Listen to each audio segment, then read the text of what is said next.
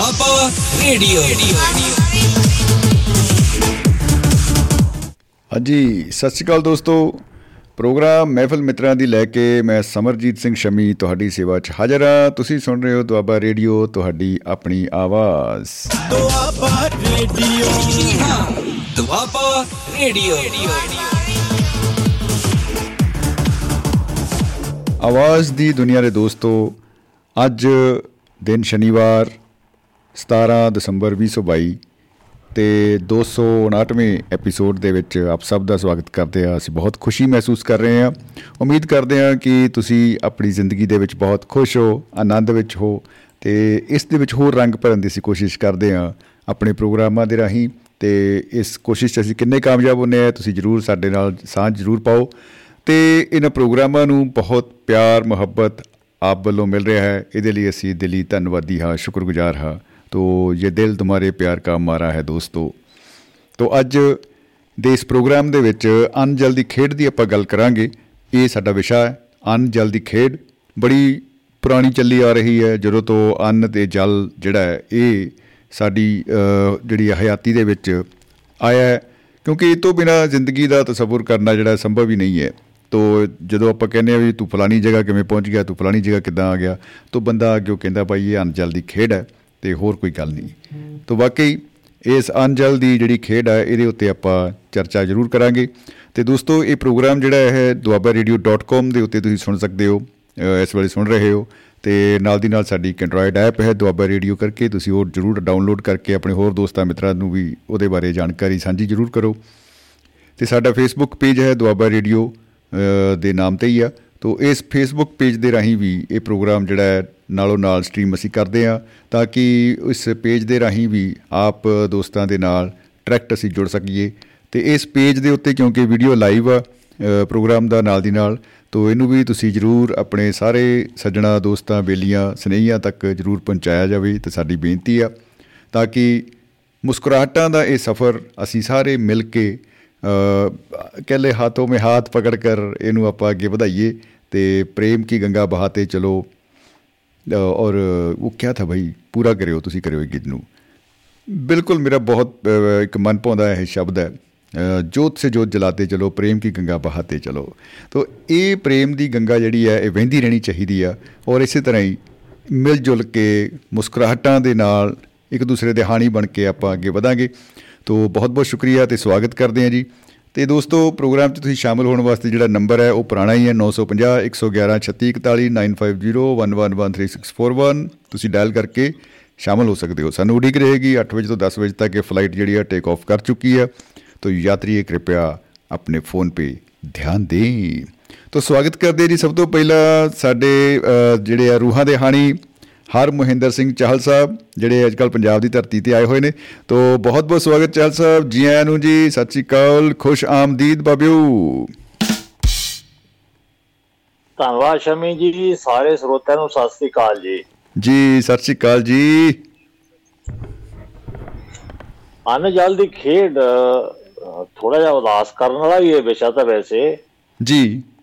ਕਿਉਂਕਿ ਕਿਉਂਕਿ ਜਦੋਂ ਆਪਣਾ ਕੋਈ ਦੋਸਤ ਮਿੱਤਰ ਕਿਸੇ ਦੂਰ ਧਰਤੀ ਤੇ ਚਲਾ ਜਾਂਦਾ ਹੈ ਕੋਈ ਨੌਕਰੀ ਦੇ ਕਰਮ ਦੇ ਵਿੱਚ ਦੂਰ ਚਲਾ ਜਾਂਦਾ ਹੈ ਜੀ ਤਾਂ ਕਹਿੰਦੇ ਵੀ ਯਾਰ ਇਹ ਕੀ ਹੋਇਆ ਐਡੀ ਤੂੰ ਕਾਹਨੂੰ ਜਾਣਾ ਸੀ ਉਹ ਫਿਰ ਕਹਿੰਦੇ ਆਨਜਲ ਦੀ ਖੇਡ ਹੈ ਭਾਈ ਜਿੱਥੇ ਜਿੱਥੇ ਲਿਖਿਆ ਆਨਜਲ ਉੱਥੇ ਚਲੇ ਜਾਂਦੇ ਆ।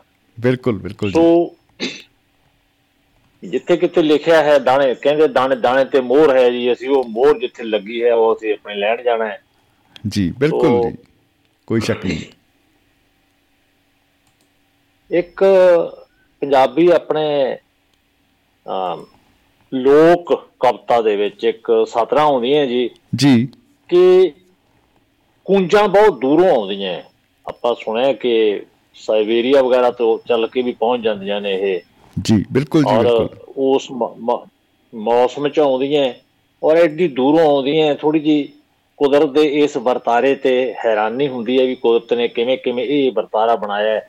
ਸਾਇੰਟੀਫਿਕਲੀ ਤਾਂ ਦੇਖੀਏ ਕਿ ਉਹਨਾਂ ਦੀ ਖਰਾਕ ਹੀ ਇੱਥੇ ਹੋਣੀ ਹੈ ਇਸੇ ਕਰਕੇ ਆਉਂਦੀਆਂ ਪਰ ਜੇ ਦੂਜੀ ਦੇਖੀਏ ਅੰਨਜਲ ਵਾਲੀ ਗੱਲ ਤਾਂ ਫੇਰ ਉਹ ਆਪਣੇ ਆਈ ਉੱਥੇ ਢੁਕਦੀ ਆ ਨਾ ਤੇ ਕਿ ਉਹਨਾਂ ਦਾ ਅੰਨਜਲ ਤੇ ਇੱਥੇ ਹੈ ਜੀ ਉਹ। ਜੀ ਬਿਲਕੁਲ ਬਿਲਕੁਲ ਜੀ ਬਿਲਕੁਲ। ਵੱਡੀ ਗੱਲ ਹੈ ਜੀ। ਉਹ ਹਾਂ ਲੋਕ ਲੋਕ ਆਪਣੇ ਅਹ, ਸਕੂਟਰ ਟੂਕਾਂ ਦੇ ਵਿੱਚ ਲੋਕ ਗੀਤਾਂ ਦੇ ਵਿੱਚ ਜਾਂ ਉਸ ਤਰ੍ਹਾਂ ਦਾ ਇੱਕ ਆਉਂਦਾ ਹੈ ਕਿ ਮੋਰ ਉਹਨਾਂ ਨੂੰ ਮਖੌਲ ਕਰਦੇ ਆ ਜੀ ਆਹਾ। ਉਹ ਕਹਿੰਦੇ ਆ ਮੋਰ ਪਛੇਂਦੇ ਕੂੰਜਾਂ ਤਾਈਂ ਥੋੜੀ ਨਿਤ ਪਰਦੇਸਾਂ ਦੀ ਤਿਆਰੀ। ਆਹਾ ਹਾ ਹਾ ਕੀ ਬਤਾ ਜਾਂ ਜਾਂ ਤਾਂ ਤੁਹਾਡਾ ਦੇਸ ਕਚਜੜਾ ਜਾਂ ਲੇਖੀ ਨਿਤ ਉਡਾਰੀ। ਓ ਹੋ ਹੋ ਹੋ। ਬੱਚੜੇ ਬੱਚੜੇ ਛੋੜ ਪ੍ਰਦੇਸ਼ਣ ਹੋਈਓ ਤੁਸਾਂ ਉਮਰ ਵਿਹਾਲ ਹੀ ਸਾਰੀ।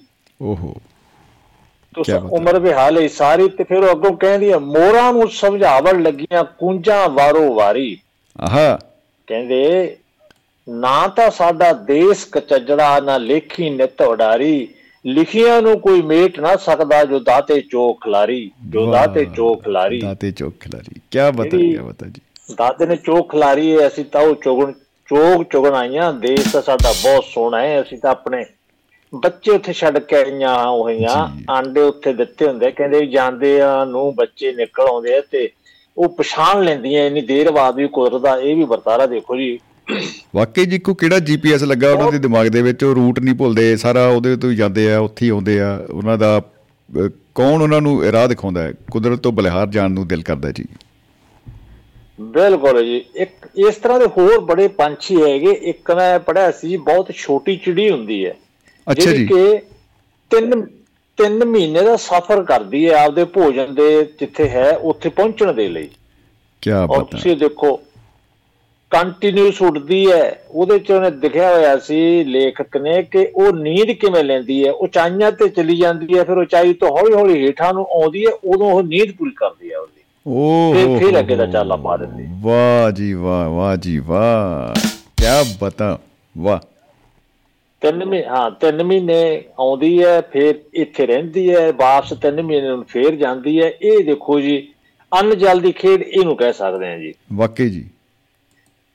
ਕਿੱਡੀ ਵੱਡੀ ਦੇਣ ਹੈ। ਕਿੰਨੀ ਵੱਡੀ ਦੇਣ ਹੈ ਜੀ। ਇਹਦੇ ਜਿਹੜੇ ਮਾਰੂਥਲ ਹੁੰਦੇ ਆ ਨਾ ਮਾਰੂਥਲਾਂ ਦੇ ਵਿੱਚ ਮੈਂ ਇੱਕ ਡਾਕੂਮੈਂਟ ਜਿਹੜੀ ਹੁੰਦੀ ਆ ਉਹ ਆਪਣੀ ਡਿਸਕਵਰੀ ਤੇ ਦੇਖਿਆ ਜੀ ਇੱਕ ਵਾਰੀ ਕਿ ਜਿਹੜੇ ਪਾਣੀ ਹੁੰਦਾ ਦੂਰ ਦੂਰ ਤੱਕ ਪਾਣੀ ਹੁੰਦਾ ਹੈ।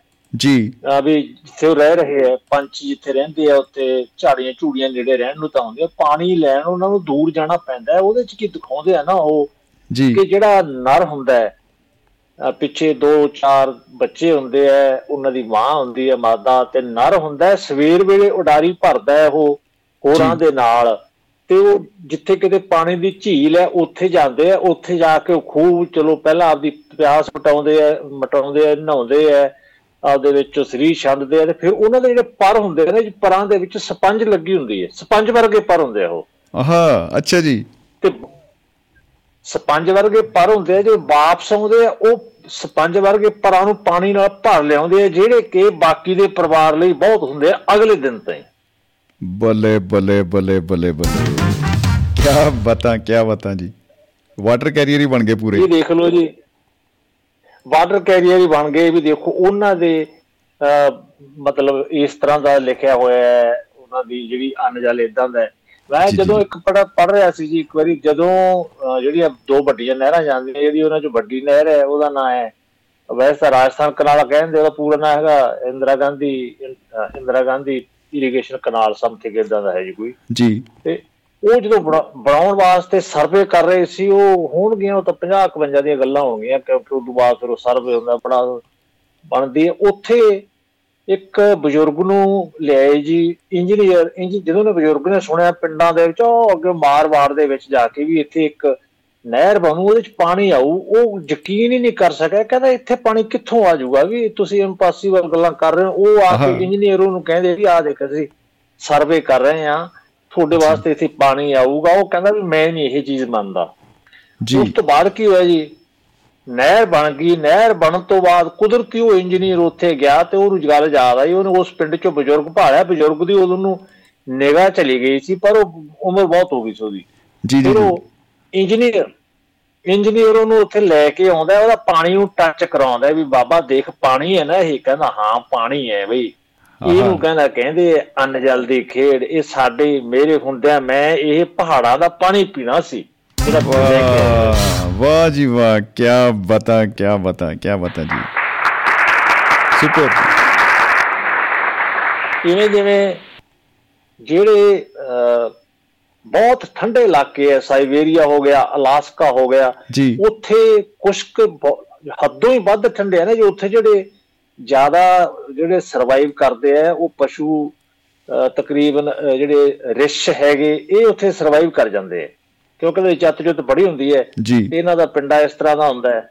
ਫਿਰ ਜਦੋਂ ਬਰਫ਼ ਢਲਣ ਲੱਗਦੀ ਹੈ ਕੁਸ਼ਕ ਵਿੰਟਰ ਦੇ ਇਹਦੇ ਗਰਮੀ ਦੇ ਜਿਹੜਾ ਹੁੰਦਾ ਸੀਜ਼ਨ ਉਦੋਂ ਇਹ ਬਾਹਰ ਆਉਂਦੇ ਇਹ ਜਿਹੜੇ 2-3 ਮਹੀਨੇ ਇਹਨਾਂ ਨੂੰ ਮਿਲਦੇ ਉਹਦੇ ਚ ਹੀ ਆਪਦੀ ਖੁਰਾਕ ਪੂਰੀ ਕਰਕੇ ਵਾਪਸ ਆਦੇ ਘਰਾਉਂਦੇ ਫਿਰ ਜਾ ਪੈਂਦੇ ਆ ਫਿਰ ਮਜੇ ਨਾਲ ਲਿਟ ਕੇ ਨਾ ਉਹਨੂੰ ਹਜਮ ਕਰਨ ਦੇ ਚੱਕਰ 'ਚ ਹੀ ਰਹਿੰਦੇ ਆ ਵੀ ਹੁਣ ਜੀ ਸ਼ੀਤ ਨਿਦਰਾ 'ਚ ਅਸੀਂ ਜਾ ਰਹੇ ਆ ਜਦੋਂ ਫੇਰ ਆਊ ਬਸੰਤ ਫੇਰ ਬਾਹਰ ਆਵਾਂਗੇ। ਉਹ ਮੈਂ ਕਿਹਾ ਜੀ ਸਾਨੂੰ ਸੌਣ ਹੀ ਨਹੀਂ ਦਿੰਦਾ ਕੋਈ ਪਾਂ ਕਹਿੰਦਾ ਕੋਈ ਪੂੰ ਕਹਿੰਦਾ ਉਹ ਤੇ 6 ਮਹੀਨੇ ਸੁੱਤੇ ਰਹਿੰਦੇ ਆ। ਮੌਜਾਂ ਤਾਂ ਉਹਨਾਂ ਦੀਆਂ ਜੀ। ਜੀ ਜੀ ਜੀ ਜੀ ਜੀ ਬਿਲਕੁਲ। ਇਹ ਇਹ- ਇਵੇਂ ਜਿਵੇਂ ਜਿਹੜੇ ਉੱਥੋਂ ਦੇ ਬਸ਼ਿੰਦੇ ਆ ਉਹ ਵੀ ਉਹਨਾਂ ਮਹੀਨਿਆਂ ਦੇ ਵਿੱਚ ਆਪਣਾ ਬਾਕੀ ਠੰਡ ਵਾਲਾ ਖਾਣ ਪੀਣ ਦਾ ਸਾਰਾ ਸਮਾਨ ਇਕੱਠਾ ਕਰ ਲੈਂਦੇ ਆ। ਜੀ। ਤੇ ਬਾਕੀ ਜਦੋਂ ਫਿਰ ਪੂਰੀ ਚੱਲ ਪੂਰਾ ਠੰਡ ਸੀਜ਼ਨ ਚੱਲ ਪੈਂਦਾ ਫਿਰ ਤਾਂ ਬਾਹਰ ਨਹੀਂ ਜਾ ਸਕਦੇ। ਜੇ ਜਾਂਦੇ ਤਾਂ ਘੁੰਮਣ ਘਾਮਣ ਮਾੜਾ ਮੋਟਾ ਜਾਂਦੇ ਆ ਲੱਕੜਾਂ ਲੁੱਕੜਾਂ ਸਾਰਾ ਕੁਝ ਫੂਡ ਆਦਾ ਇਕੱਠਾ ਕਰ ਲੈਂਦੇ। ਉਹਨਾਂ ਨੂੰ ਐਮਰਜੈਂਸੀ ਸਪਲਾਈ ਦੇਣ ਵਾਸਤੇ ਵੀ ਸਪੈਸ਼ਲ ਟਰੱਕ ਜਾਂਦੇ ਆ ਜਾਂ ਸਪੈਸ਼ਲ ਜਹਾਜ਼ ਹੈਲੀਕਾਪਟਰ ਉਹ ਜਿਹਾ ਕੁਝ ਜਾਂਦਾ ਜੀ। ਹੋਰ ਕੁਝ ਜਾ ਨਹੀਂ ਸਕਦਾ ਹੁੰਦਾ ਉਦੋਂ ਉੱਥੇ। ਕੀ ਬਤਾ ਕੀ ਬਤਾ। ਮਤਲਬ ਆਕਾਸ਼ਬਾਣੀ ਹੁੰਦੀ ਹੈ ਜੀ ਭੋਜਨ ਦੀ ਵੀ।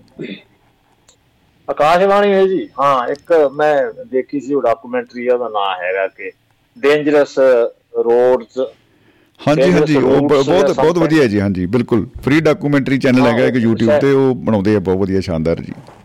ਉਹ ਉਹ- ਬਣਾਉਂਦੇ ਆ ਉਹ ਸ਼ਾਇਦ ਕੈਨੇਡਾ ਦੇ ਉਹ ਵਿਨੀਪੈਗ ਦੀ ਸੀ ਜਾਂ ਹਾਂ ਵਿਨੀਪੈਗ ਵਗੈਰਾ ਦੇ ਇਲਾਕੇ ਦੀ ਸੀ ਜਿੱਥੇ ਕਿ ਬਲ ਪਹੁੰਚ ਪਹੁੰਚਿਆ ਨਹੀਂ ਜਾ ਸਕਦਾ ਉਹ ਟਰੱਕ ਡਰਾਈਵਰ ਮਾਹਰ ਹੁੰਦੇ ਆ ਜਿਹੜੇ ਪੇਸ਼ਾ ਹੀ ਉਹਨਾਂ ਦਾ ਪਿਓ ਦਾਦਿਆਂ ਦਾ ਵੀ ਉਹੀ ਤੇ ਸਾਰਾ ਉਹੀ ਚੱਲਦਾ ਉਹੀ ਫੂਡ ਪਹੁੰਚਾ ਸਕਦੇ ਉੱਥੇ ਹੋਰ ਕੋਈ ਪਹੁੰਚਾ ਹੀ ਨਹੀਂ ਸਕਦਾ।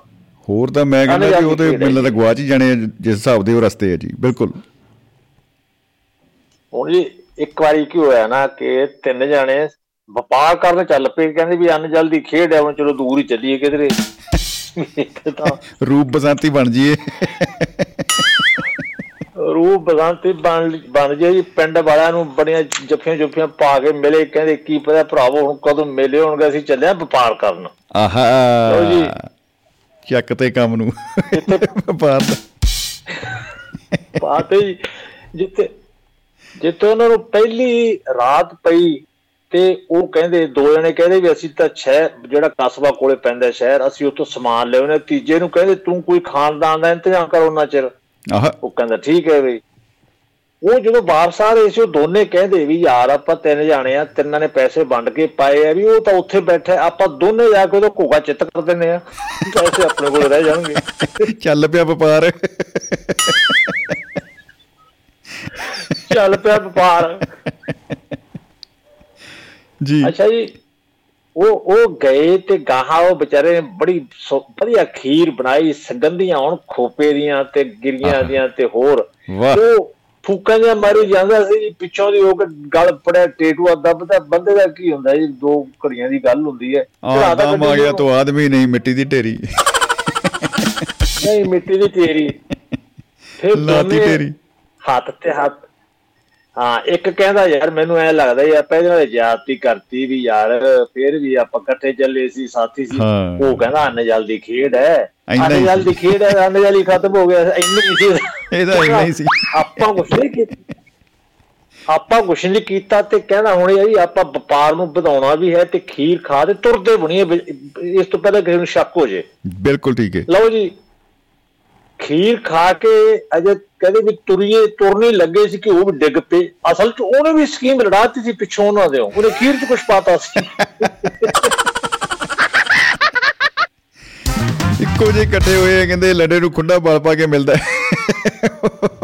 ਮੇਰੇ ਗੁੰਡਾ ਬਲਦਾ ਹੋਇਆ ਮਿਲਦਾ ਏ। ਉਹਨੇ ਇਹਦੇ ਵਿੱਚ ਕੋਈ ਰਲਾ ਦਾ ਕਹਿੰਦਾ ਹੱਥ ਵਿੱਚ ਖਾ ਕੇ ਮਰ ਜਾਣਗੇ ਪੈਸੇ ਲੈ ਕੇ ਮੈਂ ਭੱਜ ਤਿੰਨੇ ਤਿੰਨੇ ਜਨ ਅਨਜਲ ਦੀ ਜਿਹੜੀ ਖੇਡ ਹੈ ਤਿੰਨੇ ਉੱਥੇ ਪੂਰੀ ਕਰ ਗਏ ਜੀ ਪੈਸੇ ਉੱਥੇ ਹੀ ਪਏ ਰਹਿ ਗਏ। ਮਿੱਟੀ ਦੀ ਢੇਰੀ ਰਹਿ ਗਈ ਉੱਥੇ ਹੀ ਜੀ ਬਿਲਕੁਲ ਜੀ। ਇਵੇਂ ਇੱਕ ਮੈਂ ਹੋਰ ਕਹਾਣੀ ਕਿਤੇ ਪੜ੍ਹੀ ਜੀ ਉਹਦੇ 'ਚ ਕੀ ਹੁੰਦਾ ਹੈ ਜੀ। ਕਿ ਇੱਕ ਮੁੰਡਾ ਹੁੰਦਾ ਹੈ ਤੇ ਪਰਿਵਾਰ ਦੇ ਵਿੱਚ ਉਹਦਾ ਚਾਚਾ ਰਹਿ ਜਾਂਦਾ ਬਾਕੀ ਪਰਿਵਾਰ ਨਹੀਂ ਰਹਿੰਦਾ ਚਲੋ।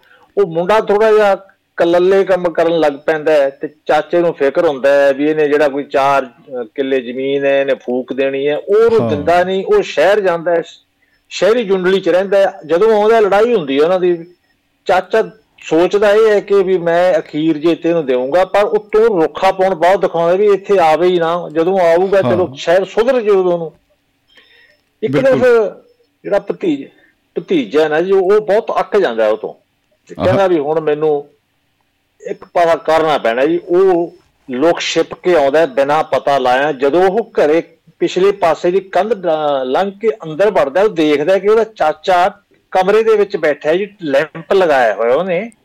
ਆਹਾ। ਤੇ ਕੁਝ ਲਿਖੀ ਲਿਖੀ ਜਾ ਰਿਹਾ ਕੁਝ ਵਾਹ। ਤੇ ਸਾਹਮਣੇ ਸਾਹਮਣੇ ਬੋਤਲ ਰੱਖੀ ਹੈ ਤੇ ਕੋਲੇ ਗਲਾਸ ਪਿਆ ਜੀ। ਕਿੰਨੀ ਪੀਤੀ ਤੇ ਕਿੰਨੀ ਬਾਕੀ ਏ। ਇਹੋ ਹਿਸਾਬ ਲੈ ਬੈਠਾ। ਇੰਨੀ ਲਿਖੀ ਹੈ ਉਹ। ਬਸ ਉਹਨੇ ਸੋਚਿਆ ਕਹਿੰਦਾ ਇਹੀ ਲਿਖੀ ਜਾ ਰਿਹਾ ਵੀ ਕਿੰਨੀ ਕੁ ਪੀਲੀ ਕਿੰਨੀ ਰਹੇਗੀ ਕੋਲੇ ਥੋੜਾ ਜਿਹਾ ਭੁਜੀਆ ਵੀ ਪਿਆ ਅੱਧਾ ਗੰਢਾ ਜਿਹਾ ਕੱਟਿਆ ਪਿਆ ਚਾਰ ਦੀ ਫੜੀ ਪਈ ਜੂਤਾਂ 'ਚ ਤੇਲ ਪਾਉਣ ਦਾ ਪੂਰਾ ਸਮਗਰੀ ਲਈ ਬੈਠਾ। ਕਹਿੰਦਾ ਜੋ ਮੈਂ ਮੰਗਦਾ ਕਹਿੰਦਾ ਹੈ ਹੀ ਨਹੀਂ ਹੈ ਹੀ ਨਹੀਂ। ਆਪ ਦੇ ਕਹਿੰਦਾ ਕਿਵੇਂ ਪੂਰਾ ਬਣਾਈ ਬੈਠਾ ਹੈਗਾ ਅਹਾਤਾ। ਮਹਾਰਾਜਾ ਪੋਰਸ। ਬਣਿਆ ਬੈਠਾ ਹੁਣ। ਮਹਾਰਾਜਾ ਪੋਰਟ ਬਣਿਆ ਬੈਠਾ ਜੀ। ਉਹਨੂੰ ਫਿਰ ਉਹ ਸੋਚਦਾ ਵੀ ਹੁਣ ਕਹਿੰਦਾ ਜਿਹੜੇ ਕੰਮ ਆਇਆ ਕੰਮ ਨਿਪਟਾਈਏ। ਇਹ ਕਹਿੰਦਾ ਬੜੇ ਮਰਦਾ ਬਣੂਗਾ। ਲੋਕਾਂ ਨੂੰ ਵੀ ਪਤਾ ਬੁੜਾ ਮਰ ਗਿਆ ਵੀ ਤੇ ਆਪ ਸਾਰੇ ਦੇ ਇੰਚਾਰਜ ਬਣ ਜੀ। ਉਹ ਪਿੱਛੋਂ ਦੀ ਆ ਕੇ ਜੋ ਉਹ ਦੇਖਦਾ ਕਿ ਜਿਹੜਾ ਕੁਝ ਲਿਖ ਰਿਹਾ ਸੀ ਉਹਨੇ ਉਹ ਕਾਗਜ਼ ਨੂੰ ਇਕੱਠਾ ਜਿਹਾ ਕਰਕੇ ਇੱਕ ਲਿਫਾਫੇ 'ਚ ਪਾ ਕੇ ਤੇ ਉੱਤੇ ਥੁੱਕ ਦੇ ਨਾਲ ਉਹ ਲਿਫਾਫਾ ਬੰਦ ਕਰਤਾ ਤੇ ਬੋਤਲ ਵੱਲ ਹੱਥ ਪਾਉਣ ਲੱਗਿਆ ਸੀ ਕਿ ਜਦੋਂ ਉਹਨੇ ਪਿੱਛੋਂ ਉਹਦੇ ਗਲ 'ਚ ਸਾਫਾ ਪਾ ਕੇ ਉਹਦਾ ਬੰਦ ਕਰਤਾ ਜੀ ਸਾਹ ਓਹੋ ਅੱਛਾ ਜੀ। ਸਾਹ ਨੇ ਬੰਦ ਕਰਤਾ ਜੀ ਲਫਾਫਾ ਪਾਸੇ ਰੱਖਤਾ ਜੀ। ਤੇ ਉਹ ਕਹਿੰਦਾ ਲਓ ਜੀ ਵੀ ਇਹਦਾ ਕੰਮ ਤਾਂ ਹੋ ਗਿਆ ਤਮਾਮ ਇਹਦਾ ਅਨਚਲ ਦੀ ਖੇਡ ਤਾਂ ਹੋ ਗਈ ਬੰਦ ਤੇ ਪਹਿਲਾਂ ਸਰੀਰ ਬਣਾਈਏ। ਲਓ ਜੀ ਉਹਨੇ ਪੈਗ ਪਾਏ ਦੋ ਠੋਕਵੇਂ ਆਹ। ਕਹਿੰਦਾ ਫੇਰ ਕਹਿੰਦਾ ਵੀ ਚਿੱਠੀਆਂ ਕਿਉਂ ਲਿਖੀ ਜਾਂਦਾ ਸੀ ਇਹ ਵੀ ਦੇਖ ਹੀ ਲਈ ਉਹਨੇ ਤੇ ਚਿੱਠੀ ਕੱਢੀ ਨਾ ਜੀ। ਜੀ। ਇੱਕ ਚਿੱਠੀ ਤਾਂ ਸੀਗੀ ਜਿਹਦੇ ਤੇ ਲਿਖਿਆ ਹੋਇਆ ਸੀ ਮੈਂ ਆਪਦੀ ਸਾਰੀ ਪ੍ਰਾਪਰਟੀ ਆਪਦੇ ਭਤੀਜੇ ਨੂੰ ਅੱਜ ਤੋਂ ਮੈਂ ਉਹਦੇ ਨਾਲ ਵਸੀਅਤ ਕਰਦਾ। ਓ ਹੋ ਹੋ ਹੋ। ਕਹਿੰਦਾ, ਆਹ ਕੀ ਕਰ ਬੈਠੇ? ਕਹਿੰਦਾ, ਉਹ ਅਨਜਲ ਤਾਂ ਵੈਸੇ ਹੀ ਖਤਮ ਸੀ, ਮੈਂ ਇਹ ਕੀ ਕਰਤਾ? ਚਲੋ ਕਹਿੰਦਾ ਜਿੰਨੀ ਕੋਈ ਖੇਡ ਸੀ ਅਨਜਲ ਪੂਰਾ ਹੋ ਗਿਆ ਜੀ। ਜੋ ਦੂਜੀ ਚਿੱਠੀ ਸ਼ਮੀ ਜੀ ਕੱਢੀ, ਉਹਦੇ ਤੇ ਲਿਖਿਆ ਹੋਇਆ ਕਿ ਕਹਿੰਦਾ, ਮੈਂ ਅਕਲਤਾ ਤੋਂ ਤੰਗ ਆ ਗਿਆ, ਅੱਜ ਸ਼ਰਾਬ ਦੇ ਵਿੱਚ ਜ਼ਹਿਰ ਮਿਲਾ ਲਿਆ ਤੇ ਮੈਂ ਪੀ ਜਾਣੀ ਤੇ ਖਤਮ ਹੋ ਜਾਣਾ? Doaba radio. Doaba radio.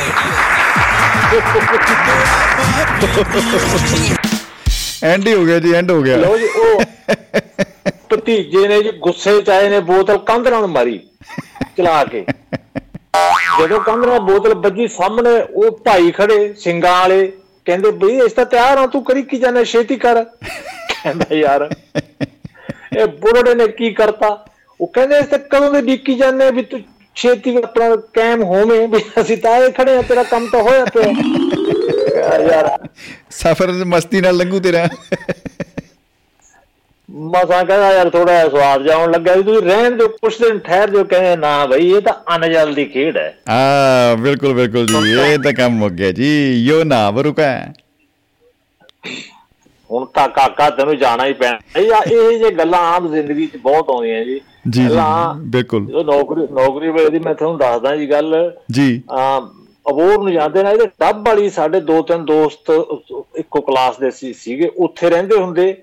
ਤੇ ਮੈਂ ਤੇ ਮੇਰਾ ਦੋਸਤ ਬਰਾੜ ਇਧਰੋਂ ਉੱਥੋਂ ਦੀ ਲੰਘ ਕੇ ਅੱਗੇ ਜਾਣ ਨੂੰ ਖਾਸ ਕਰ ਦੀਵਾਲੀ ਵੇਲੇ ਜਾ ਰਹੇ ਸੀ ਅਸੀਂ ਉਦੋਂ। ਜੀ ਕੀ ਬਤਾ ਹੁਣ ਤਾਂ ਹੁਣ ਤਾਂ ਆ ਗਏ ਜੀ ਮਤਲਬ ਸਬਜੀ ਭਾਵੇਂ ਸਾਲ ਪੁਰਾਣੀ ਲੈ ਲਓ ਆ ਗਏ ਕੀ ਕਹਿੰਦੇ ਫ੍ਰਿਜ ਆ ਗਏ ਹੋਰ ਆ ਗਏ। ਹਾਂਜੀ ਬਿਲਕੁਲ ਸਾਧਨ ਬਣ ਗਏ ਵਾਧੇ- ਜੀ ਬਿਲਕੁਲ। ਉਦੋਂ ਦੀਵਾਲੀ ਵੇਲੇ ਨਾ ਜੀ ਸਭ ਤੋਂ ਪਹਿਲਾਂ ਮਲੇਰ ਕੋਟਲੇ ਨਵੀਂ ਨਵੀਂ ਬੜੀ ਬੜੀ ਗੋਭੀ ਆਉਂਦੀ। ਜੀ। ਜਿਹੜੀ ਕਿ ਪਿੰਡਾਂ 'ਚ ਜਦੋਂ ਪਹੁੰਚਦੀ ਤੇ ਬੜੀ ਸਵਾਦ ਬਣਦੀ ਤਾਜ਼ੀ ਹੁੰਦੀ। ਮਤਲਬ ਹਾਲਾਤ ਵੀ ਠੀਕ ਸੀਗੇ ਉਦੋਂ ਰੇਹਾਂ ਰੂਹਾਂ ਵੀ ਨਹੀਂ ਸੀ ਤਾਜ਼ੀ ਹੁੰਦੀ। ਉਹਦਾ ਪਿੰਡ ਸੀਗਾ ਜੀ ਜਗਮੋਹਨ ਸਾਡਾ ਦੋਸਤ ਸੀਗਾ ਜਗਮੋਹਨ ਦਾ ਪਿੰਡ ਸੀਗਾ ਮਲੇਰਕੋਟਲੇ ਕੋਲੇ। ਉਹਨੇ ਉੱਥੋਂ। ਦੀਵਾਲੀ ਤੋਂ ਬਾਅਦ ਵਧੀਆ ਗੋਭੀ ਲੈ ਕੇ ਇਧਰ ਨੂੰ ਉਹ ਚੱਲਿਆ ਤੇ ਉਹ ਆਪਦੇ ਚਵਾਰੇ 'ਚ ਪਹੁੰਚ ਗਿਆ ਨੌਕਰ ਨੂੰ ਕਹਿੰਦਾ ਵੀ ਤੂੰ ਵਧੀਆ ਗੋਭੀ ਲੈਂਦੀ ਬਣਾ ਤੇ ਮੈਂ ਜਰਾ ਐਸਡੀਓ ਨੂੰ ਮਿਲਾਵਾਂ ਦਫ਼ਤਰ। ਆਹ। ਉਹਨੇ ਜੀ ਉੱਥੇ ਉਹਨੇ ਉਹ ਰੱਖ ਦਿੱਤਾ ਤੇ ਜਿਹੜਾ ਸੀਗਾ ਸਮਾਨ ਰੱਖਤਾ ਨੌਕਰ ਨੇ ਬਣਾ ਕੇ ਸਬਜ਼ੀ ਵਗੈਰਾ ਤੇ ਦਹੀਂ ਦੇ ਵਿੱਚ ਸਾਰਾ ਕੁਝ ਕਰ ਕੁਰ ਕੇ ਜੀ ਟੇਬਲ ਤੇ ਰੱਖ ਕੇ ਢੱਕਤਾ ਤੇ ਉਹ ਕਿਧਰੇ ਥੱਲੇ ਚਲੇ ਗਿਆ। ਜਗਮੂਨ ਉਹਨੂੰ ਮਿਲਣ ਲੱਗਿਆ ਹੋਇਆ ਤੇ ਇਨ ਦਾ ਮੀਨ ਤੇ ਮੈਂ ਤੇ ਬਰਾੜ ਤਹਾਂ ਗਏ ਜਦੋਂ ਦੇਖਿਆ ਜੀ ਖੁਸ਼ਬੂਆਂ ਆਉਣ। ਆਹ। ਮੈਂ ਕਿਹਾ ਵੀ ਆਨੇ ਜਲ ਤਾਂ ਇੱਥੇ ਆਨੇ ਜਲ ਤਾਂ ਆਪਾਂ ਨੂੰ ਇੱਥੇ ਡੀਕੀ ਜਾਂਦਾ। ਇੰਤਜ਼ਾਰ ਦੀਆਂ ਘੜੀਆਂ ਇਹਦੀਆਂ ਖਤਮ ਕੀਤੀਆਂ ਜਾਣ ਕਿਉਂ ਨਾ? ਅਸੀਂ ਤਾਂ ਜੀ ਪੈ ਗਏ ਹਾਪੜਿਆਂ ਮੰਗੂ ਤੇ ਸਾਰਾ ਕੁਝ ਚਟਮ ਕਰਤਾ। ਅਸੀਂ ਸਾਰਾ ਕੁਝ ਖਾ ਕੇ ਹੱਥ ਉੱਤੇ ਧੋਈ ਜਾਂਦੇ ਜਦੋਂ ਜਗਮੂਨ ਦੇਖਿਆ ਨਾ ਜੀ ਅਸੀਂ ਉਹ ਸਾਹਮਣੇ ਆਉਂ ਖੜਾ ਜਿਵੇਂ ਮਤਲਬ ਕਿ ਐਡਾ ਵੱਡਾ ਨੁਕਸਾਨ ਹੋ ਗਿਆ ਹੁੰਦਾ ਉਹਦਾ ਮੂੰਹ ਉੱਡਿਆ ਹੋਇਆ। ਓਹੋ ਕਹਿੰਦਾ ਉਹ ਤੁਹਾਡਾ ਤੁਹਾਡਾ ਦੁਸ਼ਟੋ ਤੁਸੀਂ ਇਹ ਕੀ ਕੀਤਾ? ਮੈਂ ਐਡੀ ਦੂਰੋਂ ਲੈ ਲੈ ਕੇ ਸਾਰੇ ਰਾਹ ਮੇਰਾ ਕਮੀਜ਼ ਭਰ ਗਿਆ ਲਾਲਾਂ ਡਿੱਗ ਡਿੱਗ ਕੇ ਮੈਂ ਗੋਭੀ ਖਾਉਂ ਅੱਜ। ਤੁਸੀਂ ਸਾਰੀ ਖਾ ਗਏ। ਜੀ।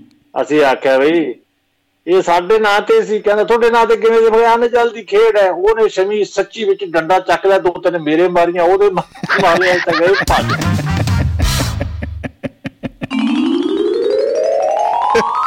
ਬਿਲਕੁਲ ਬਿਲਕੁਲ ਜੀ। ਪਰ ਪਿੱਛੋਂ ਜਦੋਂ ਕਿਤੇ ਮਿਲਿਆ ਉਹ ਕਹਿੰਦਾ ਵੀ ਮੇਰਾ ਜੀ ਕਰਦਾ ਵੀ ਤੁਹਾਨੂੰ ਚੱਕ ਕੇ ਤਾਂ ਤੋਂ ਥੱਲੇ ਛੱਡ ਦਿਆਂ। ਮੇਰੇ ਨਾਲ ਮਾਰ ਮੇਰੇ ਆਨੇ ਜਲਦੀ ਖੇਡ ਤੁਸੀਂ ਮੇਰੀ ਐਸੀ ਬਣਾਈ। ਜਦੋਂ ਉਹ ਕਾਲਜ ਵੇਲੇ ਨਾ ਜੀ ਜੀ। ਕਈ ਵਾਰੀ ਮੈਸ ਦੇ ਬਿੱਲ ਬੁੱਲ ਨਾ ਭਰ ਹੁੰਦੇ ਤੇ ਮੈਸ ਬੰਦ ਹੋ ਜਾਂਦੀ। ਉੱਥੇ ਸਾਡੇ ਇੱਕ ਸੀਗੇ ਜੀ। ਫੌਜੀ ਢਾਬਾ ਕਹਿੰਦੇ ਹੁੰਦੇ ਫੌਜੀ ਫੌਜੀ ਬਾਸ ਆ ਕੇ ਢਾਬੇ ਖੋਲਦੇ ਹੁੰਦੇ ਆ ਤੇ ਉਹਦਾ ਢਾਬਾ ਹੁੰਦਾ ਜੀ ਇਸੇ ਗਮਲੇ ਵਿੱਚ ਜਿਹਦੀ ਮੈਸ ਬੰਦ ਹੋ ਜੇ ਨਾ ਉਹਨਾਂ ਲਈ ਉੱਥੇ ਜਾਣਾ ਪੈਂਦਾ ਸੀਗਾ। ਮੈਸ ਦਾ ਬਿੱਲ ਨਾ ਭਰਦੇ ਉਹ ਤਾਂ ਇਹੀ ਅਰਦਾਸ ਕਰਦਾ ਹੋਣਾ ਕਿ ਰੱਬਾ? ਦੇਖੀ ਕਿਤੇ ਬਿੱਲ ਨਾ ਭਰ ਦੇਣੇ ਐਤਕੀ। ਉਹਦੇ ਜੀ। ਉਹਦਾ ਦੇਖੋ ਉਹਦਾ ਢੰਗ ਕੀ ਹੁੰਦਾ? ਅਸੀਂ ਮੈਂ ਤੇ ਮੇਰੇ ਨਾਲ ਦਾ ਰੂਮਮੇਟ ਸਾਡੀ ਮੈਸ ਬੰਦ ਹੋਈ ਅਸੀਂ ਗਏ। ਕਹਿੰਦਾ ਕਿਵੇਂ? ਉਹ ਮੁਸਕੜੀਆਂ ਹੱਸਿਆ। ਅਸੀਂ ਆਖਿਆ ਵੀ ਅਸੀਂ ਆਖਿਆ ਵੀ ਇੱਥੇ ਖਾ ਲਿਆ ਕਰੀ ਰੋਟੀ। ਕਹਿੰਦਾ ਇੱਥੇ ਨਹੀਂ ਖਾ ਲਿਆ ਕਰੀ ਤੁਹਾਡਾ ਅੰਨ ਜਲ ਤੁਹਾਨੂੰ ਇੱਥੇ ਲੈ ਕੇ ਆਇਆ। ਮੈਨੂੰ ਪਤਾ ਤੁਹਾਡੇ ਨਾਲ ਕੀ ਹੋ ਚੁੱਕਿਆ। ਤੁਹਾਡਾ ਕਹਿੰਦਾ ਤੁਹਾਡਾ ਆਪਣਾ ਢਾਬਾ ਹੈ ਫੀਲ ਐਟ ਹੋਮ। ਉਹ ਤਾਂ ਅਸੀਂ ਕਰਾਂਗੇ। ਅੱਛਾ ਉਹ ਠੇਕੇ ਤੇ ਰੋਟੀ ਖਵਾਉਂਦਾ ਜੀ ਉਹ ਰੁਪਏ 5 ਲਓ ਜਿੰਨੀ ਮਰਜ਼ੀ ਜੋ ਮਰਜ਼ੀ ਖਾਓ ਜੋ ਕੁਝ ਵੀ ਬੋਲੇ। ਬੋਲੇ ਬੋਲੇ। ਅਨਲਿਮਟਿਡ ਪੈਕ ਬਸ ਜੋ ਕੁਝ ਨੂੰ ਕਿਹੜਾ ਬੰਦ ਗੋਭੀ ਹੁੰਦੀ ਸੀ ਦਾਲ ਹੁੰਦੀ ਸੀ ਕਿ ਤਿੰਨ ਨਾਲ ਰੋਟੀਆਂ ਹੁੰਦੀਆਂ ਸੀ। ਜੀ। ਅਸੀਂ ਜੀ ਪੇਟ ਭਰ ਕੇ ਖਾਦਾ ਤੇ ਉਹਦੇ ਮਤਲਬ ਕਿ ਉਹ ਠੇਕੇ ਦੇ ਵਿੱਚ ਪੂਰਾ ਹੋ ਗਿਆ। ਉਹ ਜਦੋਂ ਤਿੰਨ ਚਾਰ ਦਿਨ ਜਾਈਏ ਸ਼ਮੀ ਜੀ ਇੰਨਾ ਹੁਣ ਸਟੂਡੈਂਟ ਹੁੰਦੇ ਤੁਹਾਨੂੰ ਪਤਾ ਵੀ ਇੰਨਾ ਖਾਇਆ ਕਰੀ ਉਹ ਕਹਿੰਦਾ ਯਾਰ ਵੀ ਆਪਦਾ ਅੰਨ ਜਲ ਕੇ ਹੋਰ ਲੈ ਲਿਆ ਤੇਰੇ ਪੀਤੇ ਮੁੱਕ ਗਏ। ਮੈਨੂੰ ਤਾਂ ਲੱਗਦਾ ਸਾਰਾ ਅਨਜਲ ਤੁਸੀਂ ਢਾਬੇ ਚੋਂ ਚੱਕਣਾ ਹੈ।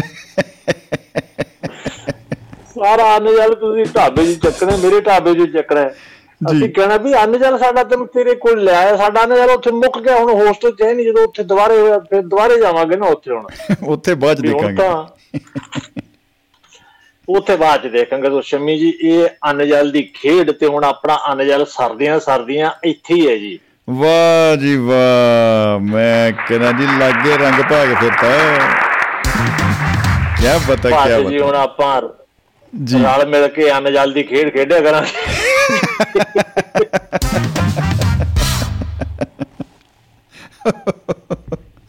ਵਾਹ ਜੀ ਵਾਹ ਵਾਹ ਜੀ ਵਾਹ ਕਿਆ ਬਤਾ। ਇਹ ਦੋਸਤੋ ਦੋਸਤੋ। ਇਹ ਚਾਹਲ। ਸਾਹਿਬ ਦਾ ਜਿਹੜਾ ਚੈਨਲ ਹੈ ਮੰਦਰ ਚਾਹਲ YouTube ਚੈਨਲ ਤੁਸੀਂ ਜਰੂਰ ਸਬਸਕ੍ਰਾਈਬ ਕਰੋ ਕਿਉਂਕਿ ਬਹੁਤ ਕਮਾਲ ਦੀਆਂ ਵੀਡੀਓਜ਼ ਚਾਹਲ ਸਾਹਿਬ ਉਹ- ਉਹਦੇ ਪੋਸਟ ਕਰ ਰਹੇ ਨੇ। ਮੈਂ ਦੇਖ ਰਿਹਾ ਤੇ ਬਹੁਤ ਮਜ਼ਾ ਆ ਰਿਹਾ ਜੀ। ਚਾਹਲ ਸਾਹਿਬ ਬਹੁਤ ਅੱਛਾ ਕੰਟੈਂਟ ਆ ਰਿਹਾ ਜੀ। ਜੀ ਬਹੁਤ ਬਹੁਤ ਵਧੀਆ ਧੰਨਵਾਦ ਜੀ। ਅੰਨ ਜਲ ਸਾਡਾ ਤਾਂ ਹੀ ਚੱਲੂਗਾ ਜੀ ਜੇ ਆਪਣੇ ਦੋਸਤ ਮਿੱਤਰ। ਬਿਲਕੁਲ ਬਿਲਕੁਲ ਜੀ ਬਿਲਕੁਲ। ਜੀ। ਹਾਂ ਹੁਣ ਇੱਥੇ ਆ ਕੇ ਜਿਹੜਾ ਪ੍ਰੋਗਰਾਮ ਹੈ ਨਾ ਇੱਥੇ ਸਾਧਨ ਜ਼ਿਆਦੇ ਹੁੰਦੇ ਜੀ ਪਿੰਡੂ ਲਾਈਫ ਦੀਆਂ ਜਿਹੜੀਆਂ ਬਣਾਉਣੀਆਂ ਹੁਣ ਇੱਥੇ ਆ ਕੇ ਹੋਰ ਵੀ ਮਜ਼ਾ ਆਊਗਾ ਤੇ ਸਰੋਤਿਆਂ ਦਾ ਬੜਾ ਧੰਨਵਾਦ ਹੈ ਸ਼ਮੀ ਜੀ ਤੁਹਾਡਾ ਤੇ ਆਪਣੇ ਸਾਰੇ ਚੈਨਲ ਦਾ ਬੜਾ ਧੰਨਵਾਦ ਹੈ ਜੀ। ਮੇਰੇ ਤੁਸੀਂ ਉਸ ਨੂੰ ਪ੍ਰਮੋਟ ਕਰ ਰਹੇ ਹੋ ਤੇ ਸਰੋਤੇ ਸੁਣ ਰਹੇ ਜੀ। ਬਹੁਤ ਧੰਨਵਾਦ ਸ਼ਮੀ ਜੀ। ਫੇਰ ਮਿਲਦੇ ਹਾਂ ਕੱਲ ਨੂੰ ਜੀ ਬਾਕੀ ਬਿਲਕੁਲ ਬਿਲਕੁਲ ਜੀ। ਬਹੁਤ ਬਹੁਤ ਸ਼ੁਕਰੀਆ ਚਾਹਲ ਸਾਹਿਬ। ਮੁਹੱਬਤ ਜ਼ਿੰਦਾਬਾਦ ਤੇ ਜ਼ਿੰਦਗੀ ਜ਼ਿੰਦਾਬਾਦ ਜੀ। ਜ਼ਿੰਦਗੀ ਜ਼ਿੰਦਾਬਾਦ। ਦੁਆਬਾ ਰੇਡੀਓ ਜੀ ਦੋਸਤੋ ਸਾਡੇ ਨਾਲ ਜੁੜੇ ਸਨ ਦਿਲਾਂ ਦੀ ਸਾਂਝ ਪਾਉਣ ਦੇ ਲਈ ਹਰ ਮਹਿੰਦਰ ਸਿੰਘ ਚਾਹਲ ਸਾਹਿਬ। ਤੇ ਅ, ਅਮਰੀਕਾ ਤੋਂ ਅੱਜਕੱਲ ਆਏ ਹੋਏ ਨੇ ਇੰਡੀਆ ਤੇ ਆਪਣੇ ਪ੍ਰੋਜੈਕਟ ਤੇ ਕੰਮ ਕਰ ਰਹੇ ਨੇ ਬੜੀ ਖੁਸ਼ੀ ਹੁੰਦੀ ਹੈ ਜਦੋਂ ਉਹਨਾਂ ਦੀ ਆਵਾਜ਼ ਸੁਣਨ ਨੂੰ ਮਿਲਦੀ ਆ। ਤੇ ਵਾਕਈ ਅ, ਉਹਨਾਂ ਦਾ ਨਾਮ ਜਦੋਂ ਸਾਹਮਣੇ ਆਉਂਦਾ ਤੇ ਚਿਹਰੇ ਤੇ ਆਪਣੇ ਆਪ ਹੀ ਮੁਸਕਰਾਹਟ ਜਿਹੜੀ ਹੈ ਉਹ ਡੇਰਾ ਲਾ ਕੇ ਬੈਠ ਜਾਂਦੀ ਹੈ। ਤਾਂ ਇਹ ਆਪਣੇ ਆਪ ਦੇ ਵਿੱਚ ਕਮਾਲ ਦੀ ਗੱਲ ਹੈ। ਤਾਂ ਅਸੀਂ ਸ਼ੁਕਰੀਆ ਉਹਨਾਂ ਦਾ ਇੱਕ ਵਾਰੀ ਕਰਦੇ ਹਾਂ ਫੇਰ ਤੇ ਇੱਕ ਵਾਰੀ ਫੇਰ ਤਾੜੀਆਂ ਬਈ ਬਣਦੀਆਂ ਨੇ। ਤੇ ਸਾਡੇ ਨਾਲ ਦੋਸਤੋ ਮਨੋਜ ਕੁਮਾਰ ਜੀ ਗੋਆ ਵਾਲੇ ਲੁਧਿਆਣੇ ਵਾਲੇ ਜੁੜ ਚੁੱਕੇ ਨੇ ਤੇ ਜੀ ਆਇਆਂ ਨੂੰ ਕਹਿੰਦੇ ਆ ਜੀ ਮਨੋਜ ਜੀ ਸਤਿ ਸ਼੍ਰੀ ਅਕਾਲ ਜੀ ਖੁਸ਼ ਆਮਦੀਦ ਬਾਬਿਓ गुड इवनिंग सत श्री अकाल सभी सुनने वालों को मनोज कुमार का प्यार भरा नमस्कार नमस्कार जी नमस्कार जी वेलकम जी ਆਇਆਂ ਨੂੰ ਜੀ ਸਵਾਗਤਮ ਤੋਂ ਮਨੋਜ ਜੀ ਅਭੀ ਇੱਕ ਔਰ ਸਵਾਗਤ ਅਸੀਂ ਕਰਨਾ ਹੈ ਦੋਸਤਾਂ ਦਾ ਕਿ ਦੋਸਤ ਫੇਸਬੁੱਕ ਪੇਜ ਦੇ ਰਾਹੀਂ ਵੀ ਸੁਣ ਰਹੇ ਨੇ ਔਰ ਬਹੁਤ ਪਿਆਰ ਉਥੋਂ ਭੇਜਦੇ ਨੇ ਤੇ ਉਹਨਾਂ ਦਾ ਸ਼ੁਕਰੀਆ ਕਰਦੇ ਹਾਂ ਅਸੀਂ ਬਹੁਤ ਬਹੁਤ। ਸੋ ਦੋਸਤੋ ਦੁਆਬਾ ਰੇਡੀਓ ਦਾ ਪੇਜ ਹੈ ਜਿਹੜਾ ਇਹਦੇ ਉੱਤੇ ਲਾਈਵ ਨਾਲ ਦੀ ਨਾਲ ਚੱਲ ਰਿਹਾ ਹੈ। ਰੇਡੀਓ ਦੇ ਆਪਣਾ ਜਿਹੜਾ ਪ੍ਰਸਾਰਣ ਹੈ। ਤੋ ਤੁਸੀਂ ਪਲੀਜ਼ ਪੇਜ ਨੂੰ ਜਰੂਰ ਅੱਗੇ ਵੱਧ ਤੋਂ ਵੱਧ ਸ਼ੇਅਰ ਕਰ ਦਿਓ ਜੀ ਤੇ ਬੜਾ ਬੜਾ ਮੈਨੂੰ ਸੰਗ ਜੀ ਹੁੰਦੀ ਹੈ ਕਿ ਇਹਨੂੰ ਕਰੀਏ ਕੀ ਵੀਰੇ? ਮਤਲਬ ਕਿਹੜੇ ਮੂੰਹ ਨਾਲ ਕਹੀਏ? ਉਹ ਖੈਰ ਦੋਸਤੋ ਜਰੂਰ ਨਾ ਆਪਣੀ ਜਿਹੜੀ ਆ ਪੇਜ ਨੂੰ ਵੱਧ ਤੋਂ ਵੱਧ ਦੋਸਤਾਂ ਤੱਕ ਸ਼ੇਅਰ ਕੀਤਾ ਜਾਏ ਤੇ ਤੁਹਾਨੂੰ ਅਗਰ ਪ੍ਰੋਗਰਾਮ ਪਸੰਦ ਆ ਰਿਹਾ ਤੁਸੀਂ ਜਰੂਰ ਆਪਣੇ ਕਮੈਂਟ ਆਪਣੇ ਰਾਏ ਪ੍ਰਤੀਕਿਰਿਆ ਜਰੂਰ ਸਾਡੇ ਨਾਲ ਸਾਂਝੀ ਕਰੋ। ਤੋ ਮੈਂ ਨਾਮ ਕੁਝ ਮਨੋਜ ਜੀ ਪੜ੍ਹਨੇ ਚਾਹੂੰਗਾ ਦੋਸਤਾਂ ਦੇ ਜਿਨ੍ਹਾਂ ਨੇ sir, yes, ਉਹਦੇ sir. ਜਹਾਂਗੀਰ ਮੰਜਰ ਸਾਹਿਬ ਸੁਣ ਰਹੇ ਨੇ ਜੀ ਤੇ ਗੋਲਡੀ ਫਤਿਹਪੁਰ ਜੀ ਤੇਜਿੰਦਰ ਸਿੰਘ ਗਿੱਲ ਸਾਹਿਬ ਸੁਣ ਰਹੇ ਨੇ ਤੇ ਅਲਤਾਫ ਹੁਸੈਨ ਚੌਧਰੀ ਸਾਹਿਬ ਸੁਣ ਰਹੇ ਨੇ ਜੀ ਆਜਿਦ ਜੀ ਤੇ ਜਗਤਾਰ ਸਿੰਘ ਜੀ ਸੁਣ ਰਹੇ ਨੇ ਤੇ ਲਾਈਕ ਉਹਨਾਂ ਨੇ ਲਾਈਕ ਬਟਨ ਹਿੱਟ ਕੀਤਾ ਜੀ ਕਿੰਨੀ ਵੱਡੀ ਗੱਲ ਹੈ ਬੜਾ ਕਮਾਲ ਹੋ ਗਿਆ। ਤੇ ਬਲਵਿੰਦਰ ਸਿੰਘ ਜੀ ਹੋਰੀ ਤੇ ਰੌਨ ਬਿਨਿੰਗ ਜੀ ਤੇ ਬਲਹਾਰ ਸਿੰਘ ਜੀ ਬਿਲਕੁਲ ਪਹਿਲੇ ਸਕਿੰਟ ਤੋਂ ਹੀ ਜੁੜੇ ਹੋਏ ਨੇ ਸਾਡੇ ਨਾਲ। ਤੋ ਕਮੈਂਟ ਵਿੱਚ ਵੀ ਉਹਨਾਂ ਨੇ ਆਪਣੇ ਜਿਹੜੀ ਆ ਪ੍ਰਤੀਕਿਰਿਆ ਸਾਨੂੰ ਦੇ ਰਹੇ ਨੇ। ਉਹਨਾਂ ਦਾ ਬਹੁਤ ਬਹੁਤ ਸ਼ੁਕਰੀਆ। ਮੱਖਣ ਪਰੇਵਾਲ ਜੀ ਸਤਿ ਸ਼੍ਰੀ ਅਕਾਲ ਭੇਜ ਰਹੇ ਨੇ ਸਿਕੰਦਰ ਸਿੰਘ ਔਜਲਾ ਸਾਹਿਬ ਨੇ ਸਤਿ ਸ਼੍ਰੀ ਅਕਾਲ ਭੇਜੀ ਹੈ ਜੀ ਸੁਰਿੰਦਰ ਕੌਰ ਮਾਹਿਲ ਜੀ ਵੱਲੋਂ ਸਤਿ ਸ਼੍ਰੀ ਅਕਾਲ। ਜੀ ਸਤਿ ਸ਼੍ਰੀ ਅਕਾਲ ਜੀ ਜੀਵਨ ਕੁਮਾਰ ਜੀ ਲਿਖ ਰਹੇ ਨੇ ਸ਼ਮੀ ਜੀ ਗ੍ਰੇਟ ਜੀ ਭਾਈ ਗ੍ਰੇਟ ਤੁਸੀਂ ਆਪ ਵੀ ਹੋ ਜੀ ਕੀ ਬਤਾ। ਤੋ ਇੱਕ ਬੜੀ ਖੁਸ਼ੀ ਦੀ ਖਬਰ ਮਨੋਜ ਜੀ ਸਿਕੰਦਰ ਸਿੰਘ ਔਜਲਾ ਸਾਹਿਬ ਨੇ ਸਾਂਝੀ ਕੀਤੀ ਆ। ਉਹ ਕਹਿੰਦੇ ਕਿ ਮੈਂ ਅੱਜ ਆਪਣੀ ਬੇਟੀ ਦੀ ਗ੍ਰੈਜੂਏਸ਼ਨ ਡਿਗਰੀ ਸਮਾਰੋਹ ਤੇ ਉਸ ਦੀ ਯੂਨੀਵਰਸਿਟੀ ਚ ਹਾਂ ਜੀ ਤੇ ਸੀਪੀਏ ਦੀ ਮਾਸਟਰ ਗ੍ਰੈਜੂਏਟ ਹੋ ਗਈ ਹੈ ਕੀ ਬਤਾ ਕੀ ਬਤਾ ਜੀ ਬਹੁਤ ਬਹੁਤ सर ਮੁਬਾਰਕਾਂ बहुत बहुत बधाइयाँ हमारी तरफ से भी सर ਬਿਲਕੁਲ ਬਿਲਕੁਲ ਜੀ ਬਿਲਕੁਲ ਬਹੁਤ ਹੀ ਖੁਸ਼ੀ ਦਾ ਮੌਕਾ ਹੈ ਜੀ ਵਾਕਈ ਅ, ਮਾਣ ਨਾਲ ਜਿਹੜਾ ਸੀਨਾ ਹੈ ਉਹ ਚੌੜਾ ਹੁੰਦਾ ਹੈ ਔਰ ਬਹੁਤ ਕਮਾਲ ਜੀ ਬਹੁਤ ਕਮਾਲ ਭਾਜੀ ਬਹੁਤ ਬਹੁਤ ਮੁਬਾਰਕਾਂ ਜੀ ਸਾਰੇ ਪਰਿਵਾਰ ਨੂੰ ਤੇ ਪਲਵਿੰਦਰ ਸਿੰਘ ਪੱਲਵ ਸਾਹਿਬ ਸਾਡੇ ਭਾਜੀ ਲਿਖ ਰਹੇ ਨੇ ਕਿ your Punjabi language is not correct ਓ ਹੋ ਹੋ ਹੋ ਫੜੇ ਗਏ ਵੀਰੇ ਫੜੇ ਗਏ ਅਸੀਂ ਤਾਂ ਤੋ ਪੱਲੋ ਭਾਜੀ, ਧੰਨਵਾਦ ਤੁਹਾਡਾ ਬਹੁਤ-ਬਹੁਤ ਤੇ ਜਰੂਰ ਤੁਸੀਂ ਜਿਹੜਾ ਸਾਨੂੰ ਗਾਈਡ ਕਰਦੇ ਰਹੋ ਤਾਂ ਕਿ ਅਸੀਂ ਉਹ ਆਪਣੇ ਚ ਸੁਧਾਰ ਲੈ ਕੇ ਆਈਏ ਤੇ ਬਹੁਤ-ਬਹੁਤ ਸ਼ੁਕਰੀਆ ਜੀ। ਸੋ ਦੋਸਤੋ, ਵੈਸ਼ਨੂ ਸ਼ਰਮਾ ਜੀ, ਉਹਨਾਂ ਨੇ ਸਤਿ ਸ਼੍ਰੀ ਅਕਾਲ ਭੇਜੀ ਹੈ, ਮੰਜਰ ਸਾਹਿਬ ਲਿਖਦੇ ਨੇ ਕਿ ਸਲਾਮ ਤੇ ਸਤਿ ਸ਼੍ਰੀ ਅਕਾਲ ਜੀ। ਜੀ, ਸਲਾਮ, ਸਤਿ ਸ਼੍ਰੀ ਅਕਾਲ ਜੀ ਜੀ ਆਇਆਂ ਜੀ। ਸੋ ਸਾਰੇ ਦੋਸਤਾਂ ਦਾ ਸਵਾਗਤ ਹੈ ਜੀ ਤੇ ਮਨੋਜ ਜੀ, ਆਪ ਜੀ ਦਾ ਫਿਰ ਤੋਂ ਇੱਕ ਵਾਰੀ ਸਵਾਗਤ ਜੀ ਜੀ ਆਇਆਂ ਨੂੰ। ਜੀ, ਸਰ सर अंजल की खेड़ है कि हमको भी लुधियाने में ले आई है ये खेड़ ਅੱਛਾ ਜੀ ਹੋਇਆ ਕਿ ਜੇ ਕੁੜੀ ਐ ਤੂੰ ਲੁਧਿਆਣੇ ਦੀ ਮੈਂ ਵੀ ਜੱਟ ਲੁਧਿਆਣੇ ਦਾ वाह जी वाह जी ਲੁਧਿਆਣਾ ਤੇ ਬਹੁਤ ਹੀ ਮਤਲਬ ਕਹ ਲਓ ਵੀ ਰੌਕਿੰਗ ਸਿਟੀ ਹੈ ਜੀ ਪੰਜਾਬ ਦੀ ਇਹ ਬਹੁਤ ਹੀ ਹੈਪਨਿੰਗ ਸਿਟੀ ਕੀ ਬਤਾ ਗ੍ਰੇਟ यस सर यहीं पे आसपास में ही है मतलब मलेर कोटला की गल कर रहे थे सर जी। हाँ जी बिल्कुल कोल कोल ही है जी कोटला मलेर कोटला। हमारे डायरेक्टर राइटर हरमिंदर सिंह चाहल जी। जी। तो बड़ी और प्यारी प्यारी बातें बता रहे थे जो उन्होंने जानकारियाँ दी हैं सर कमाल की जानकारियाँ। वाकई जी मैं सोच रहा था कमाल के पास इतनी जानकारी कहाँ से आती है?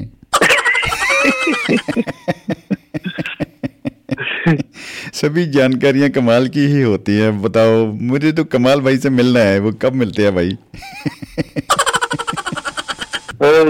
जब भी कुछ अनएक्सेप्टेड ऐसा हादसा होता है तो सब कहते हैं, कमाल हो ਗਿਆ ਹਾਂ ਇਹ ਅੱਛਾ ਇੱਕ ਮਿੱਤਰ ਨੇ ਕਿਹਾ ਕਿ ਕਮਾਲ ਅਸਲ ਚ ਕਬੀਰ ਸਾਹਿਬ ਦੇ ਬੇਟੇ ਦਾ ਨਾਮ ਸੀ। ਉਹ ਵੀ ਬੜੇ ਮਤਲਬ ਪਹੁੰਚੇ ਹੋਏ ਫਕੀਰ ਸਨ। ਬਹੁਤ ਹੀ ਉਹਨਾਂ ਦੀ ਗੱਲ ਐਜੂਕੇਸ਼ਨ ਉਹਨਾਂ ਨੇ ਆਪਣੇ. ਪਿਤਾ ਜੀ ਤੋਂ ਲਈ ਸੀ।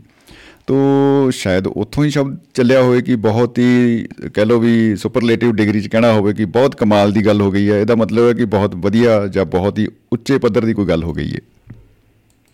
सर जब भी कहे कोई कहे कि कमाल हो गया कमाल हो गया वहीं पे डट जाइए कि कमाल से मिलके जाएँगे। जाएँगे बिल्कुल जी बिल्कुल।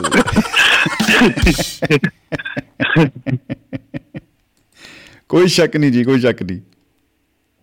सर मैं आज आपका ध्यान खींचना चाहता हूँ एक अंजल की ऐसी खेड़ पर। ओ जी। तो वो कहते हैं कि जेल बोलते हैं उस जगह को। Jail oh my ji. God ਭਾਈ ਮੈਨੇ ਐਸਾ ਕੁਝ ਕਿਉਂਕਿ ਪਹਿਲੇ ਵਕੀਲ ਸਾਹਿਬ ਸਾਡੇ ਭਾਜੀ ਪਲਵਿੰਦਰ ਸਿੰਘ ਪੱਲਵ ਹੋਰਾਂ ਨੇ ਕਿਹਾ ਕਿ ਪੰਜਾਬੀ ਗਲਤ ਹੈ ਨਾਲ ਹੀ ਤੁਸੀਂ ਜੇਲ੍ਹ ਵੀ ਲੈ ਆਂਦੀ ਭਾਈ ਦੇਖਿਓ ਕਿਤੇ ਵੀਰੇ ਘਰੇ ਵੀ ਜਾਣਾ ਮੁੜ ਕੇ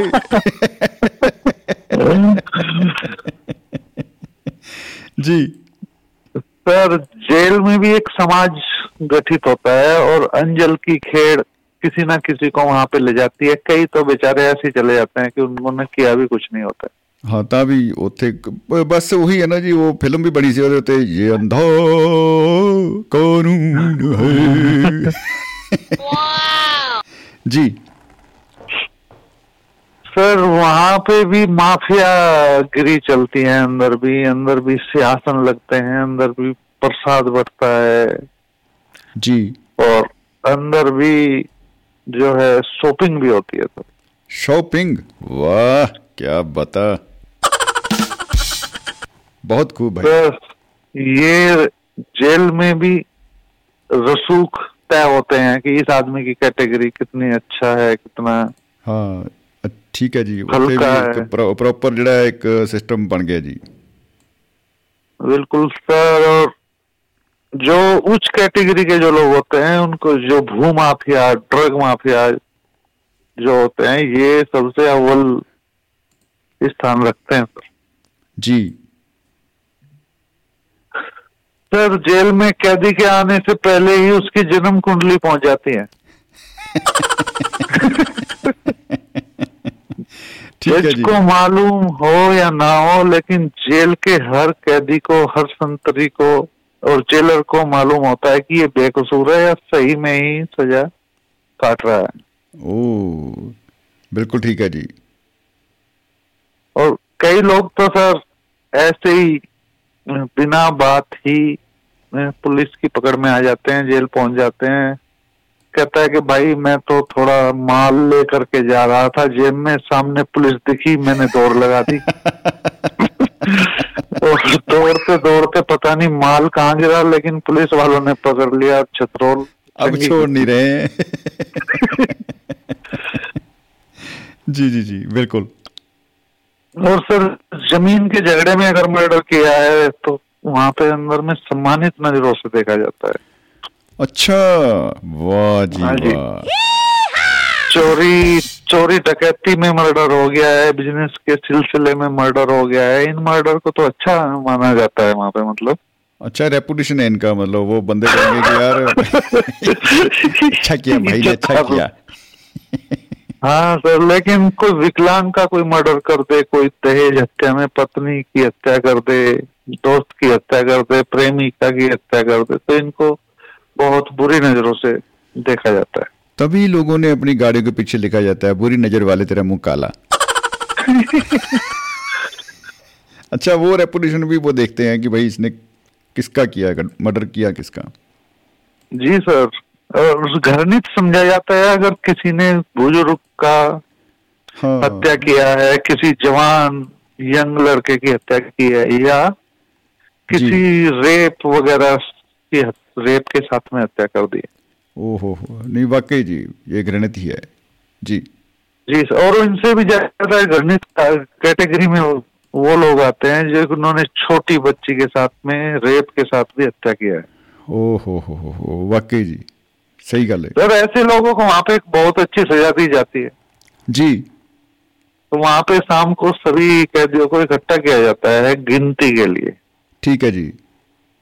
तो जो ऐसे बच्चे का जो मर्डर करके आया है या उन्होंने ऐसे रेप या ऐसा कोई घृणित कार्य किया है जी तो उन लोगों को उन लोगों को सभी के सामने लिटा करके और उनके पैरों पे ऐसे डंडे बजाते हैं कि वो बस वो पहला दिन ही उसको ये दिखता है कि इससे अच्छा तो मौत आ जाए ਓ ਵਾਹ ਜੀ ਵਾਹ ਯਾਨੀ ਕਿ ਉੱਥੇ ਅ, ਜਿਹੜੇ ਅ, ਸਜ਼ਾ ਭੁਗਤਣ ਵਾਲੇ ਲੋਕ ਆ ਉਹਨਾਂ ਨੇ ਆਪਣਾ ਇੱਕ ਸਮਾਜ ਸਿਰਜ ਲਿਆ ਹੈ ਔਰ ਉਸ ਸਮਾਜ ਜੀ ਦੇ ਸਰ। ਰਾਹੀਂ ਉਹ ਆਪਣਾ ਇੱਕ ਮੈਸੇਜ ਦਿੰਦੇ ਆ ਕਿ ਬਈ ਹਾਂ ਆਪਾਂ ਅ, ਸਾਨੂੰ ਵੀ ਇਹ ਚੀਜ਼ ਚੰਗੀ ਨਹੀਂ ਲੱਗ ਰਹੀ ਉਹਨਾਂ ਨੂੰ ਵੀ ਕਿਸੇ ਨਾ ਕਿਸੇ ਪੱਧਰ ਦੇ ਉੱਤੇ ਇੱਕ ਇਨਸਾਨੀਅਤ ਉੱਥੇ ਵੀ ਹੈਗੀ ਆ यस सर वहां पे भी इंसानियत है उन लोगों के भी नियम हैं कायदे हैं और जी। कुछ निरपराध लोग भी सर वहां पे होते हैं ਜੀ जिन्होंने दहेज में किसी ने ऐसे ही कहा झूठा केस लगा दिया ਜੀ कोई कहेगा यार मेरे को तो गर्लफ्रेंड ने फंसा दिया ਜੀ ਮਨੋਜ ਜੀ ਅਭੀ ਨਾ ਇੱਕ ਕਮੈਂਟ ਆਇਆ ਹੈ ਜਹਾਂਗੀਰ ਮੰਜਰ ਸਾਹਿਬ ਦਾ ਉਹ ਪੜ੍ਹ ਕੇ ਮੇਰਾ ਹਾਸਾ ਨਿਕਲਿਆ ਹੈ ਉਹ ਕਹਿੰਦੇ ਕਿ ਪ੍ਰੋਗਰਾਮ ਨਾ ਹੁਣ ਡਰਾਵਣਾ ਹੁੰਦਾ ਜਾ ਰਿਹਾ ਏ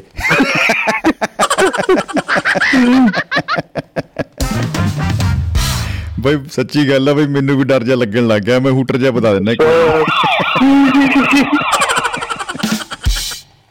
ਹਾਂ ਪਰ ਉਹ ਤਾਂ ਗੱਲ ਠੀਕ ਆ ਬਈ। ਕਿਸੇ ਨਾ ਕਿਸੇ ਅਪਰਾਧ ਕਰਕੇ ਜ਼ੁਲਮ ਜੁਰਮ ਕਰਕੇ ਉਹ ਉੱਥੇ ਅਨਜਲ ਬੰਦੇ ਨੂੰ ਉਧਰ ਲੈ ਜਾਂਦਾ। ਪਰ ਇਹ ਇੱਕ ਕਹਿ ਲਓ ਵੀ ਇੱਕ 네ਗੇਟਿਵਿਟੀ ਵੀ ਆਪਾਂ ਚ ਦੇਖਦੇ ਆ ਜਾਂ ਕੁਝ ਹੈਗਾ ਫਿਰ ਵੀ ਆਪਾਂ ਇਹੀ ਦੁਆਵਾਂ ਇਹੀ ਕਰ ਸਕਦੇ ਆ ਕਿ ਬਈ ਐਸਾ ਕਿਸੇ ਨੂੰ ਸਾਹਮਣਾ ਨਾ ਕਰਨਾ ਪਵੇ ਇਹੋ ਜਿਹੀ ਸਥਿਤੀ। ਨਾ ਕੋਈ ਪਵੇ ਕੁਝ ਵੀ ਹੋ ਜਾਏ ਅ, ਰੱਬ ਸਾਰਿਆਂ ਦੇ ਉੱਤੇ ਜਿਹੜਾ ਮਿਹਰ ਮਿਹਰ ਭਰਿਆ ਹੱਥ ਜਿਹੜਾ ਉਹ ਰੱਖੇ ਤੋ ਸੇਫ ਰਹਿਣ ਸਭ ਜੀ बिल्कुल सर कहा जाता है कि सोने की हो या चांदी की हो बेड़ी तो बेड़ी ही होती है अ, आपने बेड़ी कहा या बीड़ी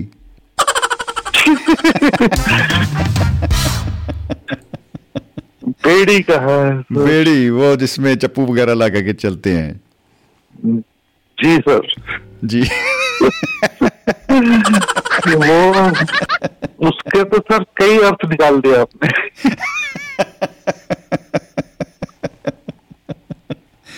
एंड हो गया जी एंड हो गया ਨਹੀਂ ਉਹ ਬੇੜੀ ਠੀਕ ਹੈ ਜੀ ਉਹ ਚੇਨ ਵੇਨ ਡਾਲਦੀ ਬੰਦੇ ਨੇ ਪੈਰਾਂ ਦੇ ਵਿੱਚ ਉਹ ਪਾਤੀ ਜੀ ਬਿਲਕੁਲ बिल्कुल सर दो लाइनें याद आ रही हैं कि झील पे पानी बरसता है हमारे देश में ਠੀਕ ਹੈ ਜੀ बिल्कुल और खेत पानी को तरसता है हमारे देश में वाह ਬਦਲਾਂ ਦੇ ਸਰਪੰਚ ਨਾਲ ਗੱਲ ਕਰਨੀ ਪਏਗੀ झील पे पानी बरसता है हमारे देश में और खेत पानी को तरसता है हमारे देश में जी आज नेता अफसरों और पागलों को छोड़कर आप बोलो कौन हंसता है हमारे देश वाह जी वाह एक तो यही बेटा है भाई बंदा। नहीं सर मतलब हमारे सामने मतलब इतनी समस्याएँ जीवन जी. में है कुछ समय निकाल के हम हट रहे हैं। जी बिल्कुल बिल्कुल। जी लेकिन ऐसे भी बहुत लोग हैं कि को हंसने का भी समय नहीं है। वो अपनी परेशानियों में गिरे लोग बहुत खूब जी बहुत खूब और आपका बार बार धन्यवाद है कि आप आके हम लोगों को हंसा देते हो क्या बता जी मोहब्बत जिंदाबाद जिंदगी जिंदाबाद है जी बिल्कुल बिल्कुल जी जी सर सर आज के लिए इतना ही जानकारी जो थी वो आपके सामने रख दी है हमने भी ये सारी जानकारी सभी भाई और बहनों के सामने ऐसे ही रख दिया बिल्कुल इन बिन जिन्हों पंजाबी ਚ ਕਹਿੰਦੇ ਆ ਜੀ ਮਤਲਬ ਅ, ਲਫ਼ਜ਼ ਬ ਲਫ਼ਜ਼ ਵੈਸੇ ਹੀ ਦੋਸਤਾਂ ਦੀ ਕਚਹਿਰੀ 'ਚ ਰੱਖੀ ਗਈ ਹੈ ਜੀ। ਬਹੁਤ ਬਹੁਤ ਸ਼ੁਕਰੀਆ ਮਨੋਜ ਜੀ। ਧੰਨਵਾਦ। ਇਸੇ ਇਸੇ ਤਰ੍ਹਾਂ ਹੀ ਹੱਸਦੇ ਰਹੋ ਜਿੰਦਾਬਾਦ ਯਾਰੀਆਂ ਰਹਿਣ ਤੇ ਮੁਹੱਬਤ ਜਿੰਦਾਬਾਦ ਜ਼ਿੰਦਗੀ ਜਿੰਦਾਬਾਦ ਜੀ। ਜਿੰਦਾਬਾਦ। ਬਹੁਤ ਬਹੁਤ ਸ਼ੁਕਰੀਆ ਜੀ। ਬਹੁਤ ਬਹੁਤ ਸ਼ੁਕਰੀਆ ਰੱਖੋ Doaba radio. Doaba radio. So ਦੋਸਤੋ ਅ, ਮਨੋਜ ਕੁਮਾਰ ਜੀ ਅ, ਹੋਰਾਂ ਨੇ ਜੇਲ੍ਹ ਦੀ ਦੁਨੀਆ ਦੀ ਗੱਲ ਕੀਤੀ। ਵਾਕਈ ਅ, ਅਰਸ਼ ਅਰਸ਼ ਤੋਂ ਫਰਸ਼ ਤੱਕ ਦਾ ਸਫ਼ਰ ਹੈ ਫਰਸ਼ ਤੋਂ ਅਰਸ਼ ਤੱਕ ਦਾ ਸਫ਼ਰ ਹੈ। ਜ਼ਿੰਦਗੀ ਬਿਲਕੁਲ ਗੋਲ-ਗੋਲ ਜਿਹੜੀ ਹੈ ਘੁੰਮਣ ਵਾਲੀ ਇੱਕ ਸ਼ੈ ਹੈ ਜਿਹਦਾ ਪਹੀਏ ਵਾਂਗ ਸ- ਹਮੇਸ਼ਾ ਅੱਗੇ ਤੋਂ ਅੱਗੇ ਚੱਲਦੀ ਆ। ਇਹਦੇ ਚ ਉਤਰਾ ਚੜਾ ਉਹ ਲਾਜ਼ਮੀ ਹੈ ਉਹ ਹੋਣੇ ਵੀ ਚਾਹੀਦੇ ਨੇ। ਔਰ ਕਿਉਂਕਿ ਜਦੋਂ ਆਪਾਂ ਦੇਖਦੇ ਹਾਂ ਕਿ ECG ਦੀ ਰਿਪੋਰਟ ਜਦੋਂ ਆਉਂਦੀ ਆ ਤਾਂ ਉਹਦੇ ਉੱਤੇ ਪੂਰੀ ਐ ਡਾਇਗ੍ਰਾਮ ਜੀ ਬਣੀ ਹੁੰਦੀ ਆ। ਲਾਈਨ ਉੱਪਰ ਥੱਲੇ ਟੇਢੀ ਵਿੰਗੀ ਲਾਈਨ ਜਿਹੜੀ ਆ ਹੁੰਦੀ ਆ। ਉਹ ਟੇਢੀ ਵਿੰਗੀ ਲਾਈਨ ਦੱਸਦੀ ਆ ਕਿ ਬੰਦਾ ਜਿਉਂਦਾ ਹੈ, ਬੰਦੇ 'ਚ ਸਾਹ ਚੱਲ ਰਹੇ ਨੇ। ਔਰ ਅਗਰ ਸਿੱਧੀ ਹੋ ਜਾਏ ਬਾਈ, ਇੱਕ ਲੰਬੀ ਪੀ ਦੀ ਆਵਾਜ਼ ਆ ਜਾਏ ਓ ਹੋ ਹੋ ਹੋ ਹੋ ਹੋ। ਸਮਝ ਲਓ ਕਿ ਇਹ ਸਾਹਬ ਤੋਂ ਨਿਕਲ ਲਈਏ। ਅਬ ਅਫਸੋਸ ਡਾਕਟਰ ਸਾਹਿਬ ਵੀ ਆ ਕੇ ਚਿੱਟਾ ਜੀ ਕੋਟ ਦੇ ਉੱਪਰਲੇ ਬਟਨ ਬੰਦ ਕਰਕੇ ਬਾਹਰ ਦਰਵਾਜ਼ਾ ਖੋਲ ਕੇ ਕਹਿ ਦਿੰਦੇ ਆ ਅਫਸੋਸ ਹਮ ਇਸੇ ਨਹੀਂ ਬਚਾ ਸਕੇ। ਇਹ ਭਾਈ ਤੋਂ ਗਿਆ। ਤੋ ਇਹ ਇਸ ਤਰ੍ਹਾਂ ਦੇ ਹਾਲਾਤ ਜਿਹੜੇ ਬਣ ਜਾਂਦੇ ਆ। ਤੋ ਅ, ਦੁਸ਼ਵਾਰੀਆਂ ਅ, ਕਮੀਆਂ ਔਰ ਦੁੱਖ ਔਕੜਾ ਮ- ਰੁਕਾਵਟਾਂ ਬੜਾ ਕੁਝ ਹੈ ਜੋ ਸਾਨੂੰ ਹੋਰ ਤਗੜਾ ਹੋਣ ਲਈ ਹੋਰ ਮਜ਼ਬੂਤੀ ਨਾਲ ਅੱਗੇ ਵਧਣ ਲਈ ਜਿਹੜਾ ਹੈ ਉਹ ਪ੍ਰੇਰਦਾ ਹੈ। ਸਾਨੂੰ ਹੋਰ ਚੈਲੰਜਿੰਗ ਲਾਈਫ ਜਿਹੜੀ ਆ ਉਹ ਇਹ ਅ, ਜਿਹੜੇ ਨੇ ਚੁਣੌਤੀਆਂ ਨੇ ਅ, ਵੰਗਾਰ ਆ ਉਹ ਸਾਨੂੰ ਦੱਸਦੀ ਆ ਕਿ ਭਾਈ ਆਪਾਂ ਰੁਕਣਾ ਨਹੀਂ ਹੈ। ਇਹ ਸਾਡਾ ਟੈਸਟ ਹੋ ਰਿਹਾ ਹੈ ਇਹ ਸਾਡੀ ਪਰਖ ਹੋ ਰਹੀ ਆ। ਇਹਦੇ ਵਿੱਚ ਅਸੀਂ ਅ, ਬਸ ਅੱਗੇ ਹੀ ਵਧਣਾ ਹੈ। ਰੁਕਣਾ ਨਹੀਂ ਹੈ। ਤੋ ਇਹ ਤੋਂ ਜ਼ਿੰਦਾਬਾਦ ਮੁਹੱਬਤ ਜਿਹੜੀ ਆ ਹੋ ਰਹੀ ਆ। ਅ, ਮੰਜਰ ਸਾਹਿਬ ਬੈਲਜੀਅਮ ਤੋਂ ਸੁਣ ਰਹੇ ਨੇ ਤੋ ਉਹਨਾਂ ਨੂੰ ਬਈ ਬੇਨਤੀ ਕਰਦੇ ਆ ਅਸੀਂ ਕਿ ਆ ਕੇ ਆਪਣੀ ਜਿਹੜੀ ਆ ਐਨ ਸ਼ੱਕਰ ਵਰਗੀ ਮਿੱਠੀ ਜਿਹੜੀ ਆ ਬੋਲੀ ਉਹ ਜ਼ਰੂਰ ਦੋਸਤਾਂ ਦੇ ਨਾਲ ਸਾਂਝ ਜ਼ਰੂਰ ਪਾਈ ਜਾਵੇ। ਬੜੀ ਹੀ ਕਹਿ ਲੋ ਵੀ ਸ਼ਿੱਦਤ ਨਾਲ ਸਾਨੂੰ ਉਡੀਕ ਆ ਕਿ ਉਹਨਾਂ ਦੀ ਆਪਾਂ ਆਵਾਜ਼ ਸੁਣ ਲਈਏ। ਤੋ ਅ, ਬਹੁਤ ਪਿਆਰ ਉਹਨਾਂ ਵੱਲੋਂ ਭੇਜਿਆ ਜਾ ਰਿਹਾ। ਹੈ ਚੰਦਨ ਕੌਸ਼ਲ ਸਾਹਿਬ ਹੋਰਾਂ ਨੇ ਲਾਈਕ ਬਟਨ ਦੱਬਤਾ ਬਈ ਕਮਾਲ ਹੋ ਗਈ ਭਾਈ ਧੰਨਵਾਦ ਧੰਨਵਾਦ ਭਾਈ। ਔਰ ਅ, ਨਾਲ ਦੀ ਨਾਲ ਬਲਦੇਵ ਰਾਜੂ ਹਰੀ ਉਹਨਾਂ ਨੇ ਵੀ ਪ੍ਰੋਗਰਾਮ ਨੂੰ ਲਾਈਕ ਕਰ ਰਹੇ ਨੇ। ਸ਼ੁਕਰੀਆ ਉਹਨਾਂ ਦਾ ਬਹੁਤ ਬਹੁਤ ਜੀ ਦੋਸਤਾਂ ਦਾ। ਤੇ ਦੋਸਤੋ ਪ੍ਰੋਗਰਾਮ ਤੁਹਾਨੂੰ ਪਸੰਦ ਆ ਰਿਹਾ ਹੈ ਤਾਂ ਅੱਗੇ ਸ਼ੇਅਰ ਜ਼ਰੂਰ ਕਰ ਦਿਓ ਭਾਈ ਦੋਸਤਾਂ ਨਾਲ ਫੇਸਬੁੱਕ ਵਾਲਾ ਪੇਜ ਕਰ ਦਿਓ ਵੀਰੇ। ਬੜਾ ਮਜ਼ਾ ਆ ਜੂ।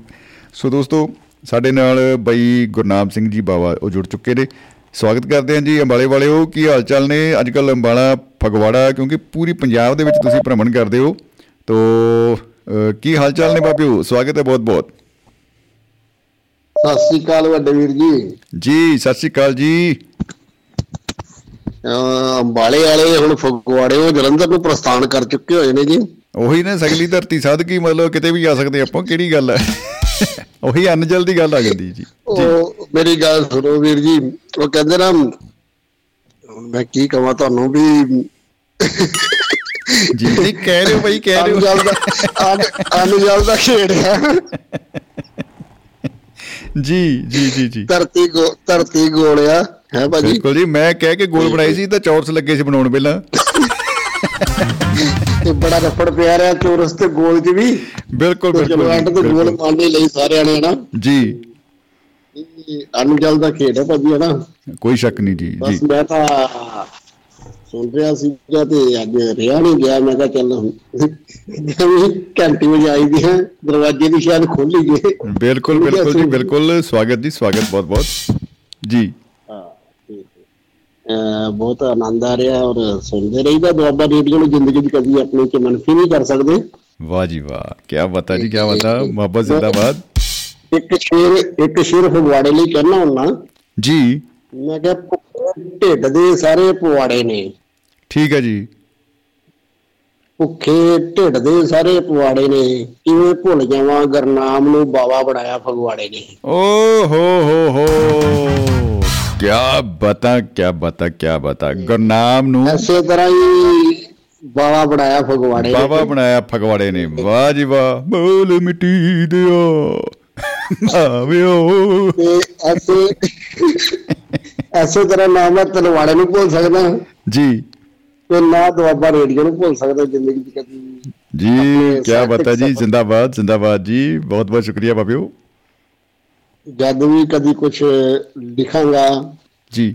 ਜਦ ਵੀ ਕਿਤੇ ਸਾਹਿਤ ਦੇ ਵਿੱਚ ਕੋਈ ਆਪਣਾ ਲਿਖਿਆ ਕਲਾਮ ਕਿਤਾਬੀ ਰੂਪ ਚ ਕਦੀ ਵੀ ਜੀ। ਆਉਣ ਵਾਲੇ ਟਾਈਮ ਦੇ ਵਿੱਚ ਕਦੀ ਵੀ ਝੋਲੀ ਪਾਵਾਂਗਾ ਉਹਦੇ ਮੁਖ ਬੰਦ ਚ ਮੇਰੇ ਵੱਲੋਂ ਲਿਖੇ ਦੇ ਵਿੱਚ ਦਬਾਬਾ ਰੇਡੀਓ ਕਦੀ ਮਨਫੀ ਨਹੀਂ ਹੋ ਸਕਦਾ। ਵਾਹ ਜੀ ਵਾਹ ਕੀ ਬਤਾ ਕੀ ਬਤਾ ਮੇਰੀ ਰਹਿੰਦੀ ਉਮਰ ਤੱਕ ਮੇਰੀ ਰੂਹ ਤੋਂ ਦਬਾਬਾ ਰੇਡੀਓ ਮਨਫੀ ਨਹੀਂ ਹੋ ਸਕਦਾ।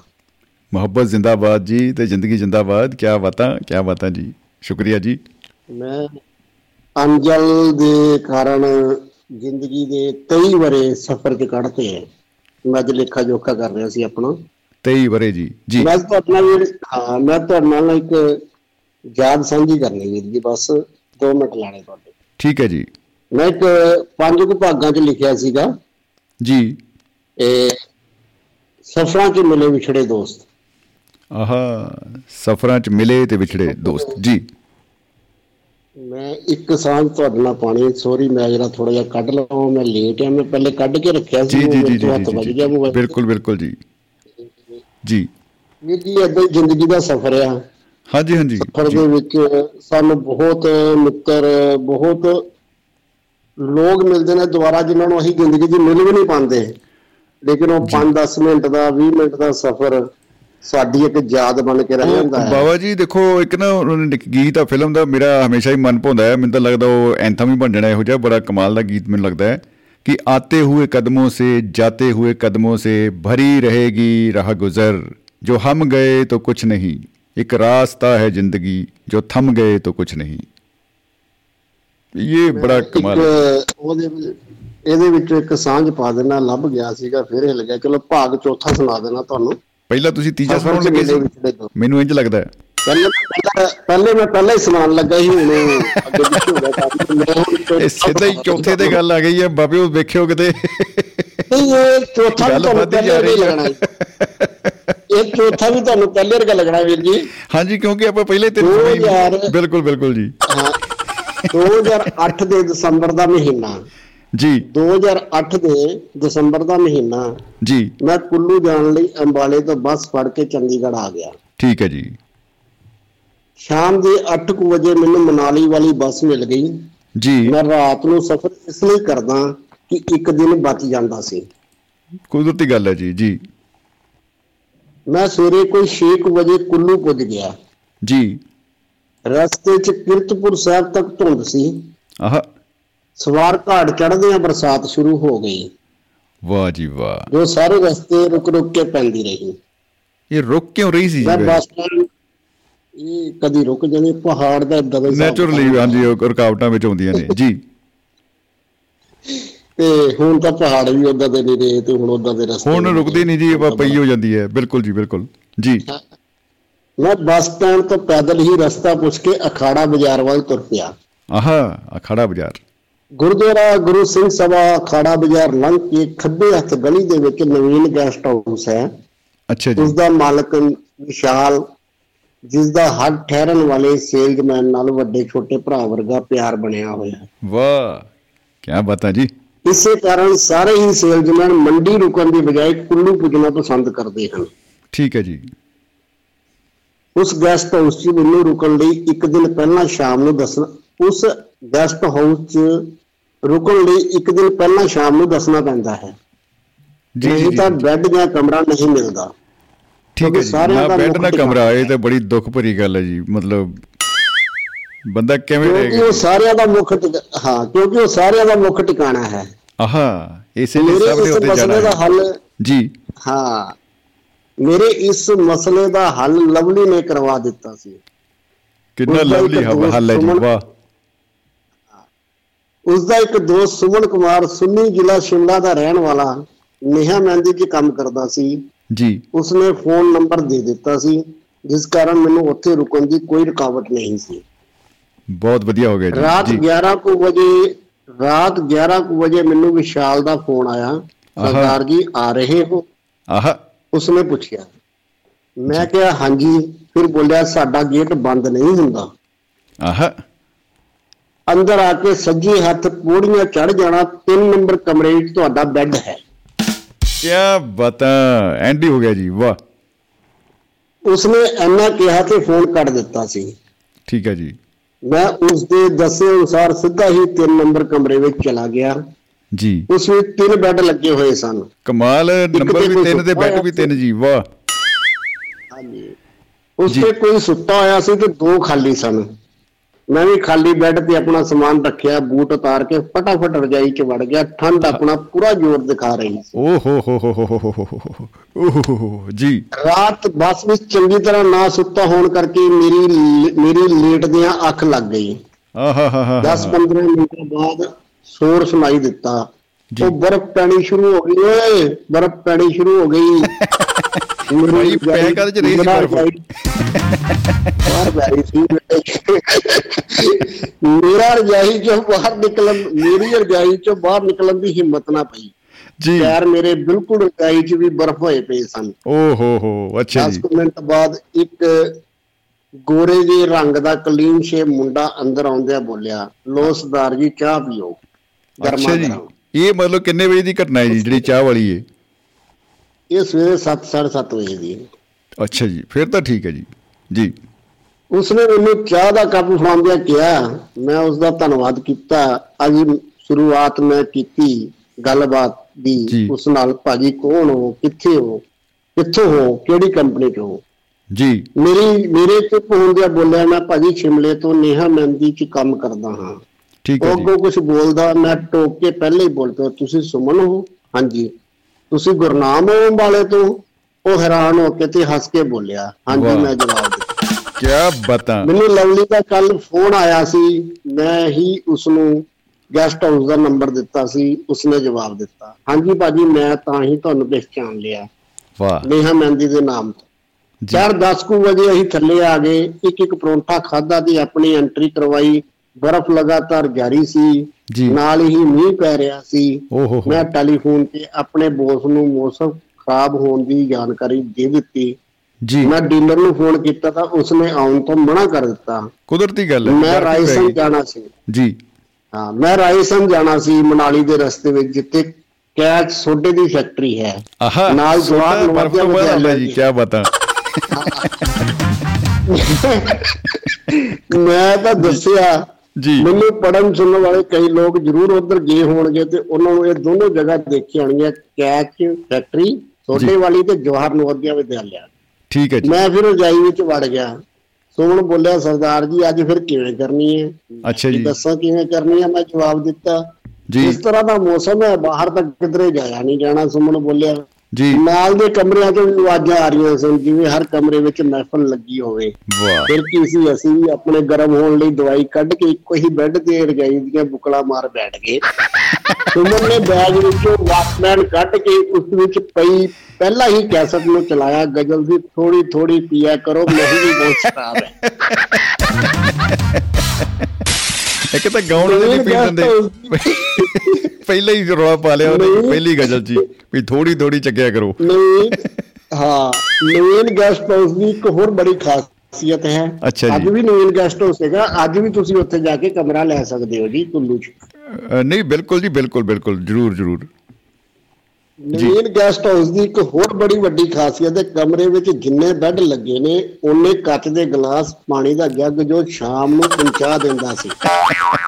ਉਹ ਅੱਜ ਮੌਸਮ ਦੇ ਹਿਸਾਬ ਨਾਲ ਉਸਨੇ ਸਵੇਰੇ ਹੀ ਸਾਰਿਆਂ ਦੇ ਕਮਰਿਆਂ ਵਿੱਚ ਰਖਵਾ ਦਿੱਤੇ ਸਨ। ਉਹ ਸਾਰਿਆਂ ਦੀ ਨਬਜ਼ ਜਾਣਦਾ ਸੀ ਐਨਾ ਵੇਲੇ ਵਾਲੇ ਜਾਣਾ ਤੇ ਕਿਧਰੇ ਨਹੀਂ? ਇਹ ਇਹੋ ਹੀ ਕਰਨਾ ਹੈ। ਜੀ ਘੰਟੀਆਂ ਮਾਰ-ਮਾਰ ਤੰਗ ਕਰਨਗੇ। ਇੰਟਰਕੋਮ ਦੀ ਥਾਂ ਕਮਰੇ ਵਿੱਚ ਘੰਟੀ ਵਾਲਾ ਬਟਨ ਲੱਗਾ ਹੋਇਆ ਸੀ। ਨਹੀਂ ਨਹੀਂ ਇੰਟਰਕਮ ਤੇ ਬੰਦਾ। ਪਰੇਸ਼ਾਨ ਹੋ ਜਾਏਗਾ ਇੰਨੇ ਬੰਦੇ ਅੰਦਰ ਠਹਿਰੇ ਹੋਏ ਆ ਤੇ ਘੰਟੀਆਂ ਠੀਕ ਹੈ ਘੰਟੀਆਂ ਤਾਂ ਫਿਰ ਵੀ ਵੱਜ ਰਹੀਆਂ ਸਨ ਜਿਵੇਂ ਅਸੀਂ ਮਾਰ ਕੇ ਮੈਗੀ ਲਿਆਉਣ ਦੀ ਡਿਮਾਂਡ ਕੀਤੀ ਇਸੇ ਤਰ੍ਹਾਂ ਕੋਈ ਸਰੂਰ ਚ ਹੋਇਆ। ਕੁਛ ਨਾ ਕੁਛ ਖਾਣ ਨੂੰ ਮੰਗੀ ਜਾ ਰਿਹਾ ਸੀ ਅਸੀਂ ਜੀ। ਸ਼ਾਮ ਤੱਕ ਬੈਠੇ ਦਾਰੂ ਪੀਂਦੇ ਰਹੇ ਮੌਸਮ ਠੰਡਾ ਹੋਣ ਕਰਕੇ ਜ਼ਿਆਦਾ ਚੜੀ ਵੀ ਨਹੀਂ ਦੋ ਬੰਦੇ ਪੋਣੀ ਬੋਤਲ ਦੇ ਕਰੀਬ ਇਹ ਮੁਲਾਕਾਤ ਸਾਡੀ ਯਾਦਗਾਰੀ ਹੋ ਨਿਬੜੀ। ਫਿਰ ਜੀ। ਕੀ ਸੀ ਲਵਲੀ ਵਾਂਗ ਸੁਮਨ ਨਾਲ ਵੀ ਅੱਜ ਤੱਕ ਫੋਨ ਤੇ ਰਾਬਤਾ ਬਣਿਆ ਹੀ ਰਹਿੰਦਾ ਹੈ। ਉਹ ਜਾਰੀ ਫਿਰ ਦਿਨ ਗਈ ਜਦੋਂ ਵੀ ਸ਼ਿਮਲੇ ਔਰ ਰਾਮਪੁਰ ਬਸ਼ਹਿਰ ਜਾਣਾ ਹੁੰਦਾ ਤਾਂ ਇੱਕ ਦਿਨ ਪਹਿਲਾਂ ਅਸੀਂ ਸੁੰਨੀ ਸੁਮਨ ਦੇ ਘਰ ਇਕੱਠੇ ਹੁੰਦੇ। ਜੀ। ਬੀਅਰ ਦੀਆਂ ਬੋਤਲਾਂ ਲੈ ਕੇ ਕਸਬਾ ਨੂੰਆ ਛੋਟਾ ਜਿਹਾ ਪਿਆਰਾ ਜਿਹਾ ਸੁੰਨੀ ਨਾਲ ਚੱਲਦਾ ਬਿਆਸ ਦਰਿਆ। ਜੀ। ਉਸ ਸਮੇਂ ਉੱਥੇ ਵਾਟਰ ਰਾਫਟਿੰਗ ਵੀ ਹੁੰਦੀ ਸੀ। ਸੁੰਨੀ ਦੇ ਅੱਗੇ 2 ਕਿਲੋਮੀਟਰ ਤੇ ਬੜਾ ਮਸ਼ਹੂਰ ਹੈ ਤੱਤਾ ਪਾਣੀ। ਜਿੱਥੇ ਸ਼ਿਮਲੇ ਤੋਂ ਬਾਅਦ ਬਹੁਤ ਹੀ ਬਹੁਤ ਟੂਰਿਸਟ ਆਉਂਦਾ ਹੈ ਜੀ। ਜੀ ਜੀ ਜੀ ਪਰ ਹੁਣ ਕੋਲ ਡੈਮ ਬਣਨ ਕਰਕੇ ਪਾਣੀ ਬਿਲਕੁਲ ਰੋਡ ਦੇ ਬਰਾਬਰ ਆ ਗਿਆ। ਵਾਟਰ ਰਾਫਟਿੰਗ ਬੰਦ ਹੋ ਗਈ ਹੈ। ਅਸੀਂ ਬੀਅਰ ਦੀਆਂ ਬੋਤਲਾਂ ਲੈ ਦਰਿਆ ਕੰਢੇ ਚਲੇ ਜਾਂਦੇ। ਇੱਕ ਬੋਤਲ ਖੋਲ ਲੈਂਦੇ। ਬਾਕੀ ਦੀਆਂ ਪੱਥਰਾਂ ਨਾਲ ਟਿਕਾ ਕੇ ਦਰਿਆ ਦੇ ਠੰਡੇ ਪਾਣੀ ਵਿੱਚ ਠੰਡੀਆਂ ਹੋਣ ਲਈ ਲਗਾ ਦਿੰਦੇ। ਬੜਾ ਆਨੰਦ ਤੇ ਇੱਕ ਵੱਖਰਾ ਹੀ ਜ਼ਿੰਦਗੀ ਦਾ ਮਜ਼ਾ ਅਸੀਂ ਲਿੱਤਾ। ਉਸ ਸਮੇਂ ਨੂੰ ਅੱਜ ਵੀ ਬਹੁਤ ਯਾਦ ਕਰਦੇ ਆ ਧੰਨਵਾਦ ਗੁਰੂ ਨਾਨਕ ਵਾਹ। ਜੀ ਵਾਹ ਵਾਹ ਜੀ ਵਾਹ। ਮੈਂ ਤਾਂ ਕਹਿੰਦਾ ਜੀ ਗੁਰਨਾਮ ਜੀ ਤੁਸੀਂ ਨਾ ਕਹਾਣੀ ਦੇ ਬਹਾਨੇ ਨਾ ਮਾਹੌਲ ਵਿੱਚ ਪਖਾ ਦਿੱਤਾ ਤੇ ਮੈਨੂੰ ਲੱਗਦਾ ਪੰਜਾਬ ਚ ਅਫੜਾ ਤਫੜੀ ਪੈ ਗਈ ਹੈ। ਉਹਨਾਂ ਨੇ ਕਹਿਣਾ ਉਹ ਵੀ ਬਾਜਾਂ ਆਉਣੀਆਂ ਸ਼ੁਰੂ ਹੋ ਗਈਆਂ ਉਹ ਬਰਫ ਆ ਗਈ ਉਹ ਬਰਫ ਆ ਗਈ। ਜੀ ਬਹੁਤ ਬਹੁਤ ਹੀ ਵਧੀਆ ਦਾ ਜੀ ਬਹੁਤ ਦਾ ਵਧੀਆ। ਅੱਜ- ਦਾ ਦਿਨ ਅੱਜ ਦਾ ਦਿਨ ਦੋ ਤਰੀਕੇ ਨਾਲ ਇਤਿਹਾਸਕ ਹੋ ਗਿਆ। ਜੀ। ਇੱਕ ਤੇ ਬੜੇ ਚਿਰਾਂ ਬਾਅਦ ਤੁਹਾਡੇ ਨਾਲ ਔਨ 에ਅਰ ਸੱਜਣਾ ਮਿੱਤਰਾਂ ਨਾਲ ਗੱਲਬਾਤ ਹੋ ਰਹੀ ਹੈ। ਜੀ। ਇੱਕ ਅੱਜ ਨਾ ਫਗਵਾੜੇ ਰਵਿੰਦਰ ਚੋੜੀਆਂ ਦੀ ਕਿਰਪਾ ਦੇ ਨਾਲ ਨਾ ਹਾਂਜੀ। ਕਿਰਪਾਲ ਕਾਜਾਤ ਜੀ ਨੂੰ ਮਿਲਣ ਦਾ ਮੌਕਾ ਮਿਲਿਆ। ਵਾਹ ਵਾਹ ਵਾਹ ਵਾਹ। ਕੀ ਬਤਾ ਕੀ ਬਤਾ। ਬਹੁਤ ਹੀ ਖੂਬ। ਬਹੁਤ ਹੀ ਖੂਬ। ਉਹਨਾਂ ਦੀ ਸੰਗਤ ਕਰਨ ਦਾ ਮੌਕਾ ਮਿਲਿਆ ਮੋਤਾ ਸਿੰਘ ਸਰਾਏ ਜੀ ਹਰਾਂ ਦੀ ਦੁਆਰਾ ਸੰਗਤ ਕਰਨ ਦਾ ਮੌਕਾ ਜੀ ਮਿਲਿਆ। ਜੀ ਬਿਲਕੁਲ ਜੀ ਬਿਲਕੁਲ ਐਨ ਮੈਂ ਕਹਿੰਦਾ ਵੀ ਜ਼ਬਰਦਸਤ ਰੂਹਾਂ ਦੇ ਮਾਲਕ ਨੇ ਔਰ ਕਹਿ ਲਓ ਰੋਸ਼ਨ ਜਿਹੜੇ ਆ ਨੇ ਅਲਫਾਜ਼ ਉਹਨਾਂ ਦੇ ਹੈਗੇ ਆ। ਔਰ ਚਾਨਣ ਮੁਨਾਰੇ ਦੀ ਤਰ੍ਹਾਂ ਉਹ ਆਪਣੇ ਸਾਹਿਤ ਦੇ ਨਾਲ ਜਿਹੜਾ ਰੁਸ਼ਨਾ ਰਹੇ ਨੇ ਆਪਣੇ ਚੁਗਿਰਦੇ ਨੂੰ। ਸਾਨੂੰ ਵੀ ਬੜਾ ਕੁਝ ਉਹਨਾਂ ਤੋਂ ਸਿੱਖਣ ਨੂੰ ਮਿਲਦਾ ਜੀ। ਬੜੇ ਕਮਾਲ ਦੇ ਸ਼ਖਸੀਅਤਾਂ ਨੇ ਜਿਹੜਾ ਤੁਸੀਂ ਨਾਮ ਲਿਆ ਸਾਰਿਆਂ ਦਾ ਹੀ। ਸ਼ਮੀ ਭਾਜੀ ਆਪਾਂ ਇੱਕ ਦਿਨ ਗੱਲ ਕੀਤੀ ਸੀ ਤਲਵਾਰੇ ਬੈਠ ਕੇ ਕਿ ਆਪਾਂ ਗੱਦੀਆਂ ਦੇ ਉੱਤੇ ਕਿਤਾਬ ਲਿਖਣੀ ਹੈ ਨਾ। ਗੱਦੀ ਜਿਹੜੇ ਭਾਈਚਾਰਾ ਹੈ ਜੀ। ਹਾਂ ਸ਼ਿਮ ਹਿਮਾਚਲ ਦੇ ਵਿੱਚ। ਤੇ ਜਦੋਂ ਮੈਨੂੰ ਕਜ਼ਾਕ ਜੀ ਬਾਰੇ ਮੈਂ YouTube ਤੇ ਬਹੁਤ ਪੜ੍ਹਿਆ ਉਹਨਾਂ ਨੇ 19 ਕਬੀਲਿਆਂ ਦੇ ਕਰੀਬ ਵਿੱਚ ਰਹਿ ਕੇ ਲਿਖਿਆ ਉਹਨਾਂ ਨੇ ਨਾ। ਜੀ। ਭਾਰਤ ਦੇ ਅਲੱਗ-ਅਲੱਗ ਖਿੱਤਿਆਂ ਦੇ 19 ਕਬੀਲਿਆਂ ਦੇ ਉੱਤੇ ਉਹਨਾਂ ਨੇ ਵਰਕਆਊਟ ਕੀਤਾ ਉਹਨਾਂ ਦੀਆਂ ਕਿਤਾਬਾਂ ਆ। ਨਹੀਂ ਬਹੁਤ ਵੱਡਾ ਕੰਮ ਜੀ ਉਹਨਾਂ ਦਾ। ਬਿਲਕੁਲ ਬਿਲਕੁਲ ਜੀ ਬਿਲਕੁਲ। ਤੇ ਮੈਂ ਜੀ ਤੋਂ ਅੱਜ ਟਿਪਸ ਲਿੱਤਾ। ਜੀ। ਤੇ ਉਹ ਸਮਾਂ ਲੱਗੇਗਾ ਜ਼ਿੰਦਗੀ ਜ਼ਰੂਰ ਕਰਾਂਗਾ ਮੇਰਾ ਸ਼ੌਕ ਹੈ ਮੇਰਾ ਪੈਸ਼ਨ ਹੈ ਉਹ ਕੰਮ ਜ਼ਰੂਰ ਕਰੂੰਗਾ ਨਹੀਂ ਲੇਕਿਨ ਬਿਲਕੁਲ ਬਿਲਕੁਲ ਜੀ ਸਾਡੀ ਪੂਰੀ ਟੀਮ ਵੱਲੋਂ ਸਾਰੇ ਦੋਸਤਾਂ ਵੱਲੋਂ ਤੁਹਾਨੂੰ ਸ਼ੁਭ ਇੱਛਾਵਾਂ ਨੇ ਅਸੀਂ ਜਰੂਰ ਜਾਣਨਾ ਚਾਹਾਂਗੇ ਗੱਦੀ ਭਾਈਚਾਰੇ ਦੇ ਬਾਰੇ ਉਹਨਾਂ ਦੇ ਪਿਛੋਕੜ ਬਾਰੇ ਉਹਨਾਂ ਦੀ ਜ਼ਿੰਦਗੀ ਬਾਰੇ ਤੁਸੀਂ ਜਰੂਰ ਲਿਖੋ ਤੋਂ- ਸਾਨੂੰ ਪੜਨ ਨੂੰ ਮਿਲੇ ਇਹ ਉਡੀਕ ਰਹੇਗੀ ਸਾਨੂੰ ਜੀ। ਤੇ ਆ ਜਿਹੜਾ ਤੁਸੀਂ ਉਸ ਤੋਂ ਪਹਿਲਾਂ ਆਪਣੀ ਯਾਤਰਾ ਦੀ ਜਿਹੜੀ ਇਹ ਸਾਂਝ ਪਵਾਈ ਆ ਇਹ ਬੜੀ ਕਮਾਲ ਦੀ ਸੀ। ਜਹਾਂਗੀਰ ਮੰਜਰ ਸਾਹਿਬ ਕਹਿੰਦੇ ਜੀ ਬਹੁਤ ਆਨ- ਆਨੰਦ ਆਇਆ ਤੇ ਬੜਾ ਕਮਾਲ ਲੱਗਿਆ। ਇੱਕ ਇੱਕ। ਸੈਕਿੰਡ ਹੋਰ ਲੈਣਾ ਸੀ ਤੁਹਾਡੇ ਕੋਲ ਮੈਂ। ਜੀ। ਇੱਕ ਸੈਕਿੰਡ ਹੋਰ ਲੈਣਾ ਫਿਰ ਮੈਂ ਕਾਲ ਕਰਦਾ ਆਪਣੀ। ਹੋਰ। ਵੀ ਵੀਰ ਦੀਆਂ ਗੱਲਾਂ ਸੁਣਾਂਗੇ ਸਾਰਿਆਂ ਦੀਆਂ। ਜੀ। ਮੇਰਾ ਜਿਹੜਾ ਅਗਲਾ ਪ੍ਰੋਜੈਕਟ ਹੈ ਲਹੂ ਭਿੱਜੀ ਅਖਬਾਰ। ਅੱਛਾ ਜੀ। ਉਹਨਾਂ ਸਾਲ ਡੇਢ ਸਾਲ ਚ ਤੁਹਾਡੀ ਝੋਲੀ ਪਾਵਾਂਗਾ ਪੰਜਾਬ ਦੇ ਹਾਲਾਤਾਂ ਦੇ ਉੱਤੇ। ਵਾਹ ਜੀ ਵਾਹ, ਜੀ ਬਹੁਤ ਬਹੁਤ ਖੂਬ ਜੀ ਬਹੁਤ ਅਖਬਾਰ। ਬੈਸਟ ਵਿਸ਼ੇਸ ਜੀ ਬੈਸਟ ਵਿਸ਼ੇਸ ਬਾਬਾ। ਜੀ। ਬਹੁਤ ਬਹੁਤ ਤੁਹਾਡਾ ਧੰਨਵਾਦ ਤੇ ਸ਼ੁਕਰੀਆ। ਇਸੇ ਤਰ੍ਹਾਂ ਹੀ ਮੁਹੱਬਤ ਜ਼ਿੰਦਾਬਾਦ ਤੇ ਜ਼ਿੰਦਗੀ ਜ਼ਿੰਦਾਬਾਦ। ਅਸੀਂ ਕਹਿੰਦੇ ਰਹਾਂਗੇ ਤੇ ਇਹ ਜ਼ਿੰਦਾਬਾਦ ਹੁੰਦੀ ਰਹੇਗੀ। ਜੀ ਬਹੁਤ ਬਹੁਤ ਸ਼ੁਕਰੀਆ। ਮੁਹੱਬਤ ਜ਼ਿੰਦਾਬਾਦ ਜੀ। ਸ਼ੁਕਰੀਆ ਬਾਬਿਓ। Doaba radio. Doaba radio. So ਦੋਸਤੋ ਗੁਰਨਾਮ ਸਿੰਘ ਬਾਵਾ ਜੀ ਕਾਫੀ ਚਿਰਾਂ ਬਾਅਦ ਉਹਨਾਂ ਨਾਲ ਗੱਲਬਾਤ ਹੋ ਰਹੀ ਹੈ ਤੇ ਬੜਾ ਉਹਨਾਂ ਨੇ ਆਪਣੇ ਜਿਹੜੇ ਆ ਬੜੀ ਅ, ਸ਼ਾਨਦਾਰ ਯਾਤਰਾ ਜਿਹੜੀ ਉਹਨਾਂ ਨੇ ਸਾਂਝੀ ਕੀਤੀ ਬੜਾ ਅੱਛਾ ਲੱਗਿਆ। ਸੋ ਦੋਸਤੋ ਗੱਲ ਹੈਗੀ ਆ ਅੰਨ ਜਲ ਦੀ ਤੋ ਭੁਪਿੰਦਰ ਜੀ ਦੇ ਕਮੈਂਟ ਵੀ ਆ ਰਹੇ ਨੇ ਬੜੇ ਕਮਾਲ ਦੇ। ਕਹਿੰਦੇ ਜੀ ਉਹ ਬਰਫ਼ ਕਰਕੇ ਨਹੀਂ ਚੜੀ ਕਿ ਬੰਦੇ ਵਾਲੇ ਹੋ ਗਏ ਤੇ ਉਹਨਾਂ ਕੋ ਸੌਦਾ ਘੱਟ ਸੀ ਇਸ ਕਰਕੇ ਨਹੀਂ ਚੈਰ ਚੜੀ ਤੋ ਜੀ ਬਿਲਕੁਲ ਜੀ ਬਿਲਕੁਲ। ਕਾਰਨ ਕੁਝ ਵੀ ਰਹੇ ਹੋਣ। ਬਸ ਇਹ ਹੈ ਕਿ ਅ, ਜ਼ਿੰਦਗੀ यूं ਹੀ ਚਲਤੀ ਰਹੇ ਹੱਸਤੇ ਗਾਤੇ ਕੱਟ ਜਾਏ ਰਸਤੇ। ਤੇ ਜ਼ਿੰਦਗੀ यूं ਹੀ ਚਲਤੀ ਰਹੇ। ਬੜੇ ਕਮਾਲ ਦੇ ਜਿਹੜੇ ਆ ਲਿਰਿਕਸ ਆ ਉਹ ਸੁਨੇਹਾ ਦੇਣ ਵਾਲੇ ਨੇ। ਅ, ਸਾਡੀ ਹਿੰਦੀ ਫਿਲਮਾਂ ਦੇ ਗੀਤ ਬੜੇ ਕਮਾਲ ਦੇ ਨੇ ਜੀ। ਬਹੁਤ ਕਮਾਲ ਕਮਾਲ ਧਮਾਲ ਉਹਨਾਂ ਦੇ ਮਚਾਈ। ਔਰ ਸਾਡੀ ਜ਼ਿੰਦਗੀ ਨੂੰ ਹੋਰ ਕਲਰਫੁਲ ਬਣਾਉਣ 'ਚ ਉਹਨਾਂ ਦਾ ਬੜਾ ਯੋਗਦਾਨ ਰਿਹਾ। ਹੈ ਤੇ ਲਗਾਤਾਰ ਇਹ ਉਹਨਾਂ ਕੋਲ ਆਪਾਂ ਸੁਣਦੇ ਰਹਿੰਦੇ ਆ। ਸਾਡੇ ਗੀਤਕਾਰ ਮਾਣਮੱਤੇ ਗੀਤ ਲਿਖਦੇ ਨੇ। ਸ਼ਾਇਰ ਆਪਣੀ ਰਚਨਾ ਕਹਿੰਦੇ ਨੇ ਕਹਾਣੀਕਾਰ ਆਪਣੀ ਕਹਾਣੀ ਕਹਿੰਦਾ ਹੈ। ਤੇ ਇਸੇ ਤਰ੍ਹਾਂ ਹੀ ਨਾਵਲ ਦੀ ਗੱਲ ਹੁੰਦੀ ਆ ਤੇ ਹੋਰ ਆਪਣੀ ਆਪਣੀ ਵਿਧਾ ਦੇ ਵਿੱਚ ਅ, ਜੋ ਯੋਗਦਾਨ ਪਾਉਂਦੇ ਨੇ ਅ, ਕਲਮਾਂ ਦੇ ਹਾਣੀ ਉਹਨਾਂ ਦੀ ਇੱਕ ਜਿਹੜੀ ਦੇਣ ਆ ਉਹਦਾ ਕੋਈ ਵੀ ਦੂਸਰਾ ਤੋੜ ਨਹੀਂ ਹੈ ਕੋਈ ਬਦਲ ਨਹੀਂ ਹੈ। ਤੋ ਵਾਕਈ ਮੈਂ ਕਿਤੇ ਪੜ੍ਹਿਆ ਸੀ ਕਿ ਬੰਦੇ ਨੂੰ ਆਪਣੀ ਜ਼ਿੰਦਗੀ ਦੇ ਤਜਰਬਿਆਂ ਦੇ ਉੱਤੇ ਹਰ ਬੰਦੇ ਨੂੰ ਇੱਕ ਕਿਤਾਬ ਜ਼ਰੂਰ ਲਿਖ ਕੇ ਜਾਣੀ ਚਾਹੀਦੀ ਹੈ। ਦੇਖੋ ਇਹ ਤਾਂ ਅਟ- ਅਟਲ ਸਚਾਈ ਹੈ ਕਿ ਜਾਣਾ ਹੈ ਸਭ ਨੇ ਅ, ਜਦੋਂ ਬੰਦਾ ਅ, ਆਇਆ ਧਰਤੀ ਤੇ ਉਸੇ ਦਿਨ ਹੀ ਉਹਦੇ ਉੱਤੇ ਐਕਸਪਾਇਰੀ ਡੇਟ ਲਿਖ ਦਿੱਤੀ ਗਈ ਹੈ ਜਿਹੜੀ ਅਨਨੋਨ ਹੈ। ਕਿਸੇ ਨੂੰ ਨਹੀਂ ਪਤਾ ਕਦੋਂ ਕੀ ਹੋਣਾ ਹੈ। ਲੇਕਿਨ ਫਿਰ ਵੀ ਅ, ਇੱਕ ਜਦੋਂ ਵੀ ਮੌਕਾ ਮਿਲੇ ਤਾਂ ਆਪਣੀ ਲਾਈਫ ਨੂੰ ਕਲਮਬੱਧ ਜ਼ਰੂਰ ਕਰਨਾ ਚਾਹੀਦਾ ਹੈ। ਤਾਂ ਕਿ ਜੋ ਹਰ ਇਨਸਾਨ ਆਪ- ਇਹ ਆਪਣੀ ਇੱਕ ਖੁੱਲੀ ਕਿਤਾਬ ਦੀ ਤਰ੍ਹਾਂ ਹੁੰਦਾ ਹੈ ਤੋ ਅਗਰ ਉਹ ਸੱਚਮੁੱਚ ਅ, ਲਿਖਿਆ ਜਾਵੇ ਖੁਦ ਨੂੰ ਲਿਖ ਲਿਖ ਲੈਣ ਦੀ ਜਿਹੜੀ ਆ ਕਲਾ ਉਹ ਹਰ ਇੱਕ ਦੇ ਵਿੱਚ ਹੁੰਦੀ ਹੈ ਹਰ ਬੰਦਾ ਆਪਣੀ ਗੱਲ ਕਹਿ ਸਕਦਾ ਹੈ ਆਪਣੇ ਤਰੀਕੇ ਨਾਲ ਕਹਿ ਸਕਦਾ ਹੈ। ਤੋ ਜ਼ਰੂਰ ਉਹ ਲਿਖਣੀ ਚਾਹੀਦੀ ਆ ਤੋ ਤਾਂ ਕਿ ਉਹਨਾਂ ਦੀ ਜ਼ਿੰਦਗੀ ਦੇ ਵਿੱਚ ਜੋ ਕੁਝ ਉਹਨਾਂ ਨੇ ਅ, ਹਾਸਿਲ ਕੀਤਾ ਜੋ ਕੁਝ ਗਵਾਇਆ ਅ, ਜੋ ਉਤਰਾ ਚੜਾ ਉਹਨਾਂ ਨੂੰ ਦੇਖਣ ਨੂੰ ਮਿਲੇ ਆ ਤੋ ਉਹ ਬਾਕੀਆਂ ਲਈ ਲਾਹੇਵੰਦ ਹੋ ਸਕਦਾ ਹੈ। ਉਦਾਂ ਕਹਿੰਦੇ ਬੰਦਾ ਆਪਣੀ ਇੱਕ ਜ਼ਿੰਦਗੀ ਜਿਉਂਦਾ ਹੈ ਅ, ਬੰਦਾ ਪੈਦਾ ਹੋਇਆ ਬੰਦਾ ਚਲਾ ਗਿਆ। ਲੇਕਿਨ ਜਿਹੜਾ ਬੰਦਾ ਕਿਤਾਬਾਂ ਪੜ੍ਹਦਾ ਹੈ ਉਹ ਹੋਰ ਕਈ ਦਰਜਣਾ ਸੈਂਕੜੇ ਜਿੰਨੀਆਂ ਉਹ ਕਿਤਾਬਾਂ ਪੜ੍ਹਦਾ ਹੈ, ਉਨੀਆਂ ਜ਼ਿੰਦਗੀਆਂ ਜੀ ਜਾਂਦਾ ਹੈ। ਤੋ ਇੱਕ ਜ਼ਿੰਦਗੀ 'ਚ ਅਗਰ ਇੱਕ ਤੋਂ ਜ਼ਿਆਦਾ ਵਾਰੀ ਜਿਉਣਾ ਹੈ, ਤਾਂ ਮੈਨੂੰ ਲੱਗਦਾ ਹੈ ਕਿਤਾਬਾਂ ਨਾਲ ਜੁੜਨ ਦੀ ਲੋੜ ਹੈ। ਤੋ ਇਹ ਔਰ ਕਿਤਾਬਾਂ ਨਾਲ ਜੇ ਜੁੜਨ ਦੀ ਲੋੜ ਹੈ, ਤਾਂ ਉਨੀਆਂ ਹੀ ਕਿਤਾਬਾਂ ਲਿਖਣ ਦੀ ਵੀ ਲੋੜ ਹੈ। ਤੋ ਜਿਹੜੇ ਲਿਖਾਰੀ ਨੇ ਉਹਨਾਂ ਨੂੰ ਸਲੂਟ ਹੈ ਸਾਡਾ, ਸਜਦਾ ਹੈ ਸਾਡਾ। ਜਿਹੜੇ ਆਪਣੇ ਕਲਮ ਦੇ ਰਾਹੀਂ ਕਲਮਬੰਦ ਕਰਦੇ ਨੇ, ਆਪਣੇ ਤਜਰਬਿਆਂ ਨੂੰ ਆਪਣੀ ਕਹਾਣੀਆਂ ਨੂੰ, ਤੋ ਆਪਣੇ ਤਰੀਕੇ ਦੇ ਨਾਲ ਉਹ ਸਾਨੂੰ ਆਪਣੀ ਉਂਗਲੀ ਫੜ ਕੇ ਵਕਤ ਦੀ ਲੀਹ ਦੇ ਉੱਤੇ ਅੱਗੇ ਤੋਰ ਕੇ ਲੈ ਕੇ ਜਾਂਦੇ ਆ। ਤੋ ਉਹਨਾਂ ਦਾ ਕਹਿ ਜੀ ਸਲਾਮਤ ਰਹਿਣ ਜੀ ਲਿਖਣ ਵਾਲੇ ਤੇ ਸਲਾਮਤ ਰਹਿਣ ਪੜਨ ਵਾਲੇ। ਬਾਕੀ ਵੀ ਭਾਈ, ਜਿਹੜੇ ਨਹੀਂ ਪੜ ਰਹੇ ਭਾਈ ਕੁਝ ਤਾਂ ਪੜਦੇ ਹੋਣਗੇ। ਕਈ ਡਾਕਟਰਾਂ ਦੀ ਲਿਖੀ ਹੋਈ ਪਰਚੀ ਪੜੀ ਜਾਂਦੇ ਆ ਵਿਚਾਰੇ।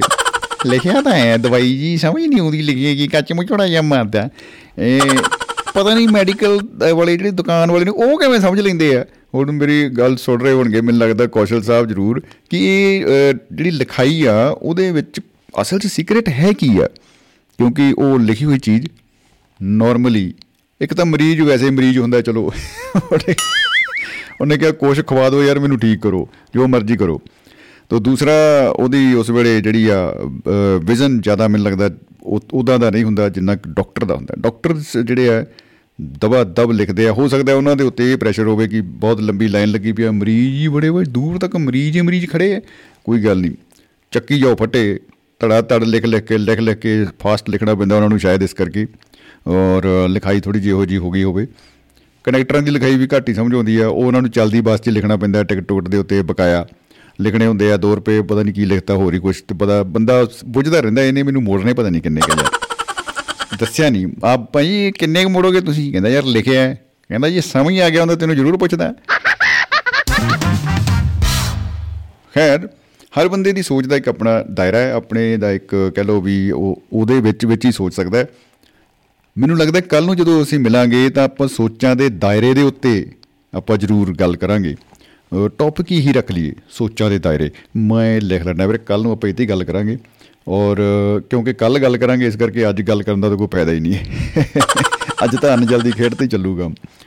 ਪੱਲੋ ਭਾਜੀ ਨੇ ਜਿਹੜਾ ਪੁਆਇੰਟ ਆਊਟ ਕੀਤਾ ਸੀਗਾ ਉਹ ਪੋਸਟਰ ਦੇ ਉੱਤੇ ਲਿਖਿਆ ਸੀ ਅਨ ਜਲ ਇਕੱਠਾ ਲਿਖ ਦਿੱਤਾ ਸੀਗਾ। ਆਪਾਂ ਉਹਨਾਂ ਨੂੰ ਅ, ਅ, ਧੰਨਵਾਦ ਕਰਦੇ ਹਾਂ ਆਪਣੀ ਟੀਮ ਦਾ ਜਿਨ੍ਹਾਂ ਨੇ ਉਹਨੂੰ ਸੋਧ ਦਿੱਤਾ ਹੈ।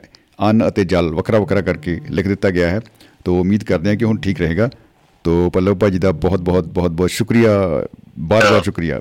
ਤੋ ਸਾਡੇ ਨਾਲ ਜੁੜ ਚੁੱਕੇ ਨੇ ਜੀ ਮਹਿਫਲ ਦੇ ਵਿੱਚ ਵੈਸ਼ਨੂ ਸ਼ਰਮਾ ਜੀ ਸ਼ਹੀਦ ਭਗਤ ਸਿੰਘ ਨਗਰ ਯਾਨੀ ਕਿ ਨਵਾਂ ਸ਼ਹਿਰ ਤੋਂ ਜੀ ਨੂੰ ਸ਼ਰਮਾ ਜੀ। ਸਤਿ ਸ਼੍ਰੀ ਅਕਾਲ ਜੀ ਖੁਸ਼ ਆਮਦੀਦ ਜਨਾਬ। ਸਤਿ ਸ੍ਰੀ ਅਕਾਲ ਜੀ ਸਾਰੇ ਸਰੋਤਿਆਂ ਨੂੰ ਤੇ ਬਿਲਕੁਲ ਮਹਿਫਿਲ ਮਿੱਤਰਾਂ ਦੀ ਤੇ ਲੱਗਦੀ ਰੋਜ਼ ਚਬਾਰੇ ਤਾਂ ਨਹੀਂ ਲੱਗੀ ਕੁੱਲੂ ਲੱਗੀ ਜਾ ਕੇ। ਕੁੱਲੂ ਲੱਗੀ ਜੀ ਬਿਲਕੁਲ ਬਿਲਕੁਲ ਜੀ। ਬਿਲਕੁਲ ਗੁਰਨਾਮ ਜੀ ਆਏ ਬਾਬਾ ਜੀ ਵਧੀਆ ਆ ਕਿਉਂਕਿ ਜਿਹੜਾ ਬੰਦਾ ਜੇ ਸਪੀਡ 'ਚ ਗਿਆ ਤੇ ਜੇ ਉਹਦੇ ਬਾਰੇ ਜਾਣਕਾਰੀ ਦੇਵੇ ਤਾਂ ਵਧੀਆ ਗੱਲ ਆ ਤੇ ਉਹਨਾਂ ਨੂੰ ਪਤਾ ਕਿ ਮੁਸਾਫਰ ਦਾ ਦੁੱਖ ਕੀ ਹੁੰਦਾ ਆ ਜੀ। ਕਿੱਦਾਂ ਉਹਨੇ ਟਾਈਮ ਕੱਢਣਾ ਆ ਪੜ ਪੜ ਕੇ ਜਾਂ ਸੌਂ ਕੇ ਤੇ ਦਿਹਾੜੀ ਵੀ ਪਾਉਣੀ ਆ ਦਿਹਾੜੀਆਂ ਵੀ ਨਹੀਂ ਟੁੱਟਣੀਆਂ ਚਾਹੀਦੀਆਂ ਠੀਕ ਹੈ ਨਾ ਜੀ? ਜੀ ਜੀ ਜੀ ਬਿਲਕੁਲ। ਇੱਥੇ ਬੈਠਿਆਂ ਬੈਠਿਆਂ ਬਰਫ਼ ਵੀ ਵੇਖ ਲਈ ਕੁੱਲੂ ਵੀ ਦੇਖ ਲਿਆ ਰਾਤ ਵਿੱਚ ਸਟੇਸ਼ਨਾਂ ਨੂੰ ਪਤਾ ਲੱਗਿਆ ਤੇ ਨਵੀਨ ਜਿਹੜਾ ਬੰਦਾ ਆ ਉਹਦੀ ਜਿਹੜਾ ਗੈਸਟ ਹਾਊਸ ਉਹਦੇ ਬਾਰੇ ਵੀ ਪਤਾ ਲੱਗਾ। ਬਿਲਕੁਲ ਜੀ ਬਿਲਕੁਲ। ਵੇਖੋ ਕਿੰਨੀ ਜਾਣਕਾਰੀ ਚ ਵਾਧੇ ਹੋ ਗਏ ਆ। ਬਿਲਕੁਲ। ਬਹੁਤ ਹੈ ਜੀ ਫਾਇਦਾ ਹੁੰਦਾ ਨਾ ਕਿਤੇ ਬੰਦਾ ਜਾਂਦਾ ਹੀ ਆ ਤੇ ਐਵੇਂ ਇੱਧਰ ਉੱਧਰ ਧੱਕੇ ਖਾਣ ਨਾਲੋਂ ਚੀਪ ਐਂਡ ਬੈਸਟ ਤੇ ਕੀ ਕਹਿੰਦੇ ਹੁੰਦੇ ਆ ਨਾਲੇ ਪਤਾ ਵੀ ਵਾਤਾਵਰਨ ਠੀਕ ਹੈ ਉੱਥੇ ਦਾ। ਬੰਦਾ ਦੇ ਸਹਾਇਤਾ ਹੁੰਦੀ ਆ ਬਾਕੀ ਲਿਖਣਾ ਆਪਣੇ ਦਿਮਾਗ 'ਚ ਬਿਠਾ ਕੇ ਲਿਖਣਾ ਉਹਨੂੰ ਯਾਦ ਰੱਖਣਾ ਇੰਨੀ ਦੇਰ ਬਾਅਦ ਉਹਨੂੰ ਸ਼ੋਅ ਕਰਨਾ ਇਹ ਵੀ ਵੱਡੀ ਗੱਲ ਆ। ਤੇ ਇਹਨਾਂ ਵੀ ਹੁਣ એનર્ਜੀ ਉਹ ਆਪਣੀ ਸਾਡੇ ਹੱਲ ਨਹੀਂ ਲਾਉਂਦੇ ਆਪਣੇ ਕੰਮ ਹੱਲ ਲਾਉਂਦੇ ਆ। ਜੀ ਜੀ ਜੀ ਕਾਰੋਬਾਰ ਤੇ ਜਾਂ ਉਹਨਾਂ ਕੋਲ ਸਹਾਇਤਾ ਵੀ ਲਿਖਣਾ ਆ। ਜੀ ਜੀ ਜੀ ਤਾਂ ਕਿ ਸਾਡੇ ਨਾਲ ਬੈਠ ਕੇ ਗੱਲਾਂ ਇਹੀ ਕਰ ਜਾਂਦੇ ਸੀ। ਉਹ ਗੱਲਾਂ ਹੁੰਦੀਆਂ ਸੀ ਪਰ ਹੁਣ ਲੇਖਕ ਦੇ ਤੌਰ ਤੇ ਉਹਨਾਂ ਦੇ ਇਹ ਖਾਸ ਅਲਫਾਜ਼ ਹੋ ਗਏ। ਤੇ ਸ਼ੁਕਰੀਆ ਤਰੱਕੀ। ਕਰਨ ਆਪਣੇ ਫੀਲਡ ਦੇ ਵਿੱਚ ਆਪਣਾ ਸ਼ੌਂਕ ਉਹਨਾਂ ਦਾ ਵਧੇ ਜਿਹਦੇ ਨਾਲ ਉਹਨਾਂ ਦੇ। ਮਨ ਨੂੰ ਉਹਨਾਂ ਦੇ ਦੋਸਤਾਂ ਨੂੰ ਉਹਦੇ ਜਿਹੜੀ ਦਿਮਾਗ ਦੇ ਵਿੱਚ ਸੋਚੀਆਂ ਗੱਲਾਂ ਆ ਉਹ ਪੂਰੀਆਂ ਹੋਣ ਤੇ ਤੰਦਰੁਸਤ ਰਹਿਣ। ਬਿਲਕੁਲ ਬਿਲਕੁਲ ਜੀ ਜੀ ਬਿਲਕੁਲ ਜੀ। ਬਾਕੀ ਦਾਣਾ ਪਾਣੀ ਦਾ ਵਿਸ਼ਾ ਮੇਰਾ ਖਿਆਲ ਸਾਡਾ ਇਦਾਂ ਦੇ ਹੈ ਜੀ? ਅਨਜਲ ਦੀ ਖੇਡ ਹੈ ਜੀ ਬਿਲਕੁਲ ਜੀ ਬਿਲਕੁਲ।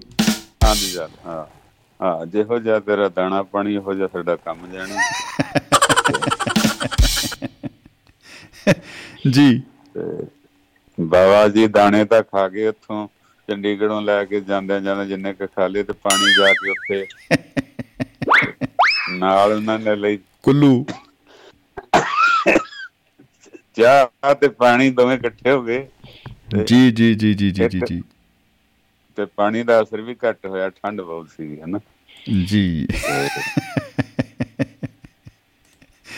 ਜੀ। ਸਾਨੂੰ ਵੀ ਕੰਬਣੀ ਲਾ ਦਿੱਤੀ ਠੰਡ ਨਾਲ ਰਜਾਈਆਂ ਦਾ ਵੇਲਾ ਸਾਡੇ ਵੀ ਆ ਗਿਆ ਹੁਣ ਤੇ। ਨਹੀਂ ਪੱਕੀ ਗੱਲ ਹੈ ਜੀ ਪੱਕੀ ਗੱਲ ਹੈ ਜੀ ਬਿਲਕੁਲ। ਵਧੀਆ ਬੈਠਿਆਂ ਬਿਠਾਇਆਂ ਨੂੰ ਇੰਨਾ ਗਿਆਨ ਮਿਲਿਆ ਤੇ ਧੰਨਵਾਦ ਉਹਨਾਂ ਦਾ। ਬਾਕੀ ਇਹ ਤਾਂ ਬਿਲਕੁਲ ਗੱਲਾਂ ਬਣੀਆਂ ਨੇ ਜੀ ਅਨਜਲ ਜਾਂ ਐਵੇਂ ਅਨਜਲ ਵੀ ਕਹਿ ਦਿੰਦੇ ਨੇ ਜਿੱਦਾਂ ਦਾ ਇਹ ਅੰਨ ਪਾਣੀ ਵੀ ਕਹਿ ਦਿੰਦੇ ਆ। ਜੀ। ਤਾਂ ਪਿੱਛੇ ਸਿਆਣੇ ਗੱਲ ਸੁਣਾਉਂਦੇ ਹੁੰਦੇ ਸੀ ਭਈ ਕੋਈ ਮਤਲਬ ਜਿਹੜਾ ਸੀਗਾ ਕਿਸੇ ਦੇ ਘਰ ਪ੍ਰਾਹੁਣਾ ਆਉਣਾ ਸੀਗਾ ਤੇ ਉਹ ਉਹਨੂੰ ਫਿਕਰ ਪਈ ਆਟਾ ਹੈ ਨਹੀਂ ਕੱਟ ਤੇ ਆਟਾ। ਜੀ। ਫਿਕ- ਫਿਕਰ ਆਟੇ ਦਾ ਹੀ ਹੁੰਦਾ ਸੀ ਰੋਟੀਆਂ ਤਾਂ ਖਾਣੀਆਂ ਪੈਂਦੀਆਂ ਸੀਗੀਆਂ ਹਨਾ? ਜੀ ਜੀ ਜੀ ਜੀ। ਬਿਲਕੁਲ। ਉਹ ਕਹਿੰਦੇ ਭਈ ਆਪਣਾ ਆਟਾ ਲੈਣ ਗਏ ਤਾਂ ਉਹ ਬੰਦਾ ਆਇਆ ਨਾ ਮੁੜ ਗਿਆ। ਕਹਿੰਦੇ ਆਇਆ ਨਹੀਂ ਅੱਜ ਹਨਾ? ਜੀ। ਤੇ ਜਦੋਂ ਉਹਨੂੰ ਚਿੰਤਾ ਸੀ ਉਹਨੇ ਹੱਥ ਵਿੱਚ ਪਾਇਆ ਆਟੇ ਦੇ ਤਾਂ ਉਹਦਾ ਹੱਥ ਫੜ ਲਿਆ ਕਿਸੇ ਨੇ। ਓਹੋ। ਉਹ ਕਹਿੰਦੇ ਕੀ ਹੋਇਆ? ਉਹ ਕਹਿੰਦੇ ਘਬਰਾਏ। ਉਹ ਕਹਿੰਦੇ ਖੜ ਜਾ ਖੜ ਜਾ ਕਹਿੰਦਾ ਜਿਹੜਾ ਬੰਦਾ ਆਇਆ ਸੀ ਨਾ ਮੈਂ ਉਹਦਾ ਇੱਥੇ ਅੰਨ ਪਾਣੀ ਪਾ ਕੇ ਗਿਆ ਹਾਂ ਤੇ ਮੈਨੂੰ ਹੁਣ ਦਾ ਕੱਢ ਲੈਣ ਦੇ। ਅੱਛਾ ਕੀ ਬਤਾ। ਉਹ ਆਇਆ ਨਹੀਂ ਤੇ ਇਸ ਕਰਕੇ ਉਹਦਾ ਜਿਹੜਾ ਅੰਨ ਪਾਣੀ ਉਹਦੇ ਹਿੱਸੇ ਦਾ ਉਹ ਮੈਨੂੰ ਕੱਢ ਲੈਣ ਦੇ। ਤੇ ਮੈਂ ਤਾਂ ਪਾਤਾ ਸੀਗਾ। ਮਤਲਬ ਕੁਦਰਤ ਜਿਹੜੀ ਆ ਤੁਹਾਡਾ ਕੁਝ ਲੈਂਦੀ ਆ ਆਪਣੇ ਕੋਲੋਂ ਦਿੰਦੀ ਆ ਤੇ ਤੁਸੀਂ ਇੱਕ ਤੁਹਾਨੂੰ ਸ਼ਾਬਾਸ਼ੀ ਮਿਲਦੀ ਆ। ਪਰ ਹੁਣ ਦਾ ਜ਼ਮਾਨਾ ਤਾਂ ਨਹੀਂ ਮੰਨੂਗਾ ਵੀ ਆਟਾ ਹੀ ਸਾਡਾ ਮੁੱਕਿਆ ਤੇ ਪਾ ਕੇ ਦੇ ਹਾਂ ਆਪਣੇ। ਮੈਂ ਸਰੋਤਾ ਮੈਨੂੰ ਕਹਿਣਗੇ ਪਾ ਕੇ ਦੱਸ ਜਰਾ ਕਿੱਦਾਂ। ਨਹੀਂ ਨਹੀਂ ਬਿਲਕੁਲ ਬਿਲਕੁਲ ਜੀ।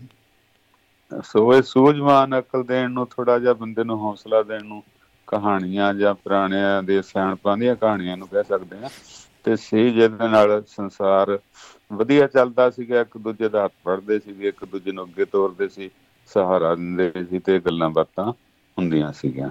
ਜੀ ਬਿਲਕੁਲ।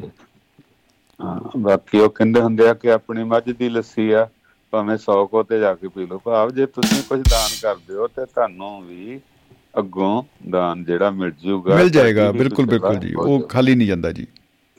ਹਾਂ ਇਹ ਕੋਈ ਇਹ ਜਿਹੜੀ ਤਰਾ ਕਰਮ ਹੈ ਕਿਸੇ ਦੇ ਉੱਤੇ ਕਰਮ ਹੈ ਸ਼ੁਭ ਕਰਮ ਹੈ ਚੰਗਾ ਕਰਮ ਹੈ ਜੇ ਕਿਸੇ ਤੇ ਕੀਤਾ ਤਾਂ ਤੁਹਾਨੂੰ ਜ਼ਰੂਰ ਕਦੇ ਨਾ ਕਦੇ ਉਹਦਾ ਇਹ ਵਿੱਚ ਮੁੜੂਗਾ ਔਰ ਅਹ, ਉਹ ਕੁਦਰਤ ਵਾਲ ਪਾ ਕੇ ਅੱਗੇ ਤੁਹਾਨੂੰ ਇਦਾਂ ਦਾ ਮੇਲ ਮਿਲਾ ਦਿੰਦੀ ਹੈ ਕਿ ਤੁਹਾਨੂੰ ਐਂ ਲੱਗਦਾ ਕਿ ਸੰਸਾਰ ਸਾਰਾ ਇੱਕੋ ਜਿਹਾ ਹੀ ਆ ਵੀ ਇੱਥੇ ਕਿਸੇ ਦੀ ਸੇਵਾ ਕਰ ਦਿਓ ਤਾਂ ਅੱਗੇ ਜਾ ਕੇ ਵੀ ਸੇਵਾ ਭਾਵ ਇੱਥੇ ਧਰਤੀ ਤੇ ਹੀ ਮਿਲ ਜਾਂਦੀ ਹੈ ਜ਼ਰੂਰੀ ਨਹੀਂ ਵੀ ਜਾ ਕੇ ਨਰਕਾਂ ਸਵਰਗਾਂ 'ਚ ਹੀ ਮਿਲਣੀ ਹੈ। ਨਹੀਂ ਇੱਥੇ ਜੀ ਮੈਂ- ਇਸੇ ਚੱਕਰ ਦੇ ਵਿੱਚ ਹੀ ਕਸ਼ਮਕਸ਼ ਦੇ ਵਿੱਚ ਕਈ ਬੰਦੇ ਕੁਝ ਵੀ ਨਹੀਂ ਕਰਦੇ। ਕਹਿੰਦੇ ਜੀ ਜੋ ਭਾਗਾਂ 'ਚ ਉਹ ਤਾਂ ਹੋ ਹੀ ਜਾਣਾ ਜੀ ਫਿਰ। ਉਹ ਕਹਿੰਦੇ ਭਾਗ ਭਾਈ ਇਹੀ ਹੈ ਭਾਗ 'ਚ ਤੂੰ ਕੰਮ ਕਰ ਭਾਈ ਭਾਗ ਭਾਗ ਕੇ ਭੱਜ ਭੱਜ ਕੇ ਕੰਮ ਕਰ। ਭਾਗਾਂ ਵਾਲੇ ਵੀ ਬੰਦੇ ਇਦਾਂ ਦੇ ਸਾਡੇ ਉਹ ਮਾਸਟਰ ਹੁੰਦਾ ਸੀਗਾ ਚਰਨ ਸਿੰਘ ਜਵੰਦਾ। ਜੀ। ਜ਼ਰੂਰ ਦਾ। ਉਹ ਵਾਵਾ ਹੀ ਚੰਗਾ ਬਡੌਲ ਜਿਹਾ ਉੱਚਾ ਲੰਬਾ ਸੀ ਜਵਾਨ ਸੀ। ਤੇ ਸਾਡੇ ਨਾਲ ਇੱਕ ਸਾਲ ਅੱਗੇ ਹੁੰਦਾ ਸੀਗਾ ਤੇ ਮਾਸਟਰ ਵੀ ਉੱਤੇ ਲੱਗ ਗਿਆ ਬਠਿੰਡੇ ਸੰਗਰੂਰ ਵਾਲੀ ਸਾਈਡ ਤੇ ਤੇ ਉਹਨੇ ਕਹਿਣਾ ਹਾਂ ਅਗਲੇ ਨੇ ਕਹਿਣਾ ਹਾਂ ਭਾਈ ਆ ਜਾ ਭਾਈ ਹੋਰ ਭਾਈ ਚਾਹ ਪੀਏਗਾ? ਹਾਂ। ਭਾਈ ਚਾਹ ਵੀ ਪੀਵਾਂਗੇ ਤੇ ਰੋਟੀ ਵੀ ਖਾਵਾਂਗੇ ਅਗਲਾ ਤਰਮੀਨ ਆ ਗਈ ਵਹਿਮ ਨਾ ਰੱਖਿਓ ਕੋਈ। ਕਈ ਬੰਦੇ ਇਦਾਂ ਦੇ ਬਲੱਜ ਹੁੰਦੇ ਆ ਨਾ ਤਿੰਨ ਨੰਬਰ ਅੱਗੇ ਵੀ ਪਹੁੰਚ ਜਾਂਦੇ ਆ ਨਾਲ ਦੀ ਨਾਲ ਹੀ। ਅਗਲੇ ਦੇ ਭਾਵੇਂ ਇੱਕ ਨੰਬਰ ਹੋਵੇ ਨਾ ਹੋਵੇ। ਬਿਲਕੁਲ ਬਿਲਕੁਲ ਬਿਲਕੁਲ ਜੀ। ਉਹ ਜਦੋਂ ਭਗਵੰਤ ਮਾਨ ਹੋ ਨਾ ਬੜੀ ਪੁਰਾਣੀ ਉਹਨਾਂ ਦੀ ਕੈਸਟ ਸੀ। ਕਹਿੰਦਾ ਪਹਿਲਾਂ ਹੁੰਦਾ ਸੀਗਾ ਕਿ ਜਦੋਂ ਅ, ਅ, ਭਰਾ ਜਾਂਦਾ ਹੈ ਭੈਣ ਦੇ ਘਰੇ ਤਾਂ ਉਹ ਕਹਿੰਦੇ ਵੀ ਉੱਥੇ ਰੋਟੀ ਨਹੀਂ ਖਾਣੀ ਕੁਝ ਨਹੀਂ ਖਾਣਾ। ਮਤਲਬ ਪਹਿਲਾਂ ਮੰਨਦੇ ਸੀ ਇਹ ਜੀ ਗੱਲ। ਕਹਿੰਦਾ ਅੱਜ ਕੱਲ ਉਹ ਕਹਿੰਦੇ ਵੀ ਇਹ ਜਦੋਂ ਜਾਂਦਾ ਹੈ ਭਰਾ ਤੇ ਸਿੱਧਾ ਹੀ ਕਹਿੰਦਾ ਆਪਾਂ ਨੇ ਚਾਹ ਚੂਹ ਦੇ ਚੱਕਰ 'ਚ ਨਾ ਪਿਓ ਸਿੱਧਾ ਪੈਗ ਹੀ ਲਾ ਲਾਂਗੇ। ਬਿਲਕੁਲ ਜੀ ਉਹ ਮੈਂ ਤਾਂ ਉਹਦੇ ਐ ਵੀ ਰੋਟੀ ਖਾਂਦਾ ਖਾਂਦਾ ਐਵੇਂ ਕਹਿ ਦੇਣਾ ਰਾਤ ਨੂੰ ਪਵਾਂਗੇ ਵੀ ਇੱਥੇ ਹੀ। ਕਿਉਂਕਿ ਅਗਲਾ ਨੰਬਰ ਅੱਗੇ ਬੋਲ ਦੇਣਾ ਇੱਕ ਨੰਬਰ ਪੂਰਾ ਕਰਨਾ ਦੂਜਾ ਬੋਲ ਦੇਣਾ। ਜੀ ਬਿਲਕੁਲ ਬਿਲਕੁਲ ਬਿਲਕੁਲ। ਅੰਨ ਪਾਣੀ ਦੇ ਸਾਡੇ ਸਰੋਤਾ ਨੇ ਵਕੀਲ ਬਣੇ ਨੇ ਤੇ ਵਧੀਆ ਐਜੂਕੇਟਡ ਬੰਦੇ ਆ ਉਹ। ਮੁਕਤਸਰ ਸਾਹਿਬ ਤੋਂ ਤੇ ਉਹਨਾਂ ਨੇ ਕਹਾਣੀ ਸੁਣਾਈ ਕਹਿੰਦੇ ਵੀ ਮੈਂ ਭੈਣ ਉਹਨਾਂ ਦੀ ਮਤਲਬ ਇੱਥੇ ਲੁਧਿਆਣੇ ਤੇ ਉੱਥੇ ਜਾਣਾ ਸੀ ਕਹਿੰਦਾ। ਜੀ। ਨਿਆਣਾ ਹੋਇਆ ਸੀ ਪੈਸੇ ਪੂਸੇ ਪਾਏ ਤੇ ਜਦੋਂ ਆਇਆ ਆਪਣੇ ਲੁਧਿਆਣੇ ਤੋਂ ਆਟੋ ਆਟੋ ਕੀਤਾ ਤੇ ਆਟੋ ਦੇ ਅਦਲ ਬਦਲ ਚ ਕਿਸੇ ਨੇ ਕਹਿੰਦਾ ਜੇਬ ਕੱਟ ਲਈ। ਓਹੋ। ਆਂਦਾ ਨਿੰਮੋ ਝੁਣਾ ਜਾ ਮੈਂ ਭੈਣ ਦੇ ਚੱਲਿਆ EMPLOYE ਸੀਗਾ ਉਸ ਤੇ ਜਦੋਂ ਵੀ ਚੱਲਿਆ ਤੇ ਹੱਥ ਵੀ ਖਾਲੀ ਹੋ ਗਏ ਤੇ ਕੀ ਬਣੂਗਾ? ਕਹਿੰਦਾ ਮੈਂ ਭਾਵਕ ਜਿਹਾ ਸੀਗਾ। ਉਧਰੋਂ ਭੈਣ ਦੇ ਲੜਕੀ ਜੰਮੀ ਸੀ ਜਦੋਂ ਮੈਂ ਉੱਥੇ ਪਹੁੰਚਿਆ ਤੇ ਮੇਰੇ ਮ- ਮਨ ਜਿਹੜਾ ਭਰ ਗਿਆ ਤੇ ਉਹ ਵੀ ਰੋਈ ਜਾਵੇ ਉਹ ਕਹੇ ਕੋਈ ਗੱਲ ਨਹੀਂ ਵੀਰਾ ਕੋਈ ਗੱਲ ਨਹੀਂ ਤਾਂ ਕਿ ਧੀ ਹੋ ਗਈ ਮੇਰੇ ਜਾਂ ਕਿਵੇਂ ਆ? ਕਹਿੰਦਾ ਮੈਂ ਆਪਣਾ ਰੋਵਾਂ ਵੀ ਮੇਰੇ ਪੈਸੇ ਕੱਟੇ ਗਏ ਆਪਣਾ ਹੌਸਲਾ ਲੈ ਵੀ ਕੋਈ ਗੱਲ ਨਹੀਂ ਹੈ ਤਾਂ ਉਹਨਾਂ ਨੂੰ ਆਪਣੀ ਆਪਣੇ ਦੁੱਖ ਦੀ ਪਈ ਆ ਉਹਨਾਂ ਨੂੰ ਆਪਣੇ ਦੀ ਪਈ ਆ। ਤੂੰ ਆਪਣੇ ਆਪਣੇ ਕਹਿ ਕਹਿੰਦਾ- ਲਓ ਸੋਚ ਦੇ ਦਾਇਰੇ ਬਣ ਗਏ ਜੀ। ਪੂਰਾ ਜੀ ਗੱਲ ਲਾ ਲਾ ਕੇ ਚੁੱਪ ਕਰਾਵੇ ਤੇ ਮੇਰਾ ਹੋਰ ਰੋਣ ਨਿਕਲੇ। ਤੇ ਉਹ ਹੋਰ ਭਾਰੀ ਹੋ ਜਾਏ। ਮਤਲਬ ਕਈ ਵਾਰੀ ਇਦਾਂ ਦਾ ਵੀ ਵਾਕਿਆ ਹੋ ਜਾਂਦਾ ਵੀ ਅੰਨ ਪਾਣੀ ਪ੍ਰਾਪਤ ਕਰਦਿਆਂ ਰਾਹ 'ਚ ਕੋਈ ਨਾ ਕੋਈ ਮੁਸ਼ਕਲ ਵੀ ਆ ਜਾਂਦੀ ਹੈ। ਜੀ ਜੀ ਜੀ। ਅੰਨ। ਪਾਣੀ ਤੋਂ ਬਿਨਾ ਆਪਾਂ ਬਿਲਕੁਲ ਸਾਡਾ ਮੇਲ ਤੁਹਾਡੇ ਨਾਲ ਹੋਣਾ ਸੀਗਾ ਕਿਸੇ ਹੋਰ ਦਾ ਹੋਣਾ ਸੀ ਆ ਹਿਓ ਸਾਹਿਬ ਦਾ ਹੋਣਾ ਸੀਗਾ। ਇਧਰੋਂ ਭਾਈ ਜਿੰਨੇ ਵੀ ਹੈਗੇ ਆ ਖੇੜਾ ਸਾਹਿਬ ਚਹਿਲ ਸਾਹਿਬ ਦੇਖੋ ਮੁੜ ਕੇ ਆਏ ਸਾਡੇ ਦਾਣੇ ਪਾਣੀ ਉਧਰੋਂ ਆਏ ਮੁੜ ਕੇ। ਜੀ। ਇਹ ਬਹਾਨੇ ਹੀ ਨੇ ਇੱਕ ਇਹ ਵੀ ਇੱਕ ਸੰਜੋਗ ਇਹਨੂੰ ਕਹਿ ਲੋ ਤੇ ਚੰਗੇ ਮਿੱਤਰਾਂ 'ਚ ਚੰਗਿਆਂ ਨਾਲ ਰਹਿਣੀ ਬਹਿਣੀ ਨਾਲ ਤੁਹਾਡਾ ਵਕਤ ਵਧੀਆ ਲੰਘ ਜਾਵੇ ਤੁਹਾਨੂੰ ਕੋਈ ਚੰਗੀ ਸਲਾਹ ਦੇਵੇ ਚੰਗਾ ਤੁਹਾਡੀ ਅਗਵਾਈ ਕਰੇ। ਮਨੋਜ ਜੀ ਨੇ ਦੇਖੋ ਕਿੱਥੋਂ ਉੱਥੋਂ ਆ ਕੇ ਹੁਣ ਪੰਜਾਬੀ ਦੇ ਮਾਹਰ ਹੁੰਦੇ ਆ। ਜੀ ਬਿਲਕੁਲ ਬਿਲਕੁਲ। ਲੋਕ ਗੋਆ ਨੂੰ ਜਾਂਦੇ ਆ ਤੇ ਉਹ ਗੋਆ ਤੋਂ ਫਿਰ ਉਧਰ ਗੁਰੂਗ੍ਰਾਮ ਆ ਗਏ ਗੁਰੂਗ੍ਰਾਮ ਤੋਂ ਲੁਧਿਆਣੇ ਆ ਗਏ ਤੇ ਸਾਡੇ ਨਾਲ ਜੁੜੇ ਆ ਤੇ ਵਧੀਆ ਆ ਕਿਉਂਕਿ ਦੁਨੀਆ ਦੇ ਨਾਲ ਫੇਸ ਕਰਨਾ ਹੀ ਜ਼ਰੂਰੀ ਆ। ਪੈਸੇ ਤਾਂ ਅਸੀਂ ਸਾਰੇ ਕਮਾਉਂਦੇ ਆ ਜਿਹੜਾ ਘੁੰਮ ਫਿਰ ਕੇ ਆ ਇਹਦੇ ਨਾਲ ਸਗੋਂ ਸਾਨੂੰ ਗਿਆਨ ਤੇ ਲੋਕਾਂ ਦੇ ਵੱਧ ਜਾਣਕਾਰੀ ਹੁੰਦੀ ਹੈ ਬਜਾਏ ਇਸ ਦੇ ਕਿ। ਇੱਕੋ ਥਾਂ ਤੇ ਅਸੀਂ ਕਮਾਈ ਜਾਈਏ ਤੇ ਨਾ ਦੁਨੀਆ ਦੇਖੀਏ ਨਵੀਂ ਤੇ ਨਾ ਹੀ ਉਹੀ ਪੈਸੇ ਰੋਜ਼ ਦੇਖੀ ਜਾਈਏ ਤੇ ਉੱਥੇ ਘੁੰਮੀ ਜਾਈਏ। ਕੋਲੂ ਦੇ ਬੈਲ ਵਾਲਾ ਕੰਮ ਹੋ ਜਾਂਦਾ। ਜੀ ਜੀ ਜੀ ਜੀ ਜੀ, ਬਿਲਕੁਲ ਬਿਲਕੁਲ ਜੀ ਬਿਲਕੁਲ। ਉਹ ਗਾਣਾ ਕਿੰਨਾ ਪੁਰਾਣਾ ਗਾਣਾ ਆ ਦਾਣਾ ਪਾਣੀ ਖਿੱਚ ਕੇ ਲਿਆਂਦਾ ਕੌਣ ਕਿਸੇ ਦਾ ਕੌਣ ਕਿਸੇ ਦਾ। ਖਾਂਦਾ? ਠੀਕ ਹੈ। ਤੇ ਇਹ ਬਹਾਨਾ ਹੁੰਦਾ ਕਿ ਉਹ ਸਾਡੇ ਖਾ ਗਿਆ। ਅੱਜ ਕੱਲ ਤਾਂ ਪੈ ਜਾਂਦੀਆਂ ਚੂੜੀਆਂ ਵੀ ਆ ਗਿਆ ਹੀ ਬੰਦਾ ਇਹ ਰਹੇ ਨਾ ਰਾਤ ਜ਼ਿਆਦਾ ਕੰਮ ਬਿਲਕੁਲ ਬਿਲਕੁਲ ਬਿਲਕੁਲ ਜੀ ਬਿਲਕੁਲ। ਪਹਿਲਾਂ ਹੀ ਅੱਛਾ ਇੱਕ ਚੀਜ਼ ਹੋਰ ਹੈ ਕਿ ਉਹ ਜਿਹੜਾ ਇੱਕ ਨਾ ਵਾਂਸ ਅਪਨ ਅ ਟਾਈਮ ਇੱਕ ਕਵਿਤਾ ਹੈ ਇੰਗਲਿਸ਼ ਦੀ ਤੇ ਉਹਦੇ ਚ ਉਹ ਕਵੀ ਕਹਿੰਦਾ ਵੀ ਅੱਜ ਕੱਲ ਨਾ ਮੈਂ ਸਿੱਖ ਲਿਆ ਅ, ਇੱਕ ਚਿਹਰੇ ਮਤਲਬ ਕਈ ਕਿੰਨੀ ਤਰ੍ਹਾਂ ਦੇ ਚਿਹਰੇ ਲਾ ਕੇ ਘੁੰਮਦਾ ਬੰਦਾ ਸਾਰੀ ਦਿਹਾੜੀ 'ਚ। ਕਿਤੇ ਤਾਂ ਉਹ ਮੁਲਾਜ਼ਮ ਵਾਲਾ ਚਿਹਰਾ ਲਾ ਕੇ ਘੁੰਮ ਰਿਹਾ ਕਿਤੇ ਬੌਸ ਵਾਲਾ ਚਿਹਰਾ ਲਾ ਕੇ ਘੁੰਮ ਰਿਹਾ ਕਿਤੇ ਕੋਈ ਚਿਹਰਾ ਕਿਤੇ ਕੋਈ। ਆ ਜਿਹੜੀ ਤੁਸੀਂ ਗੱਲ ਕੀਤੀ ਨਾ ਇਹ ਵੀ ਉਹਨੇ ਕਿਹਾ ਕਿ ਹੋਸਟ ਫੇਸ ਵੀ ਰੱਖਦਾ ਇੱਕ ਵੀ ਪ੍ਰਾਹੁਣਾਚਾਰੀ ਕਰਨ ਵਾਲਾ ਫੇਸ ਕੋਈ ਮਿਲਣ ਆਇਆ ਆਓ ਜੀ ਬੜਾ ਐ ਹੋ ਗਿਆ ਬਾ ਹੋ ਗਿਆ। ਅੰਦਰੋਂ ਪਤਾ ਨਹੀਂ ਕੀ ਹੋਰ ਹੀ ਖਿਚੜੀ ਪੱਕ ਰਹੀ ਹੁੰਦੀ ਆ। ਚਹਿਲ ਸਾਹਿਬ ਅਸੀਂ ਕਹਿੰਦੇ ਆ ਲੈ ਜੇ ਦਾ ਫੋਨ ਆ ਜੇ ਨਾ ਬਸ ਮੈਂ ਸੋਚ ਨਹੀਂ ਰਿਹਾ ਸੀਗਾ ਹੁਣੇ ਹੀ ਯਾਦ ਕੀਤਾ ਸੀਗਾ। ਅੱਗੋਂ ਸਾਡਾ ਨਾ ਇਹ ਲਿਪਿਆ ਪੁੱਛਿਆ ਜਵਾਬ ਹੁੰਦਾ ਐ ਮਤਲਬ ਇੱਕ ਅਗਲੇ ਨੂੰ ਬੇਵਕੂਫ ਬਣਾਉਣ ਦੇ ਢੰਗ ਜਿਹੜਾ ਇਹਨੂੰ ਸਿਆਣਪ ਕਹਿ ਲੋ ਬਿਲਕੁਲ ਬਿਲਕੁਲ ਬਿਲਕੁਲ ਜੀ। ਮੈਨੂੰ ਛਿੱਕਾਂ ਆਉਂਦੀਆਂ ਸੀਗੀਆਂ ਅੱਜ ਭਾਵੇਂ ਮੇਰਾ ਮਨ ਹੀ ਇੱਧਰ ਨੂੰ ਜਾਣ ਡਿਆ ਸੀਗਾ। ਬਸ ਹੁਣੇ ਹੀ ਚੱਲਿਆ ਸੀ ਤੇਰੇ ਕੋਲ ਬਸ ਹੁਣੇ ਬਸ ਖਿਆਲ ਹੀ ਤੇਰਾ ਸੀਗਾ। ਇਹ ਗੱਲਾਂ ਕਰ ਕਰ ਕੇ ਤੇ ਅਸੀਂ ਆਪਣੀ ਦੁਕਾਨਦਾਰੀ ਵਧੀਆ ਤੋਰ ਲੈਂਦੇ ਹਾਂ। ਬਿਲਕੁਲ ਬਿਲਕੁਲ ਜੀ। ਗੱਲ ਤੋਂ ਗੱਲ ਫਿਰ ਨਿਕਲਦੀ ਏ। ਬਾਹਰੋਂ ਦੋਸਤ ਨੂੰ ਕਹਿੰਦੇ ਆ ਜਾ ਯਾਰ ਤੂੰ ਤਾਂ ਮਸਾਂ ਹੀ ਆਇਆ। ਤੇ ਘਰ ਵਾਲੀ ਆਉਂਦੇ ਇਦਾਂ ਉਹ ਬੰਦੂਕ ਤਾਣਦੀ ਆ। ਪਤਾ ਨਹੀਂ ਮਾਹੌਲ ਅੰਦਰ ਜਿਹੜਾ ਮਹਾਭਾਰਤ ਵਾਲਾ ਹੋ ਜਾਂਦਾ। ਬਾਹਰੋਂ ਤਾਂ ਐ ਲੱਗਦੀ ਵੀ ਸੌਖਾ ਹੀ ਹੈਗਾ ਭੱਜ ਲੈ ਵੀ ਮਿੱਤਰਾ। ਤੇ ਸੋ ਮਤਲਬ ਨਹੀਂ ਹੈ ਬੰਦੇ ਕੋਲ ਟਾਈਮ ਸਿਰਫ ਆਪਣੇ ਬੱਚੇ ਹੀ ਮਸੀਂ ਪਾਲ ਲਵੇ ਹੀ ਬੜਾ। ਉਹਨਾਂ ਲਈ ਪੂਰਾ ਕੋਈ ਸੁੱਖ ਸ਼ੱਕ ਚਿੰਤ ਨਹੀਂ। ਕਰਿਆ ਜੇ ਤਾਂ ਬੜਾ। ਬਾਕੀ ਦੀਆਂ ਗੱਲਾਂ ਜਿਹੜੀਆਂ ਨਾ ਵੀ ਚੰਗਾ ਆ ਸਿਆਣਾ ਆ ਬੜਾ ਠੰਡਾ ਆ ਧਰਮ ਕੀ ਕਹਿੰਦੇ ਹੁੰਦੇ ਆ ਸਬਰ ਵਾਲਾ ਆ ਸੰਤੋਖ ਵਾਲਾ ਆ। ਉਹ ਗੱਲਾਂ ਸੰਤੋਖ ਵੀ ਸੰਤੋਖ ਵਰਗਾ ਨਹੀਂ ਰਿਹਾ। ਧਰਮ ਸੇ ਵੀ ਧਰਮ ਵਰਗਾ ਨਹੀਂ ਰਿਹਾ ਤੇ ਜੀ। ਸਿਸਟਮ ਜਿਹੜੇ ਬਦਲ ਗਏ ਆ। ਤੇ ਬਾਕੀ ਇਹ ਕਮਾਈ ਜਾਂਦਾ ਜੀ ਸਾਡਾ ਦਾਣਾ ਪਾਣੀ ਆ ਵਿਚਾਰੇ ਸਾਡੇ ਆ ਸਰੋਤੇ ਹੁਣ ਜਿਹਨਾਂ ਦੀ ਬੇਟੀ ਦੀ ਡਿਗਰੀ ਮਿਲੀ ਆ ਤੇ ਕਿੱਥੇ ਉਹ ਆਪਣਾ ਚਲੋ ਰੋਜ਼ਗਾਰ ਲੈ ਕੇ ਕਿਦਾਂ ਦੇਸ਼ ਤਾਂ ਛੱਡਿਆ ਹੈ ਨਾ। ਜੀ ਬਿਲਕੁਲ ਬਿਲਕੁਲ ਜੀ ਬਿਲਕੁਲ। ਉਹਨਾਂ ਨੂੰ ਵਧਾਈਆਂ ਉਹਨਾਂ ਦੀ ਬੱਚੀ ਦਾ ਸਰਟੀਫਿਕੇਟ ਦੇਖੋ ਜੀ ਬੱਚਿਆਂ ਦੇ ਚਾਹ ਮਾਂ ਪਿਓ ਨੇ ਕਰਨੇ ਹੋਰ ਕਿਨ ਕਰਨੇ ਹਨਾ?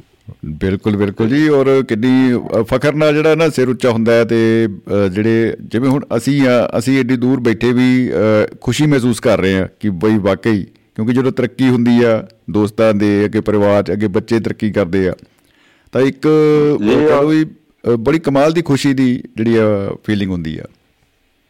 ਬੜੇ ਔਖੇ ਹੋ ਕੇ ਬੱਚੇ ਉੱਥੇ ਸਾਂਭੇ ਹੁੰਦੇ ਆ ਫਿਰ ਪੜ੍ਹਾਈ ਫਿਰ ਉਹਨਾਂ ਦੇ ਮੁਕਾਬਲੇ ਉਹਨਾਂ ਲੋਕਾਂ ਦੇ ਬਰਾਬਰ ਆਉਣਾ ਅੱਗੇ ਜਾਣਾ ਤੇ ਬੜੀ ਮਾਪਿਆਂ ਨੂੰ ਚਾਹ ਹੁੰਦਾ ਕਿ ਅਸੀਂ ਜੇ ਦੂਜੀ ਧਰਤੀ ਤੇ ਆਏ ਤੇ ਇੱਥੇ ਹੀ ਭਾਗ ਲਾਏ ਆ ਭਾਵ ਅਸੀਂ। ਅੱਗੇ ਵਧੇ ਆ ਤੇ। ਨਹੀਂ ਤਾਂ ਕਈ ਤਾਂ ਉੱਥੇ ਵੀ ਕਰਜਾਈ ਹੋ ਕੇ ਤੇ ਫਿਰ ਇੱਧਰ ਉੱਧਰ ਬਸ ਡਿੱਗੇ ਹੁੰਦੇ ਆ ਠੀਕ ਹੈ ਨਾ ਜੀ ਜੀ ਜੀ ਜੀ ਜੀ। ਬਿਲਕੁਲ ਇਹਦੇ ਨਾਲ ਸਾਡਾ ਬੱਚਿਆਂ ਦਾ ਨਾਂ ਸਾਡੇ ਬਾਪਾਂ ਦਾ ਨਾਂ ਸਾਰਿਆਂ ਦਾ ਨਾਂ ਰੋਸ਼ਨ ਹੁੰਦਾ ਆ ਤੇ ਇਹ। ਦਾਣਾ ਪਾਣੀ ਸਾਨੂੰ ਘੁਮਾਈ ਜਾਂਦਾ ਜੀ ਚਾਹੇ ਕੈਨੇਡਾ ਘੁੰਮਦੇ ਆ ਚਾਹੇ ਅਮਰੀਕਾ ਘੁੰਮਦੇ ਆ ਚਾਹੇ ਅਮਰੀਕਾ ਤੋਂ ਇੱਥੇ ਮੇਰਾ ਖਿਰ ਖੇੜਾ ਸਾਹਿਬ ਕਹਿੰਦੇ ਆਏ ਆ ਪਤਾ ਲੱਗਾ ਜੀ। ਹਾਂਜੀ ਬਿਲਕੁਲ ਬਿਲਕੁਲ ਜੀ ਖੇੜਾ ਸਾਹਿਬ ਨਾਲ ਸਵੇਰੇ ਗੱਲ ਹੋਈ ਸੀ ਉਹ ਕਹਿੰਦੇ ਮੈਂ ਇੰਡੀਆ ਆ ਗਿਆ ਹਾਂ ਤੇ ਦੇਸ਼ ਦੀ ਰਾਜਧਾਨੀ ਦੇ ਵਿੱਚ ਬੈਠਾ ਤੇ ਬੜੀ ਖੁਸ਼ੀ ਹੋਈ। ਮੈਨੂੰ ਪੂਰੀ ਉਮੀਦ ਹੈ ਕਿ ਉਹਨਾਂ ਨਾਲ ਵੀ ਮੁਲਾਕਾਤ ਹੋਏਗੀ ਜਲਦੀ। ਜ਼ਰੂਰ ਜੀ ਜ਼ਰੂਰ ਕਿਉਂਕਿ ਆਪਣੇ ਮਨ ਚ ਚਾਹ ਹੁੰਦੀ ਆ। ਧਰਤੀ ਦੇਖਣ ਨੂੰ ਪਾਣੀ ਪੀਣ ਨੂੰ ਮਿੱਠਾ ਗੁੜ। ਖਾਣ ਨੂੰ। ਜੀ ਜੀ ਜੀ ਜੀ ਬਾਕੀ ਉਹ ਕਹਿੰਦੇ ਨੇ ਪੰਜਾਬੀਆਂ ਨੇ ਸਰੋਂ ਦਾ ਸਾਗ ਤੇ ਹੁਣ ਤਾਂ ਭਗਵੰਤ ਮਾਨ ਜੀ ਕਹਿੰਦੇ ਆ ਵੀ ਦੇਸੂਦਾਰੀ ਦੀ ਜਿਹੜੀ ਸਾਨੂੰ ਖੁੱਲ ਹੋਣੀ ਚਾਹੀਦੀ ਹੈ ਪੰਜਾਬ 'ਚ ਇਹ ਇਹ ਜਿਹੜੀ ਦੂਜੀ ਆ ਇਹ ਨਕਲੀ ਮਿਲ ਰਹੀ ਆ ਵੀ ਔਰ ਵਾਕਿਆ ਹੀ ਬਹੁਤ ਸਿਸਟਮ ਨਾ ਨਗਾਰ ਲਿਆ ਨਕਲੀ ਚੱਲ ਰਿਹਾ ਹੈ ਸਿਸਟਮ ਕਿਉਂਕਿ ਪੈਸੇ ਕਮਾਉਣ ਦੇ ਢੰਗ ਨਾਲ ਲੋਕਾਂ ਨੂੰ ਇਹ ਆ ਵੀ ਪੰਜਾਬ 'ਚ ਇੰਨਾ ਖਿਆਲ ਰੱਖ ਰਿਹਾ ਵੀ ਬੰਦਾ ਨਾ ਮਰੇ ਤੇ ਹੋਵੇ ਵੀ ਕੱਖ ਨਾ। ਜਿੱਦਾਂ ਉਹ ਕਹਿੰਦੇ ਬਾਬਾ ਸਾਹਿਬ ਤੇ ਚੜਦੀ ਨਹੀਂ ਤਾਂ ਕੁਆਲਿਟੀ ਮਾੜੀ ਆ ਉਹ ਕਹਿੰਦੇ। ਕਹਿੰਦੇ ਵੀ ਦੇਸੀ ਜਿਹੜੀ ਹੈ ਇੱਥੇ ਇਜਾਜ਼ਤ ਹੋਣੀ ਚਾਹੀਦੀ ਸੁਪਰੀਮ ਕੋਰਟ ਨੂੰ ਭਗਵੰਤ ਮਾਨ ਨੇ ਲਿਖਿਆ। ਵਧੀਆ ਗੱਲ ਆ। ਜੀ। ਕੁਝ ਇਹਨਾਂ ਦੀ ਜਿਹੜੀ ਹੈਗੀ ਆ ਹੱਥ ਕਲਾ ਜਿਹੜੀ ਆ ਲੋਕਾਂ ਦੀ ਉਹ ਸਾਹਮਣੇ ਆਉਣੀ ਚਾਹੀਦੀ। ਜਦੋਂ ਇੰਨੇ ਗੁਣੀ ਆ ਲੋਕ ਪੰਜਾਬ ਦੇ। ਕਲਾਕਾਰੀ ਨੂੰ ਮੌਕਾ ਮਿਲਣਾ ਚਾਹੀਦਾ ਹੈ। ਬਿਲਕੁਲ ਬਿਲਕੁਲ ਜੀ। ਮੌਕਾ ਮਿਲਣਾ ਚਾਹੀਦਾ ਉਦਾਂ ਵੀ ਚਾਲ ਸਾਹਿਬ ਲਿਖ ਰਹੇ ਕਹਿੰਦੇ ਸ਼ਮੀ ਜੀ ਅੱਜ ਸ਼ਰਮਾ ਜੀ ਕਮਾਲ ਕਰੀ ਜਾ ਰਹੇ ਨੇ। ਸਰਬਜੀਤ ਚਾਲ ਜੀ। ਨਾ ਨਾ ਚਾਲ ਜੀ ਨੂੰ ਲਓ ਚਾਲ ਜੀ ਕੋਲ ਜ਼ਿਆਦਾ ਆ ਗਿਆਨ ਹੈ ਐਵੇਂ ਅਸੀਂ ਤਾਂ ਕਿਆ ਕਹਿੰਦੇ ਭੱਜ ਕੇ ਰਲਦੇ ਆ ਤੇ ਲਓ ਸਾਰਿਆਂ ਨੂੰ ਜਹਾਂਗੀਰ ਜੀ ਨੂੰ ਲਓ। ਕਿੰਨੇ ਹਾਂਜੀ ਜੀ ਜੀ ਜੀ ਉਹਨਾਂ ਉਹਨਾਂ ਦਾ ਫੋਨ ਆ ਰਿਹਾ ਸੀਗਾ। ਜੀ ਬਿਲਕੁਲ ਜੀ ਉਹਨਾਂ ਨਾਲ ਉਤਸੁਕਤਾ ਬਹੁਤ ਹੈ। ਕਿ ਮਾਖੋ ਮਿੱਠੀ ਬੋਲੀ ਜਿਹੜੀ ਆ ਸੁਣੀ ਜਾਵੇ ਉਹਨਾਂ ਦੀ। ਕੀ ਬਤਾ? ਹਾਂ ਉਹਨਾਂ ਦੀ ਕਵਿਤਾ ਜਾਂ ਉਹਨਾਂ ਦੇ ਕਿਸੇ ਨੇ ਜਿਹੜੇ ਬਹੁਤ ਨਜ਼ਾਰੇ ਲਿਆ ਦੇਣੇ ਆ ਤੇ ਜਰੂਰ ਰੰਗ ਲਾਓ ਜੀ। ਜੀ। ਜੀ ਸ਼ੁਕਰੀਆ। ਜੀ ਕੀ ਬਤਾ? ਬਹੁਤ ਬਹੁਤ ਸ਼ੁਕਰੀਆ ਜੀ। ਜ਼ਿੰਦਗੀ ਜਿੰਦਾਬਾਦ। ਮੈਂ ਸੱਜਦੀਆਂ ਰਹਿਣ ਜੀ ਮੁਹੰਮਦ ਜਿੰਦਾ ਮੁਹੱਬਤ ਜਿੰਦਾਬਾਦ ਜੀ। ਕੀ ਬਤਾ ਕੀ ਬਤਾ? ਬਿਲਕੁਲ ਜੀ ਬਹੁਤ ਬਹੁਤ ਸ਼ੁਕਰੀਆ ਜੀ। ਬਹੁਤ ਬਹੁਤ ਸ਼ੁਕਰੀਆ ਦੁਆਬਾ ਰੇਡੀਓ। ਦੁਆਬਾ ਰੇਡੀਓ। ਦੋਸਤੋ ਨਾਲ ਆਪਣੇ ਜੁੜੇ ਹੋਏ ਸਨ ਇਸ ਵੇਲੇ ਵੈਸ਼ਨੂ ਸ਼ਰਮਾ ਜੀ ਸ਼ਹੀਦ ਭਗਤ ਸਿੰਘ ਨਗਰ ਤੋਂ ਬੜੀਆਂ ਕਮਾਲ ਦੀਆਂ ਜਾਣਕਾਰੀਆਂ ਤਜਰਬੇ ਉਹਨਾਂ ਨੇ ਸਾਂਝੇ ਕੀਤੇ ਤੇ ਬੜੀ ਖੁਸ਼ੀ ਹੋ ਰਹੀ ਮੈਨੂੰ ਦੱਸਦੇ ਹੋਏ ਕਿ ਸਾਡੇ ਨਾਲ ਮਹਿਫਲ 'ਚ ਜੁੜ ਚੁੱਕੇ ਹਨ ਬੈਲਜੀਅਮ ਤੋਂ ਜਹਾਂਗੀਰ ਮੰਜਰ ਸਾਹਿਬ। ਜਨਾਬੇ ਆਲਾ ਜੀ ਆਇਆਂ ਨੂੰ ਜੀ ਸਤਿ ਸ਼੍ਰੀ ਅਕਾਲ ਖੁਸ਼ ਆਮਦੀਦ ਬਾਬਿਓ। ਸਤਿ ਸ੍ਰੀ ਅਕਾਲ ਭਾਜੀ। ਕੀ ਹਾਲ ਹੈ? ਤਗੜੇ ਹੋ? ਠੀਕ ਠਾਕ ਹੋ? ਐਂ ਜੀ ਡੱਡ ਬੈਠ ਕੇ ਕੱਢ ਰਹੇ ਹੱਸ ਹੱਸ ਕੇ।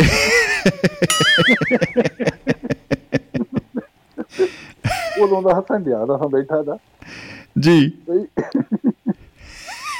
ਬਹੁਤ ਹੱਸਿਆ। ਇਸ ਵਾਸਤੇ ਬੰਦਾ ਕੋਈ ਛੱਡਦਾ ਹੀ ਨਹੀਂ ਜਿਹੜਾ ਲੰਘਣ ਹੀ ਨਹੀਂ ਦਿੰਦੇ ਕਿਸੇ ਨੂੰ। ਇਸ ਤਰ੍ਹਾਂ। ਇਸ ਤਰ੍ਹਾਂ ਸਾਡੇ ਪਿੰਡ ਨਾ। ਜੀ। ਇੱਕ ਬਾਬਾ ਸੀ। ਜੀ। ਬਾਬਾ ਤੇ ਉਹ ਨਹੀਂ ਸੀ ਉਂਝ ਉਮਰ ਬਾਬਿਆਂ ਵਾਲੀ ਸੀ। ਬਾਬਾ ਸੀਗਾ ਵੀ ਤੇ ਨਹੀਂ ਵੀ ਸੀ। ਨਹੀਂ ਕਈ ਚਾਤਰ ਬੜੇ ਹੁੰਦੇ ਨੇ ਉਮਰ ਨੂੰ ਨਿੱਕੇ ਹੁੰਦੇ ਨੇ ਤੇ ਉਮਰ ਬਹੁਤੀ ਲੱਗਦੀ ਹੈ ਉਮਰ ਬਹੁਤੀ ਹੁੰਦੀ ਹੈ ਉਮਰਾਂ ਛੋਟੇ ਹੋ ਜਾਂਦੇ ਨੇ ਤੇ ਕੀ ਨਾਲ? ਜੀ। ਉਹ ਬੰਦੇ ਨੂੰ ਖਾਲੀ ਨਹੀਂ ਸੀ ਲੰਘਣ ਦਿੰਦਾ ਹੁੰਦਾ। ਔਰ ਆ ਪੁੱਤਰਾ ਕਿੱਥੇ ਚੱਲਿਆ? ਆਹ। ਮੈਂ ਚਾਚਾ ਜਰਾ ਮਸੀਤੇ। ਅੱਛਾ ਮਸੀਤੇ ਵੀ ਚੱਲਣਾ ਮੈਂ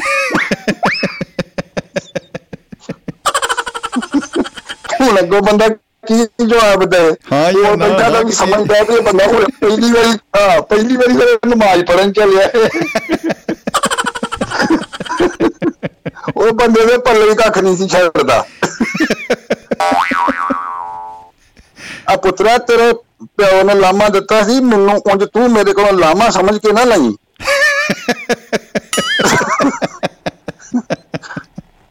ਤੇਰੇ ਨਾਲ ਮੈਂ ਸਿਰਫ ਗੱਲ ਲਗਾ ਕਰਨ ਪਿਓ ਤੇਰੇ ਨੂੰ ਲਾਮਾ ਹੀ ਦਿੱਤਾ ਸੀ। ਪਰ ਤੂੰ ਨਾ ਲਾਮਾ ਸਮਝ ਕੇ ਲਈ। ਨਾ ਹੁਣ ਬੰਦਾ ਬੰਦਾ ਕੀ ਸੋਚਿਆ ਤੇ ਜੀ? ਅੱਗੋਂ ਲਾਮਾ ਸਮਝ ਕੇ ਲਏ ਕਿ ਕਰ ਲਏ ਨਾ ਬੋਲਣ ਜੋਗਾ ਨਾ ਕੂਣ ਜੋਗਾ। ਸਵਾਸ ਫਿਰ ਨੀਵਾ ਕਰਕੇ ਅੱਛਾ ਚਾਚਾ ਕੀ ਗੱਲ ਸੀ? ਗੱਲ ਵੀ ਕੋਈ ਏਡੀ ਵੱਡੀ ਨਹੀਂ ਸੀ। ਜੀ। ਗੱਲ ਵੀ ਕੋਈ ਏਡੀ ਵੱਡੀ ਨਹੀਂ ਸੀ। ਲੇਕਿਨ ਉਂਝ ਇਹ ਗੱਲ ਕੋਈ ਏਡੀ ਵੱਡੀ ਨਹੀਂ ਸੀ। ਸਿਰਫ ਇਹ ਵੀ ਤੇਰਾ ਫੇਰਾ ਤੋਰਾ ਤੇਰੇ ਪਿਓ ਨੂੰ ਚੰਗਾ ਨਹੀਂ ਲੱਗਦਾ। ਗੱਲ ਫੇਰ ਕੋਈ ਨਹੀਂ ਸੀ।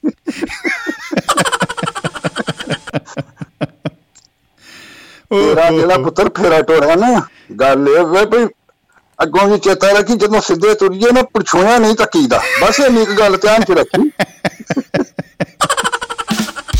ਜਿੱਧਰ ਨੂੰ ਮੂੰਹ ਚੱਕਿਆ ਉਧਰ ਹੀ ਜਾਓ।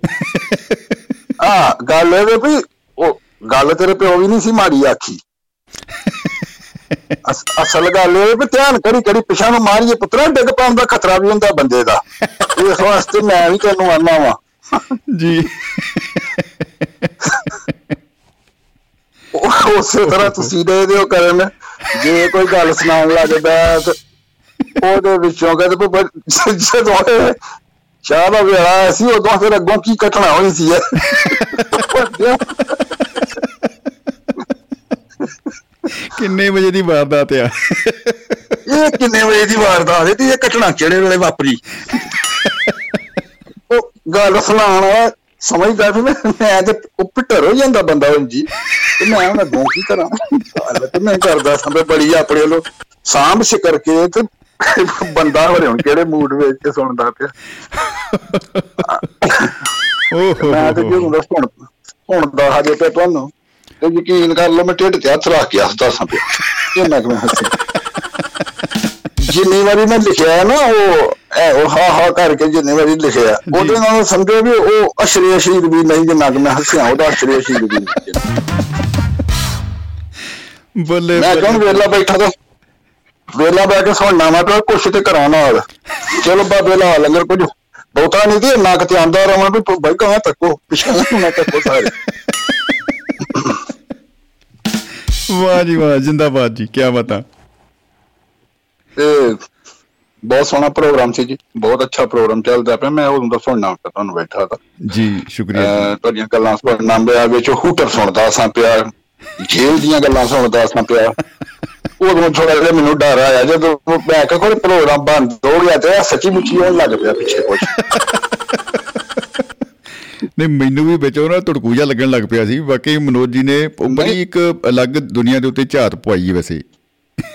ਨਹੀਂ ਉਹਨਾਂ ਗੱਲ ਬੜੀ ਸ਼ਾਨਦਾਰ ਦੱਸੀ ਏ ਇਸ। ਵਾਸਤੇ ਵੀ ਮਾੜਾ ਇੱਕ ਤੇ ਮਾੜਾ ਕੰਮ ਹੁੰਦਾ ਹੈ ਨਾ ਉਹ ਇੱਕ ਬੰਦਾ ਸੀ ਬੈਠਾ ਦਾ ਉਹਦੀ ਕੰਧ ਦੇ ਉੱਤੇ ਪਾਗਲਖਾਨੇ ਜੀ ਤੇ। ਜੀ। ਤੇ ਉਹ ਕੋਲੋਂ ਦੀ ਸੜਕ ਸੀ ਤੇ ਸੜਕ ਨੂੰ ਸਕੂਟਰ ਵਾਲਾ ਲੰਘਿਆ। ਜੀ। ਵੈਸਪੇ ਵਾਲਾ ਲੰਘਿਆ ਤੇ ਉਹ ਉੱਥੇ ਆ ਕੇ ਤੇ ਉਹ ਖਲੋ ਗਿਆ ਤੇ ਖਲੋ ਕੇ ਤੇ ਉਹਨੇ ਸਟੈਂਡ ਤੇ ਖਲਾ ਰਿਆ ਤੇ ਉਹ ਲੱਗ ਪਿਆ ਉਹਦਾ। ਵੇਖਣ ਅਗਲਾ ਟਾਇਰ ਤੇ ਅਗਲੇ ਟਾਇਰ ਦੇ ਚ ਨਾਟੇ ਕ ਟੁੱਟ ਗਿਆ ਦਾ ਸੀ। ਓਹੋ। ਤੇ। ਪਾਗਲ ਸੀ ਉੱਤੇ ਕੰਧ ਤੇ ਬੈਠਾ ਰਿਹਾ ਤੇ ਪਾਗਲ ਉੱਤੋਂ ਵੇਂਦਾ ਸੀ ਪਿਆ ਵੀ ਕੀ ਕਰਦਾ? ਆਹ ਤੇ ਉਹਨੇ ਆਖਿਆ ਉਹ ਹੁਣ ਖਲੋ ਰਿਹਾ ਚੁੱਪ ਕਰਕੇ ਉਹਨੂੰ ਵੇਖ ਵੇਖ ਕੇ ਵੇਖ ਵੇਖ ਕੇ ਕਦੇ ਉਹ ਪਿਛਲੇ ਟਾਇਰ ਨੂੰ ਹੱਥ ਮਾਰੇ ਕਦੇ ਅਗਲੇ ਟਾਇਰ ਨੂੰ ਹੱਥ ਮਾਰੇ ਤੇ ਚਾਬੀਆਂ ਪਾਣੇ ਤੇ ਉਹਦੇ ਕੋਲ ਹੈ ਸਨ ਤੇ ਬਹਿ ਰਿਹਾ ਚੁੱਪ ਕਰਕੇ। ਫਿਰ ਆਲੇ ਦੁਆਲੇ ਧੱਕੇ ਤੇ ਪਾਗਲ ਨੇ ਤੂੰ ਆਖਿਆ ਕੀ ਹੋਇਆ? ਆਹ। ਉਹਨੇ ਆਖਿਆ ਵੀ ਨੱਟ ਟੁੱਟ ਗਿਆ ਤੇ ਸਕੂਟਰ ਨਹੀਂ ਹੁਣ ਜਾਣਾ ਘਰ। ਜੀ। ਉਹਨੇ ਆਖਿਆ ਪਿੱਛੋਂ ਇੱਕ ਨੱਟ ਲਾ ਕੇ ਤੇ ਅੱਗੇ ਲਾ ਲਿਆ ਆਹ। ਕੀ ਬਤਾ। ਤੇ ਤਰਾ ਤਰਾ ਕਰ ਲਿਆ ਦੋਹੀਂ ਪਾਸੇ ਤੇ ਘਰ ਜਾ ਕੇ ਫਿਰ ਫਿਰ ਨੱਟ ਨਵਾਂ ਲਾਈ ਉਹਨੇ ਆਖਿਆ ਤੂੰ ਇਹਨੂੰ ਤੇ ਛੱਡ ਤੂੰ ਮੈਨੂੰ ਦੱਸ ਤੈਨੂੰ ਪਾਗਲਖਾਨੇ ਕਿੰਨੇ ਜਮਾ ਕਰਾਇਆ ਦਾ ਤੂੰ ਪਾਗਲ? ਜੀ। ਉਹਨੇ ਆਖਿਆ ਮੈਂ ਉਹਨੇ ਆਖਿਆ ਮੈਂ ਪਾਗਲ ਹਾਂ ਪਾਗਲ ਇੱਕ ਬਿਮਾਰੀ ਏ। ਆਹ। ਬੇਵਕੂਫ ਨਹੀਂ ਮੈਂ।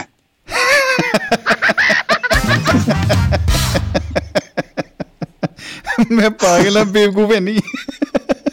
ਬੇਵਕੂਫ ਨਹੀਂ ਮੈਂ ਮੈਂ ਪਾਗਲ ਹਾਂ ਪਾਗਲ ਇੱਕ ਬਿਮਾਰੀ ਏ ਤੂੰ ਮੈਨੂੰ ਲੱਗ ਗਈ ਜੀ। ਵਕਾ ਵਕਾ ਲੱਗ ਗਿਆ ਵਾ। ਤੂੰ ਜਿੱਤੇ ਮੇਰਾ ਦਿਮਾਗ ਕੰਮ ਕਰਦਾ ਉਹ ਨਾ ਕਿਤੇ ਕਰਦਾ ਵੀ ਮੈਨੂੰ ਇੰਨਾ ਪਤਾ ਜਿਹੜਾ ਤੇਰਾ ਨਹੀਂ ਕਰਦਾ ਪਿਆ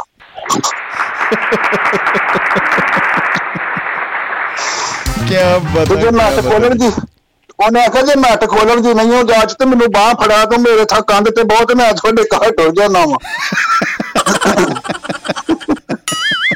ਮੈਨੂੰ ਚਲਾਉਣਾ ਵੀ ਆਉਂਦਾ। ਮੈਨੂੰ ਇਹ ਚਲਾਣਾ ਵੀ ਆਉਂਦਾ ਤੇ ਨੱਟ ਖੋਲਣਾ ਮਿਲਣਾ ਵੀ ਆਉਂਦਾ ਵੇ।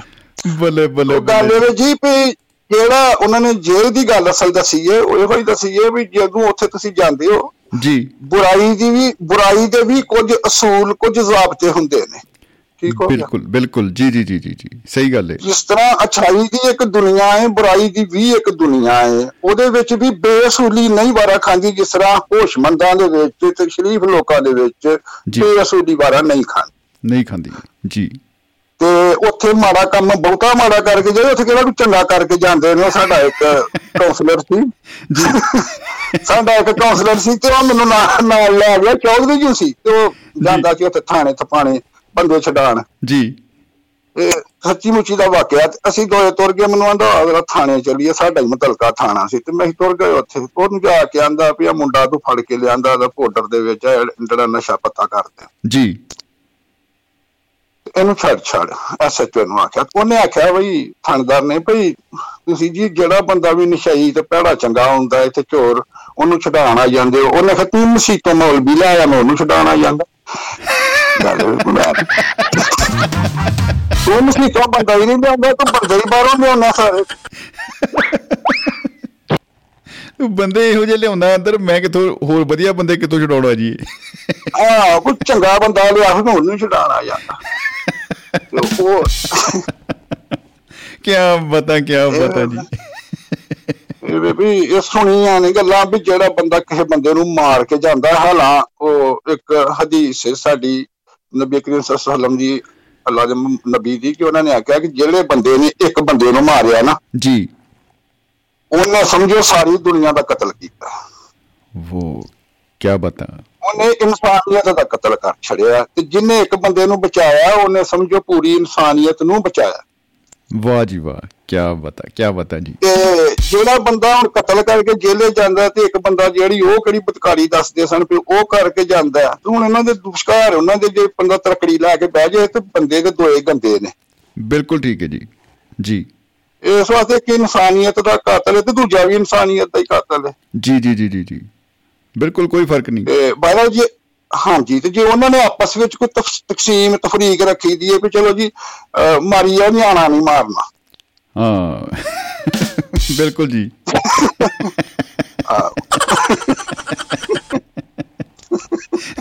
ਮਾਰੋ ਜਿੰਨਾ ਮਰਜ਼ੀ ਪਰ ਨਿਆਣਾ ਨਹੀਂ ਮਾਰਨਾ। ਕੋਡ ਆਫ ਕਿਲਿੰਗ ਬਣਾ ਲਿਆ ਇੱਕ। ਆਹ ਕੋਡ ਉਹ ਹੀ ਹੋਇਆ ਨਾ ਜੀ।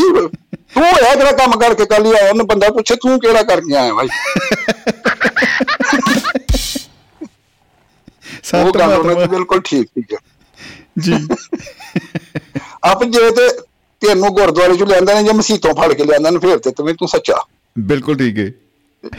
ਤੂੰ ਵੀ ਉਹੀ ਕੰਮ ਕਰਕੇ ਆਇਆ ਤੇ ਮੈਂ ਵੀ ਉਹੀ ਕਰਕੇ ਆਇਆ ਤੇ ਚਲੋ ਠੀਕ ਹੈ ਫਿਰ। ਮਾਰ ਵਸੇ ਆਂਦੇ ਨੇ ਬੜੀ ਪੈਂਦੀ ਹੈ ਜੇਲੇ ਅੱਲਾ ਮਾਫ ਕਰੇ ਹਾਂ ਤੇ ਕਦੇ ਜੇਲ੍ਹ ਨਹੀਂ ਵੇਖੀ ਤੇ ਅੱਲਾ ਨਾ ਮਾਰੇ ਚੰਗੇ ਕੰਮ ਚ ਵੀ ਨਹੀਂ ਵੇਖੀ ਤੇ ਮੰਦੇ ਚ ਵੀ ਨਹੀਂ ਵੇਖੀ ਅੱਜ ਤੱਕ ਨਹੀਂ ਜੇਲ੍ਹ ਵਾਹ ਜੀ ਵਾਹ।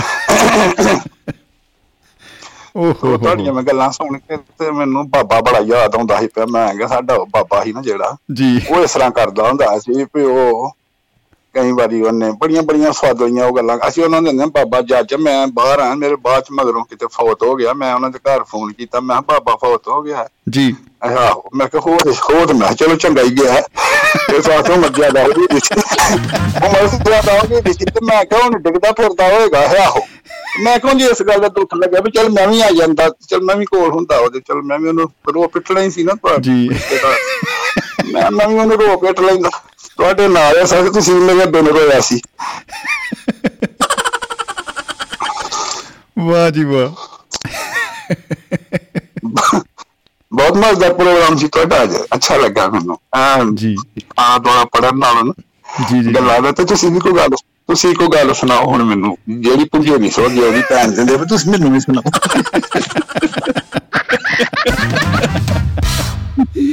ਮੈਂ ਡਰਦਾ ਹੀ ਫੋਨ ਨਹੀਂ ਸਾ ਕਰਦਾ ਪਿਆ। ਮੈਂ ਨਾ ਉਡੀਕ ਕਰ ਰਿਹਾ ਕਿ ਇੱਕ ਕਲਾਮ ਤੁਹਾਡੇ ਕੋਲ ਜ਼ਰੂਰ ਸੁਣਨਾ ਹੈ। ਮੇਰੇ ਕੋਲ ਕੀ ਸੁਣਨਾ ਜੇ? ਕਿਹੜਾ ਕਲਾਮ ਹੈ ਮੇਰੇ ਕੋਲ? ਵੱਖਰਾ ਜਿਹੜਾ ਮੈਂ ਤੁਹਾਨੂੰ ਸੁਣਾਣਾ ਕਲਾਮ ਤੁਹਾਡੇ ਕੋਲੇ। ਦੁਆਬਾ ਰੇਡੀਓ ਤੁਹਾਨੂੰ ਸੁਣਾ ਸਕਣਾ ਮੈਂ ਜੋ ਮੈਂ ਤੁਹਾਨੂੰ ਸੁਣਾ ਸਕਣਾ ਮੈਂ ਜੋ ਕਸ਼ਾਂਦੇ ਤੋਂ ਜੀ ਕਲਾਮ ਸਾਰਾ ਤੁਹਾਡੇ ਕੋਲ ਹੀ ਮੇਰੇ ਹਿਸਾਬ ਨਾਲ।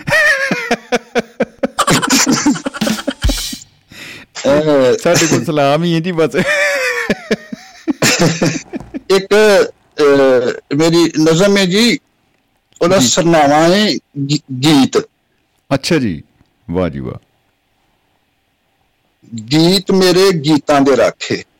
ਆਹਾ ਕੀ ਬਤਾ। ਸਾਰੇ ਸਾਰੇ ਜੱਗ ਦੇ ਵੇਖੇ ਚਾਖੇ ਮਨ ਦੀ ਬੰਸੀ ਰਹਿ ਰਹਿ ਆਖੇ ਸੁੰਦਰ ਸਰਲ ਪ੍ਰੀਤ ਮੇਰੇ ਠੰਡਲੇ ਗੀਤ ਭਲਿਆ ਮੇਰੇ ਠੰਡਲੇ ਗੀਤ। ਵਾਹ ਵਾਹ ਜੀ ਵਾਹ ਮੇਰੇ ਠੰਡੜੇ ਗੀਤ। ਤੇ ਮੇਰੇ ਗੀਤ ਮੇਰੇ ਜੇ ਕੋਇਲ ਬੋਲੇ ਤਾਂ ਗੀਤਾਂ ਦਾ ਅੰਦਰ ਫੁੱਲੇ। ਵਾਹ। ਤੇ ਸਹਿ ਰੁੱਤਾਂ ਨੂੰ ਅੱਖੀਂ ਤੋਲੇ ਲੱਭਦੀ ਫਿਰਦੀ ਮੀਤ ਮੇਰੇ ਠੰਡਲੇ ਗੀਤ ਭਲਿਆ ਮੇਰੇ ਠੰਡਲੇ ਗੀਤ। ਵਾਹ ਜੀ ਵਾਹ ਬਹੁਤ ਖੂਬ। ਤੇ ਗੀਤ ਮੇਰੇ ਜੇ ਮੈਂ ਨਾ ਬੋਲੇ ਫੜ ਚਾਵਾਂ ਦੀ ਡੋਰ ਤੇ ਗੀਤਾਂ ਦੇ ਸੰਗ ਨੱਚੀ ਜਾਵੇ ਇਹ ਸਾਵਾਂ ਦਾ ਮੋਰ ਤੇ। ਪਤੀ ਪਤੀ ਵੇਖ ਕੇ ਹੱਸੇ ਉਹਦੇ ਸੁਰ ਸੰਗੀਤ ਮੇਰੇ ਠੰਡਲੇ ਗੀਤ ਭਲਿਆ ਮੇਰੇ ਗੀਤ। ਵਾਹ ਵਾਹ ਵਾਹ ਜੀ ਵਾਹ ਵਾਹ ਜੀ ਵਾਹ। ਕੀ ਬਤਾ ਸੌ ਬਹੁਤ ਸ਼ੁਕਰੀਆ ਜੀ ਬਹੁਤ ਮਿਹਰਬਾਨੀ। ਸੌਣ ਚਿੜੀ ਦੇ ਸੌਣ ਚਿੜੀ ਵੇਖੀ ਨਹੀਂ ਤੇ?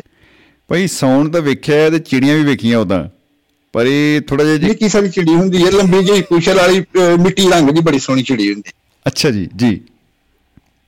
ਸੌਣ ਚਿੜੀ ਦੇ ਗੀਤਾਂ ਅੰਦਰ ਮੇਰੀ ਹਿੱਕ ਦਾ ਤਾ। ਆਹਾ। ਅੱਖੀਆਂ ਦੇ ਵਿੱਚ ਮੋਹ ਲੈਂਦੇ ਨੇ ਦਿੰਦੇ ਜਾਲ ਵਿਛਾ। ਵਾਹ ਜੀ ਵਾਹ। ਤੇ ਪਿੱਟ ਸਿਆਪਾ ਕਰੇ ਨਮਾਣੀ ਕੀ ਡਾਢੇ ਦੀ ਪੀਤ ਮੇਰੇ ਠੰਡਲੇ ਗੀਤ ਭਲਿਆ ਮੇਰੇ ਠੰਡਲੇ ਗੀਤ। ਮੇਰੇ ਠੰਡੜੇ ਗੀਤ। ਵਾਹ ਜੀ ਵਾਹ ਵਾਹ ਜੀ ਵਾਹ। ਕਮਾਲ। ਜਦ ਕੋਈ ਪੰਛੀ ਪਰ ਹਲਾਵੇ। ਆਹਾ। ਜਦ ਕੋਈ ਪੰਛੀ ਪਰ ਹਲਾਵੇ ਬੁੱਲਾਂ ਨਾਲ ਮੇਰੇ ਗੀਤ ਛੁਹਾਵੇ। ਆਹਾ ਆਹਾ। ਫੇਰ ਨਵਾਂ ਕੋਈ ਗੀਤ ਸੁਣਾਵੇ ਸੰਘਣੀ ਲਾ ਪ੍ਰੀਤ ਮੇਰੇ ਠੰਡਲੇ ਗੀਤ ਤੋਂ ਭਲਿਆ ਮੇਰੇ ਠੰਡਲੇ ਕੀ ਬਤਾ ਕੀ ਬਤਾ ਜੀ ਕੀ ਬਤਾ। ਤੇ। ਆਖਰੀ ਬੰਦੇ ਜੀ ਇਹਦਾ ਤੇ ਸਰ। ਇਹ ਵੀ ਚਾਂਦੀ ਚਾਂਦੀ ਬੰਨੀ ਗੀਤ ਆ ਸਾਡੇ। ਆਹਾ। ਵੱਖਰੀ ਜਿਹੀ ਲਸ਼ਕਾਰ। ਵੱਖਰੀ ਜੀ ਲਿਸ਼ਕਾਰ ਜੀ। ਤੇ ਗੀਤਾਂ ਵਿੱਚੋਂ ਨਹਾ ਕੇ ਨਿਕਲੀ ਗੀਤਾਂ ਵਰਗੀ ਨਾਰ। ਓ ਹੋ ਹੋ ਹੋ ਹੋ ਹੋ। ਬਾ ਕਮਾਲ ਬਾ ਕਮਾਲ ਜੀ। ਚਾਂਦੀ ਬੰਨੇ ਗੀਤ ਸਾਡੇ ਵੱਖਰੀ ਜਿਹੀ ਲਸ਼ਕਾਰ ਤੇ ਗੀਤਾਂ ਵਿੱਚੋਂ ਨਹਾ ਕੇ ਨਿਕਲੀ ਗੀਤਾਂ ਵਰਗੀ ਨਾਰ ਤੇ ਪੋ ਮਾਗ ਦੇ ਗੀਤਾਂ ਨੂੰ ਕਿਤੇ ਲੱਗ ਨਾ ਜਾਵੇ ਸੀਤ। ਮੇਰੇ ਹੋ। ਗੀਤੋਂ ਭਲਿਆ ਵਾਹ ਜੀ ਵਾਹ ਵਾਹ ਜੀ ਵਾਹ ਵਾਹ ਜੀ ਵਾਹ। ਕਹਿੰਦਾ ਜੀ ਕਮਾਲਾ ਕਮਾਲਾ ਹੋ ਗਿਆ ਜੀ। ਤਾਂ ਮੈਂ ਸ਼ੁਕਰੀਆ। ਸ਼ਬਦ ਨਹੀਂ ਕਿ ਆਪਾਂ ਕਿਹੜੇ ਸ਼ਬਦਾਂ ਦੇ ਨਾਲ ਉਹ ਇਜ਼ਹਾਰ ਕਰ ਸਕੀਏ ਕਿ ਕਿੰਨਾ ਆਨੰਦ ਆਇਆ। ਔਰ ਅੱਖਰ ਅੱਖਰ ਜਿਹੜਾ ਉਹ ਐਨ ਰੋਸ਼ਨ ਰੋਸ਼ਨ ਅੱਖਰ ਜਿਹੜਾ ਸਾਨੂੰ ਔਰ ਮਹਿਕਾਂ ਵੰਡਦਾ ਜਿਹੜਾ ਸੁਨੇਹਾ ਇਸ ਗੀਤ ਚੋਂ ਮਿਲਿਆ। ਤੁਹਾਡਾ ਪਿਆਰ ਜੀ ਤੁਹਾਡਾ ਪਿਆਰ। ਬਹੁਤ ਕਮਾਲ ਜੀ ਬਹੁਤ ਕਮਾਲ। ਤੇ ਬਾਬਿਓ ਮੈਂ ਕਹਿੰਦਾ ਜੀ ਜਿੰਨੀਆਂ ਗੱਲਾਂ ਤੁਸੀਂ ਕੀਤੀਆਂ ਨਾ ਗੀਤ ਹੈ ਹੀ ਗੀਤ ਕਹ ਲਓ ਟਰੋਫੀ ਲੈਣ ਵਾਲੀ ਗੱਲ ਹੋ ਗਈ ਸਾਡੇ ਲਈ। ਲੇਕਿਨ ਜਿਹੜੀ ਪਹਿਲਾਂ ਤੁਸੀਂ ਉਹ ਬਾਬੇ ਵਾਲੀ ਗੱਲ ਕੀਤੀ ਨਾ ਦੀ ਉਹ ਉਹ ਵੀ ਇੱਕ ਟਰੋਫੀ ਤੋਂ ਘੱਟ ਨਹੀਂ ਹੈ। ਜਿਉਂਦੇ ਰਹੋ। ਮੈਂ ਤੁਹਾਡੀ ਤੁਹਾਡੇ ਮੁਤਾਬਕ ਤੁਹਾਡੀ ਤੁਹਾਡੇ ਮੁਕਾਬਲੇ ਨਹੀਂ ਕਰ ਸਕਦਾ ਜਿੰਨੀਆਂ ਮੈਂ ਸੁਣੀਆਂ ਨੇ ਨਾ ਉਹ ਉਹ ਮੈਨੂੰ ਬਹੁਤ ਮਜ਼ਾ ਮੈਂ ਮੈਂ ਬਣ ਛੜੀ ਦੀ ਕੱਲ ਲਈ ਕੋਈ ਬੰਦਾ ਵੀ ਨਾ ਤੁਹਾਡੇ ਪ੍ਰੋਗਰਾਮ 'ਚ ਇੱਕ ਬੰਦਾ ਹੰਗੂਰਾ ਭਰਨ ਵਾਲਾ ਚਾਹੀਦਾ ਤੁਹਾਡੇ ਅੱਗੇ ਬੈਠਾ ਦਾ ਜੀ। ਬੋਲੇ ਕੂਏ ਭਾਵੇਂ ਨਾ ਸਿਰਫ ਅੱਗੋਂ ਆਖੀ ਜਾਏ ਜਿਸ ਤਰ੍ਹਾਂ ਉਹ ਨਹੀਂ ਸੁੱਤੇ ਜੇ ਨਿਆਣਿਆਂ ਨੂੰ। ਆਂਦੇ ਨਾ ਸੁਣਨਾ ਤੇ ਬਸ ਆਹੋ ਜੀ ਸੁਣਨਾ ਪਿਆ ਤੇ ਹੰਗੂਰਾ ਮਾਰ ਪਰ। ਅੰਗੂਰਾ ਮਰ ਪਰ। ਔਰ ਰਾਤ ਨੂੰ ਮਾਈਆਂ ਬਾਤ ਸੁਣਾਉਂਦੀਆਂ ਹੁੰਦੀਆਂ ਨਾ ਪਹਿਲਾਂ ਜਾਣ ਨਾ ਛੱਡਣੀ ਬੇਬੇ ਬਾਤ ਸੁਣਾ ਬੇਬੇ ਬਾਤ ਸੁਣਾ ਵੇ ਸੁਣਾਨੀਆਂ ਖਲੋ ਜਾ। ਬੇਬੇ ਸੁਣਾ ਵੀ ਬਾਤ ਵੇ ਸੁਣਾਨੀਆਂ ਖਲੋ ਜਾ ਅੱਛਾ ਫਿਰ ਉਹਨੇ ਸ਼ੁਰੂ ਕਰਨੀ ਤੇ ਫਿਰ ਨਿਆਣੇ ਨੇ ਨਾ ਕੜੀ ਦੀ ਕੜੀ ਸੁਣਨੀ ਤੇ ਫਿਰ ਉਹ ਬੜਾ ਮਜ਼ਾ ਆਉਂਦਾ ਹੂੰ ਹੂੰ ਹੂੰ ਆ ਪੰਜ ਸੱਤ ਵਾਰੀ ਹੂੰ ਆ ਕੇ ਤੇ ਗੁੰਮਿੰਦਰ ਆ ਜਾਂਦੀ ਹੈ ਤੇ ਉਹਨੇ- ਉਹਨੇ ਸੁਣਾ ਦਿਆ ਨਾ ਮਾਰ ਕੇ ਉਹਨੇ ਟੱਫਾ ਨਿਕਾ ਜਾ ਤੇ ਮੈਂ ਤੇ ਤੇਰੇ ਪੁੱਤਰਾ ਹੁਣ ਸੁਣਨਾ ਨਹੀਂ ਹੂਰਾ ਵੀ ਪਰ ਤੂੰ ਮਰ ਕੇ ਸੌ ਗਿਆ ਹੁਣ। ਓ ਹੋ ਹੋ ਵਾਕਈ ਜੀ ਵਾਕਈ। ਅੱਗੇ ਚਾਹੀਦਾ ਸਰ ਜੀ ਬੰਦਾ ਹੰਗੂਰੇ ਪੜਨ ਵਾਲਾ ਹੰਗੂਰਾ ਪੜਨ ਵਾਲਾ ਤੁਹਾਡੇ ਅੱਗੇ ਬੰਦਾ ਚਾਹੀਦਾ ਤੁਸੀਂ ਸਾਰੀ ਰਾਤ ਬਾਤ ਸੁਣਾ ਸਕਦੇ ਤੁਹਾਡਾ ਬੜਾ ਮਜ਼ਾ ਕੀ ਬਾਤਾਂ ਕੀ ਬਾਤਾਂ ਜੀ। ਜੁੰਦਰ। ਇਹ ਤਾਂ ਕਹ ਲਓ ਜੀ ਮੁਹੱਬਤ ਜ਼ਿੰਦਾਬਾਦ ਤੇ ਜ਼ਿੰਦਗੀ ਜ਼ਿੰਦਾਬਾਦ ਹੈ ਜੀ ਔਰ। ਇਹਨਾਂ ਦੁਆਵਾਂ ਲਈ ਬਹੁਤ ਬਹੁਤ ਸ਼ੁਕਰੀਆ ਮਿਹਰਬਾਨੀ ਨਵਾਜ਼ਿਸ਼। ਬਹੁਤ ਬਹੁਤ ਸ਼ੁਕਰੀਆ ਜੀ। ਰੱਬ ਰੱਖਾ ਜੀ। ਫੀ ਅਮਾਨ ਅੱਲਾਹ ਜੀ ਰੱਬ ਰੱਖਾ। ਰੇਡੀਓ। ਦੁਆਬਾ ਰੇਡੀਓ। ਆਹਾਹਾਹਾਹਾਹਾ।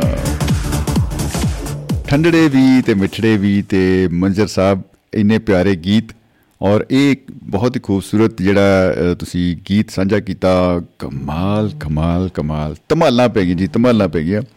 ਦਿਲ ਦੇ ਵਿਹੜੇ ਦਾ ਮੋਰ ਵਾਕਈ ਨੱਚਣ ਲੱਗ ਪਿਆ ਜੀ ਔਰ ਤੁਹਾਨੂੰ ਇੱਕ ਵਾਰੀ ਫਿਰ ਤੋਂ ਸਲੂਟ ਆ। ਇਸੇ ਤਰ੍ਹਾਂ ਹੀ ਜਿਹੜੀ ਤੁਹਾਡੀ ਕਲਮ 'ਚ ਖੂਬਸੂਰਤ ਗੀਤ ਜਿਹੜੇ ਆ ਆਉਂਦੇ ਰਹਿਣ।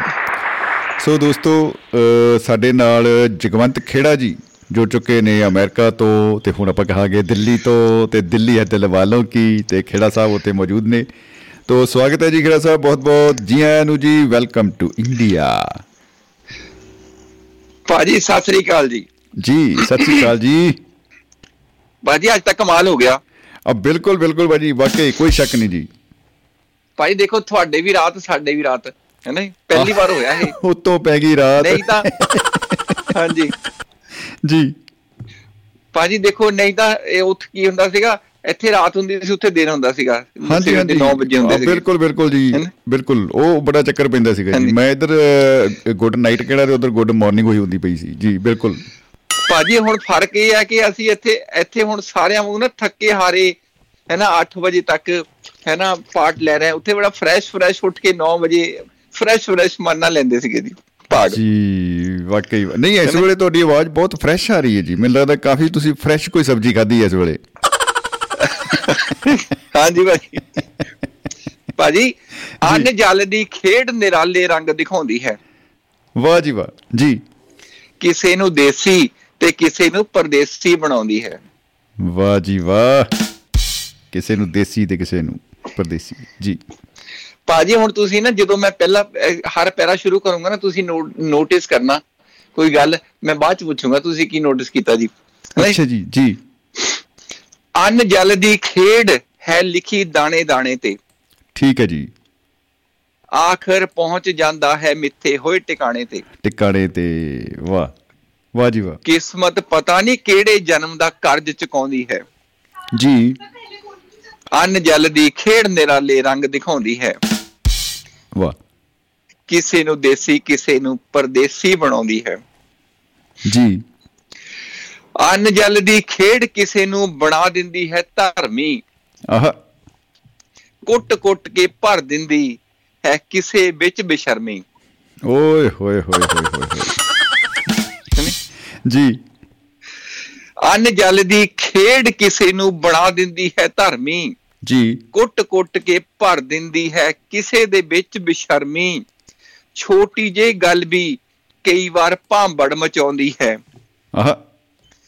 ਅੰਨ ਜਲ ਦੀ ਖੇਡ ਨਿਰਾਲੇ ਰੰਗ ਦਿਖਾਉਂਦੀ ਹੈ। ਨਿਰਾਲੇ ਰੰਗ ਦਿਖਾਉਂਦੀ ਹੈ। ਜੀ। ਖੇਡ ਕਿਸੇ ਨੂੰ ਲਿਖਾ ਪੜਾ ਦਿੰਦੀ। ਆਹਾ ਖੇਡ ਕਿਸੇ ਨੂੰ ਲਿਖਾ ਪੜਾ ਦਿੰਦੀ। ਜੀ। ਹਾਂਜੀ। ਕਿਸੇ ਨੂੰ ਅਫਸਰ ਕਿਸੇ ਨੂੰ ਦਿਹਾੜੀਦਾਰ ਬਣਾ ਦਿੰਦੀ। ਜੀ। ਅੰਨ ਜਲ ਦੀ ਖੇਡ ਕਿਸੇ ਨੂੰ ਪੜ੍ਹਾ ਲਿਖਾ ਦਿੰਦੀ ਕਿਸੇ ਨੂੰ ਅਫਸਰ ਕਿਸੇ ਨੂੰ ਦਿਹਾੜੀਦਾਰ ਬਣਾ ਦਿੰਦੀ। ਲੂਣ ਮਿਰਚ ਦੇ ਚੱਕਰ ਦੇ ਵਿੱਚ ਤਾਰੇ ਦਿਖਾਉਂਦੀ ਹੈ। ਆਹ ਅੰਨ ਜਲ ਦੀ ਖੇਡ ਨਿਰਾਲੇ ਰੰਗ ਦਿਖਾਉਂਦੀ ਹੈ। ਬਹੁਤ ਅੱਛੇ ਜੀ ਬਹੁਤ ਅੱਛੇ ਜੀ। ਅੰਨ ਜਲ ਦੀ ਖੇਡ ਕਿਸੇ ਨੂੰ ਮਾਫ ਨਹੀਂ ਜੇ ਕਰਦੀ। ਜੀ। ਹੱਦਾਂ ਬੰਨੇ ਟੱਪਣ ਵਾਲੇ ਦੇ ਨਾਲ ਇਨਸਾਫ ਨਹੀਂ ਜੇ ਕਰਦੀ। ਆਹ। ਅੰਨ ਜਲ ਦੀ ਖੇਡ ਕਿਸੇ ਨੂੰ ਮਾਫ ਨਹੀਂ ਜੇ ਕਰਦੀ। ਹੱਦਾਂ ਬੰਨੇ ਟੱਪਣ ਵਾਲੇ ਨਾਲ ਇਨਸਾਫ ਨਹੀਂ ਜੇ ਕਰਦੀ। ਜੱਜ ਦੀ ਕਲਮ ਅਜੀਬੋ ਗਰੀਬ ਫੈਸਲੇ ਸੁਣਾਉਂਦੀ ਹੈ। ਆਹ। ਅੰਨ ਜਲ ਦੀ ਖੇਡ ਨਿਰਾਲੇ ਰੰਗ ਦਿਖਾਉਂਦੀ ਹੈ। ਖੂਬ ਹੈ ਜੀ ਬਹੁਤ ਖੂਬ ਬਹੁਤ ਖੂਬ ਹੈ ਜੀ ਅੰਨ ਜਲ ਦੀ ਖੇਡ ਨਿਰੀ ਜਲਾ- ਜਲੇਬੀ ਵਰਗੀ ਹੈ। ਅਨ ਜਲਦੀ ਖੇਡ ਨਿਰੀ ਜਲੇਬੀ ਵਰਗੀ ਹੈ। ਹਾਂਜੀ ਮਾਲਾ ਮਾਲ ਹੋ ਕੇ ਸਾਰੇ ਹੀ ਖਾਤੇ ਭਰ ਗਈ ਹੈ। ਵਾਹ। ਅੰਨ ਜਲ ਦੀ ਖੇਡ ਨਿਰੀ ਜਲੇਬੀ ਵਰਗੀ ਹੈ। ਮਾਲਾ ਮਾਲ ਹੋ ਕੇ ਸਾਰੇ ਹੀ ਖਾਤੇ ਭਰ ਗਈ ਹੈ। ਕਿਸੇ ਨੂੰ ਰੋਟੀ ਪਚਦੀ ਨਹੀਂ ਕਿਸੇ ਨੂੰ ਤੜਫਾਉਂਦੀ ਹੈ। ਆਹ। ਅੰਨ ਜਲ ਦੀ ਖੇਡ ਨਿਰਾਲੇ ਰੰਗ ਦਿਖਾਉਂਦੀ ਹੈ। ਨਿਰਾਲੇ ਰੰਗ ਦਿਖਾਉਂਦੀ ਹੈ। ਬਹੁਤ ਖੂਬ ਜੀ।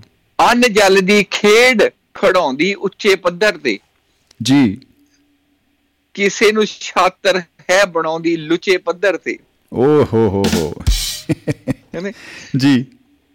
ਅੰਨ ਜਲ ਦੀ ਖੇਡ ਦਿਖਾਉਂਦੀ ਉੱਚੇ ਪੱਧਰ ਤੇ। ਕਿਸੇ ਨੂੰ ਛਾਤਰ ਹੈ ਬਣਾਉਂਦੀ ਲੁੱਚੇ ਪੱਧਰ ਤੇ। ਜੀ। ਕਿਸੇ ਨੂੰ ਅਕੜਨਾ ਕਿਸੇ ਨੂੰ ਲਿਫਣਾ ਸਿਖਾਉਂਦੀ ਹੈ। ਅੰਨ ਜਲ ਦੀ ਖੇਡ ਨਿਰਾਲੇ ਰੰਗ ਦਿਖਾਉਂਦੀ ਹੈ। ਲਿਖਣਾ ਸਿਖਾਉਂਦੀ ਹੈ ਕੀ ਬਾਤ ਹੈ ਜੀ। ਨਿਰਾਲੇ ਰੰਗ ਦਿਖਾਉਂਦੀ ਹੈ। ਬਹੁਤ ਅੱਛੇ ਬਹੁਤ ਅੱਛੇ ਕਿਹੜਾ ਸਾਹਿਬ। ਭਾਜੀ ਅੰਨ ਜਲ ਦੀ ਖੇਡ ਰੋਲ ਦਿੰਦੀ ਹੈ ਵਿੱਚ ਜੇਲਾਂ ਦੇ। ਓ ਹੋ ਹੋ ਹੋ। ਜੀ। ਅੰਨ ਬਿਨਾਂ ਟਿਕਟ ਤੋਂ ਸਫ਼ਰ ਕਰਾਉਂਦੀ ਰਹਿੰਦੀ ਰੇਲਾਂ 'ਚ। ਜੀ। ਨਹੀਂ ਅੰਨ ਜਲ ਦੀ ਖੇਡ ਰੋਲ ਦਿੰਦੀ ਵਿੱਚ ਜੇਲਾਂ ਦੇ।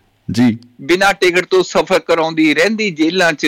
ਜੀ। ਕਦੇ ਦਰਵਾਜ਼ੇ 'ਚ ਤੇ ਕਦੇ ਟਾਇਲਟ ਵਿੱਚ ਛਪਾਉਂਦੀ ਹੈ। ਓਹੋ। ਅੰਨ ਜਲ ਦੀ ਖੇਡ ਨਿਰਾਲੇ ਰੰਗ ਦਿਖਾਉਂਦੀ ਹੈ। ਜੀ। ਭਾਜੀ ਦੇਖੋ ਤੁਸੀਂ ਕੀ ਨੋਟਿਸ ਕੀਤਾ ਹੁਣ ਜੀ? ਮਤਲਬ ਹਰੇਕ ਮੈਨੂੰ ਤਾਂ ਐ ਲੱਗਿਆ ਵੀ ਹਰੇਕ ਜਿਹੜਾ ਸਟੈਂਜਾ ਹੈ ਉਹ ਅਨਜਲ ਤੋਂ ਸ਼ੁਰੂ ਹੋ ਰਿਹਾ ਜੀ। ਹਾਂਜੀ ਹਾਂਜੀ ਭਾਜੀ ਇਹੀ ਸੀਗਾ। ਬਸ ਹੁਣ ਲਾਸਟ ਸਟੇਜ ਹੈ ਭਾਜੀ। ਜੀ। ਬੜੀ ਉਚਾਈ ਤੋਂ ਭਾਜੀ ਪੇਸ਼ ਕੀਤਾ ਹੈ ਦੇਖੋ ਜੀ। ਠੀਕ ਹੈ ਜੀ। ਅੰਨ ਜਲ ਦੀ ਖੇਡ ਨੇ ਬਦਲ- ਜੀ। ਹਾਂਜੀ। ਅੰਨ ਜਲ ਦੀ ਖੇਡ ਨੇ ਬਦਲ ਦਿੱਤਾ ਹੈ ਜਗਵੰਤ। ਓ ਹੋ ਹੋ ਹੋ। ਕਿੱਥੋਂ ਪੱਟ ਕੇ ਕਿੱਥੇ ਜਾ ਕੇ ਲਾ ਦਿੱਤਾ ਜਗ ਲਾ ਦਿੱਤਾ ਹੈ ਇਹ ਅੰਤ? ਜੀ। ਅੰਨ ਜਲ ਦੀ ਖੇਡ ਨੇ ਬਦਲ ਦਿੱਤਾ ਇਹ ਜਗਵੰਤ। ਕਿੱਥੋਂ ਪੱਟ ਕੇ ਕਿੱਥੇ ਜਾ ਕੇ ਲਾ ਦਿੱਤਾ ਇਹ ਅੰਤ? ਅੰਤ। 39000 ਫਿਟ ਉਤੋਂ ਦ੍ਰਿਸ਼ ਦਿਖਾਉਂਦੀ ਹੈ। ਬੱਲੇ ਬੱਲੇ ਬੱਲੇ। ਹੈ ਨਾ ਭਾਜੀ ਜਹਾਜ਼ ਖਾਸਾ ਹੀ ਉੱਤੇ ਚਲੇ ਗਿਆ ਜੀ ਅੱਜ। ਭਾਜੀ ਉੜਦਾ ਹੀ ਭਾਜੀ 39000 ਫਿਟ ਤੇ ਉੜਦਾ ਹੈ ਭਾਜੀ ਉਹ। ਭਾਈ ਮੇਰੀ ਐਕਚੁਅਲੀ ਪਾਇਲਟ ਨਾਲ ਗੱਲ ਹੋਈ ਸੀ। ਮੈਂ ਕਿਹਾ ਇਦੋਂ ਘੱਟ ਨਹੀਂ ਇਦੋਂ ਵੱਧ ਨਹੀਂ ਵੀਰੇ। ਨਹੀਂ ਪੈਸੇ ਕੱਟਾਂਗੇ। ਹਾਂਜੀ। ਹਾਂਜੀ। ਤਾਂ ਉਹਨੇ ਉੱਥੇ ਰੱਖਿਆ ਸਹੀ। ਲੱਗਿਆ ਕਿ ਦੁਨੀਆ ਗੋਲ ਆ ਭਾਜੀ। ਜੀ ਜੀ ਜੀ। ਹੈ ਨਾ ਉਹ ਜਿਹੜੇ ਚਾਰਟ ਦੇ ਵਿੱਚ ਦਿਖਾਉਂਦਾ ਸੀਗਾ ਕਿ ਜਿੱਥੋਂ ਅਸੀਂ ਆਏ ਆ ਉਹ ਛੁਪ ਗਿਆ ਹੈ ਦੂਜੇ ਪਾਸੇ। ਜੀ। ਹੈ ਨਾ? ਠੀਕ ਹੈ ਜੀ। ਤੇ ਅਸੀਂ ਗੋਲ ਗੋਲ ਮਤਲਬ ਜਹਾਜ਼ ਗੋਲ ਜਾ ਰਿਹਾ ਜੀ। ਅੱਛਾ ਵੱਡੀ ਗੱਲ ਹੈ ਜਿਹੜੀਆਂ ਵਿੱਚ ਪਲੇਟਾਂ ਦਿੰਦੇ ਉਹ ਵੀ ਗੋਲ ਹੀ ਦਿੰਦੇ ਆ ਜੀ ਦੇਖੋ। ਹਾਂਜੀ। ਡਿਨਰ ਵਾਸਤੇ ਜਾਂ ਲੰਚ ਜੋ ਵੀ ਉਹਨਾਂ ਨੇ ਪਰੋਸਣਾ ਹੁੰਦਾ ਉਹ ਵੀ ਦੇਖੋ ਰੋਟੀ ਗੋਲ ਲੈ ਕੇ ਆ ਰਹੇ ਹੈ ਦੁਨੀਆ ਗੋਲ ਹੈ ਜੀ। ਤੇ ਸਭ ਕੁਝ ਹੀ ਗੋਲਮਾਲ ਹੀ ਲੱਗੀ ਜਾਂਦਾ ਜੀ ਬੜਾ ਮਤਲਬ ਕਮਾਲ ਹੈ ਲੇਕਿਨ ਜਿਹੜੀ ਤੁਸੀਂ ਰਚਨਾ ਬਾਬਿਓ ਰਚੀ ਆ ਉਹ ਪੇਸ਼ ਕੀਤੀ ਆ ਔਰ ਹਮੇਸ਼ਾ ਦੀ ਤਰ੍ਹਾਂ ਬਹੁਤ ਹੀ ਖੂਬਸੂਰਤ ਹੈ ਬਹੁਤ ਕਮਾਲ ਹੈ ਔਰ ਤੁਸੀਂ ਹਰ ਪਹਿਲੂ ਨੂੰ ਜਿਹੜਾ ਛੋਇਆ ਹੈ ਇਸ ਲਈ ਬਾਕਮਾਲ ਜੀ ਭਾਜੀ। ਭਾਜੀ ਇੱਕ ਮੈਸੇਜ ਹੈ ਜੀ। ਜੀ ਜੀ। ਸੋਚਾਂ ਦੇ ਦਾਇਰੇ ਜਿਨ੍ਹਾਂ ਲੋਕਾਂ ਦੇ ਵਿਸ਼ਾਲ ਹੁੰਦੇ ਨੇ। ਠੀਕ ਹੈ ਜੀ। ਉਹ ਕਿਸਮਤ ਦੇ ਵਿੱਚ ਬੜੇ ਮਾਲਾ ਮਾਲ ਹੁੰਦੇ ਨੇ। ਵਾਹ। ਹਾਂਜੀ। ਠੀਕ ਹੈ ਭਾਜੀ।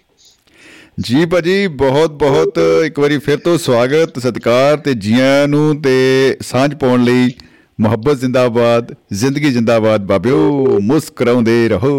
ਜੀ ਭਾਜੀ। ਜੀ ਬਹੁਤ ਬਹੁਤ ਸ਼ੁਕਰੀਆ ਭਾਜੀ ਸਤਿ ਸ੍ਰੀ ਅਕਾਲ। ਸਤਿ ਸ੍ਰੀ ਅਕਾਲ। ਔਜਲਾ ਸਾਹਿਬ ਨੂੰ ਸੁਣਦੇ ਆ ਭਾਜੀ। ਜੀ ਜੀ ਔਜਲਾ ਸਾਹਿਬ ਨੂੰ ਸੁਣਦੇ ਆ ਭਾਜੀ। ਜੀ ਜੀ ਜੀ ਬਿਲਕੁਲ। ਬਿਲਕੁਲ ਜੀ। ਸਤਿ ਸ਼੍ਰੀ ਅਕਾਲ ਜੀ। ਜੀ ਤੋ ਰੇਡੀਓ ਦੋਸਤੋ ਸਾਡੇ ਨਾਲ ਜੁੜੇ ਸਨ ਅ, ਜਗਵੰਤ ਖੇੜਾ ਜੀ ਔਰ ਬਹੁਤ ਆਨੰਦ ਆਇਆ। ਬਾ ਕਮਾਲ ਉਹਨਾਂ ਨੇ ਆਪਣੀ ਰਚਨਾ ਦੇ ਨਾਲ ਸਾਝ ਪਾਈ ਤੇ ਕਮਾਲ ਦੀ ਰਚਨਾ ਹੈ ਤੇ ਵਾਕਈ ਉਹਨਾਂ ਦਾ ਅੰਦਾਜ਼ੇ ਵਿਆਹ ਦਿੱਲੀ ਤੋਂ ਉਹਨਾਂ ਨੇ ਅੱਜ ਆ ਕੇ ਜਿਹੜੀ ਆ ਸਾਂਝ ਪਾਈ ਆ ਅਮਰੀਕਾ ਤੋਂ। ਤੋ ਸਵਾਗਤ ਉਹਨਾਂ ਦਾ ਬਹੁਤ ਬਹੁਤ ਇੱਕ ਵਾਰੀ ਫਿਰ ਤੋਂ ਜ਼ੋਰਦਾਰ ਤਾੜੀਆਂ। ਲਾਈਨ ਤੇ ਸਾਡੇ ਨਾਲ ਇਸ ਵੇਲੇ ਮਹਿਫਿਲ ਦੇ ਵਿੱਚ ਜੁੜ ਚੁੱਕੇ ਨੇ ਡਾਕਟਰ ਅਰਮਨਪ੍ਰੀਤ ਜੀ ਤੇ ਸਵਾਗਤ ਕਰਦੇ ਆ ਡਾਕਟਰ ਅਰਮਨਪ੍ਰੀਤ ਜੀ ਦਾ। ਜੀ ਆਇਆਂ ਨੂੰ ਬਾਬਿਓ ਸਤਿ ਸ਼੍ਰੀ ਅਕਾਲ ਜੀ ਖੁਸ਼ ਆਮਦੀਦ। ਬਹੁਤ ਬਹੁਤ ਸ਼ੁਕਰੀਆ ਜੀ ਸ਼ਮੀ ਭਾਜੀ ਸਤਿ ਸ੍ਰੀ ਅਕਾਲ ਜੀ ਦੁਆਬਾ ਰੇਡੀਓ ਦਾ ਬਹੁਤ ਬਹੁਤ ਧੰਨਵਾਦ ਜੀ ਅੱਜ ਤੁਸੀਂ ਮੈਨੂੰ ਲਾਈਨ ਦੇ ਵਿੱਚ ਲੈ ਲਿਆ ਅੱਜ। ਨਹੀਂ ਲਾਈਨ ਕਦੀ ਮਤਲਬ ਦੇਖੋ ਅ, ਦੋਸਤੋ ਬੜੀ ਖੁਸ਼ੀ ਦੀ ਗੱਲ ਹੈ ਆਪਾਂ ਨੂੰ ਸਾਂਝੇ ਕਰਦੇ ਹੋਏ ਖੁਸ਼ੀ ਬੜੀ ਬੜੀ ਖੁਸ਼ੀ ਹੋ ਰਹੀ ਹੈ ਕਿਉਂਕਿ ਖੁਸ਼ੀ ਦੀ ਗੱਲ ਹੈ ਬੜੀ ਖੁਸ਼ੀ ਹੋ ਰਹੀ ਹੈ।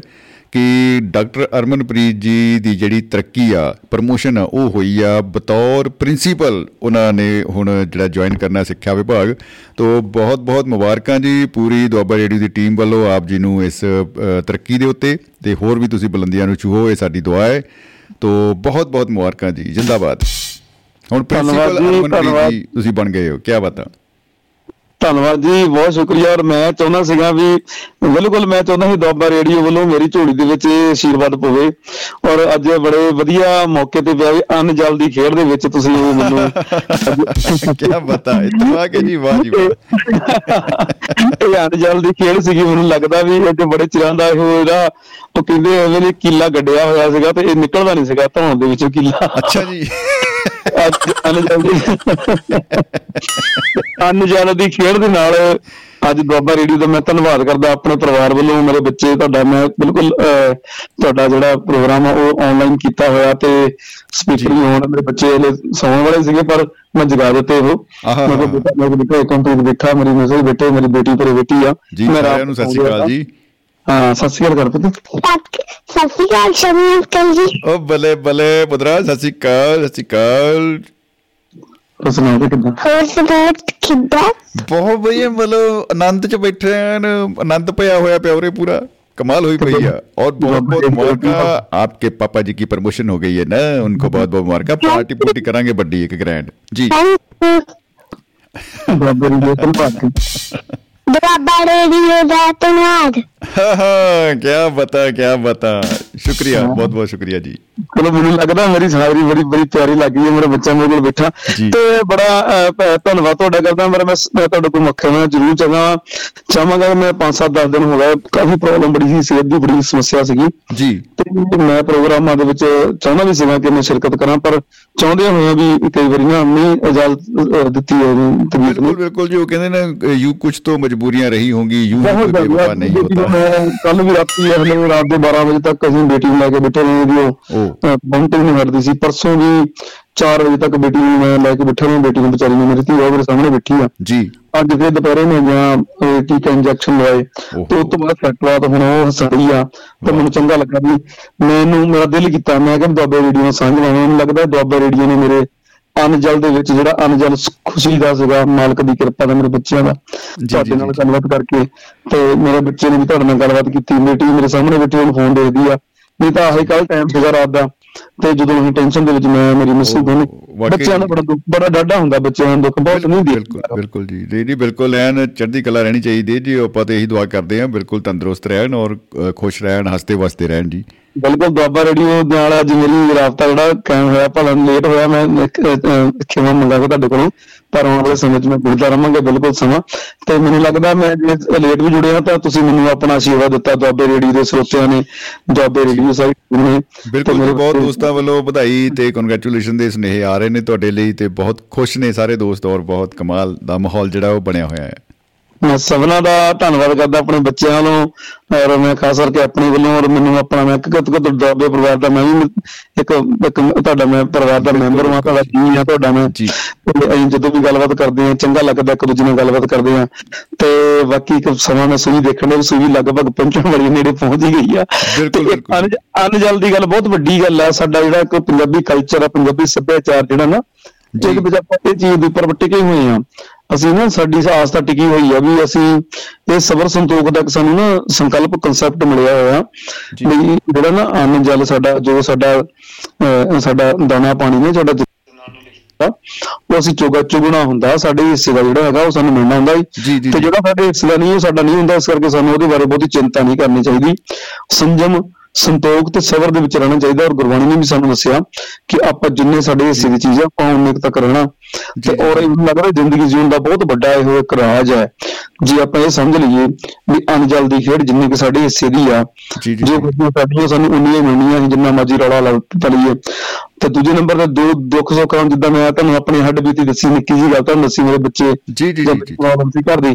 ਕੱਲ ਕੱਲ ਕੁਝ ਹੋਰ ਬਾਤ ਸੀ ਅੱਜ ਕੁਝ ਹੋਰ ਮਾਹੌਲ ਆ। ਤੇ ਅੱਜ ਮੇਰਾ ਦਿਲ ਵੀ ਕੀਤਾ ਕਿ ਮੈਂ ਦੁਆਬੇ ਵੀਡੀਓ ਨਾਲ ਗੱਲ ਕਰਾਂ ਕਿਉਂਕਿ ਮੇਰਾ ਮਾਹੌਲ ਕਹਿੰਦੇ ਵੀ ਕਠਾਲੀ ਆਪਣਾ ਮਨ ਚੰਗਾ ਤੇ ਕਠਾਲੀ ਵਿੱਚ ਗੰਗਾ ਤੇ ਜੇ ਮਨ ਰੂਹ ਨਹੀਂ ਚੰਗੀ ਹੋਵੇ ਤਾਂ ਫਿਰ। ਕਈ ਵਾਰੀ ਇਹਨਾਂ ਦੇ ਜੋ ਮਰਜ਼ੀ ਰਾਗ ਸਾਜ ਜੋ ਮਰਜ਼ੀ ਨੇੜੇ ਤੇੜੇ ਤੁਹਾਡੇ ਹੋਵੇ ਵੱਜਦਾ ਪਰ ਉਹ। ਸੁਹਾਵਣਾ ਨਹੀਂ ਲੱਗਦਾ ਸੋ ਇਸ। ਕਰਕੇ ਜਿਹੜਾ ਤੁਸੀਂ ਇਹ ਟੌਪਿਕ ਤੁਹਾਡਾ ਬੜਾ ਖੂਬਸੂਰਤ ਹੈ ਬਹੁਤ ਪਿਆਰਾ ਹੈ ਤੇ ਤੁਹਾਡਾ ਮੈਂ ਧੰਨਵਾਦ ਕਰਦਾ ਤੁਸੀਂ ਮੈਨੂੰ ਸਮਾਂ ਦਿੱਤਾ ਹੈ। ਜੀ ਸ਼ੁਕਰੀਆ ਕਿਉਂਕਿ ਜੀ। ਸਮਾਂ ਵੀ ਅਗਲਾ ਤੁਹਾਡਾ ਪ੍ਰੋਗਰਾਮ ਦਾ ਕਿ ਮੈਨੂੰ ਸੋ ਉਧਰ ਵੀ ਜਾ ਰਹੀ ਆ।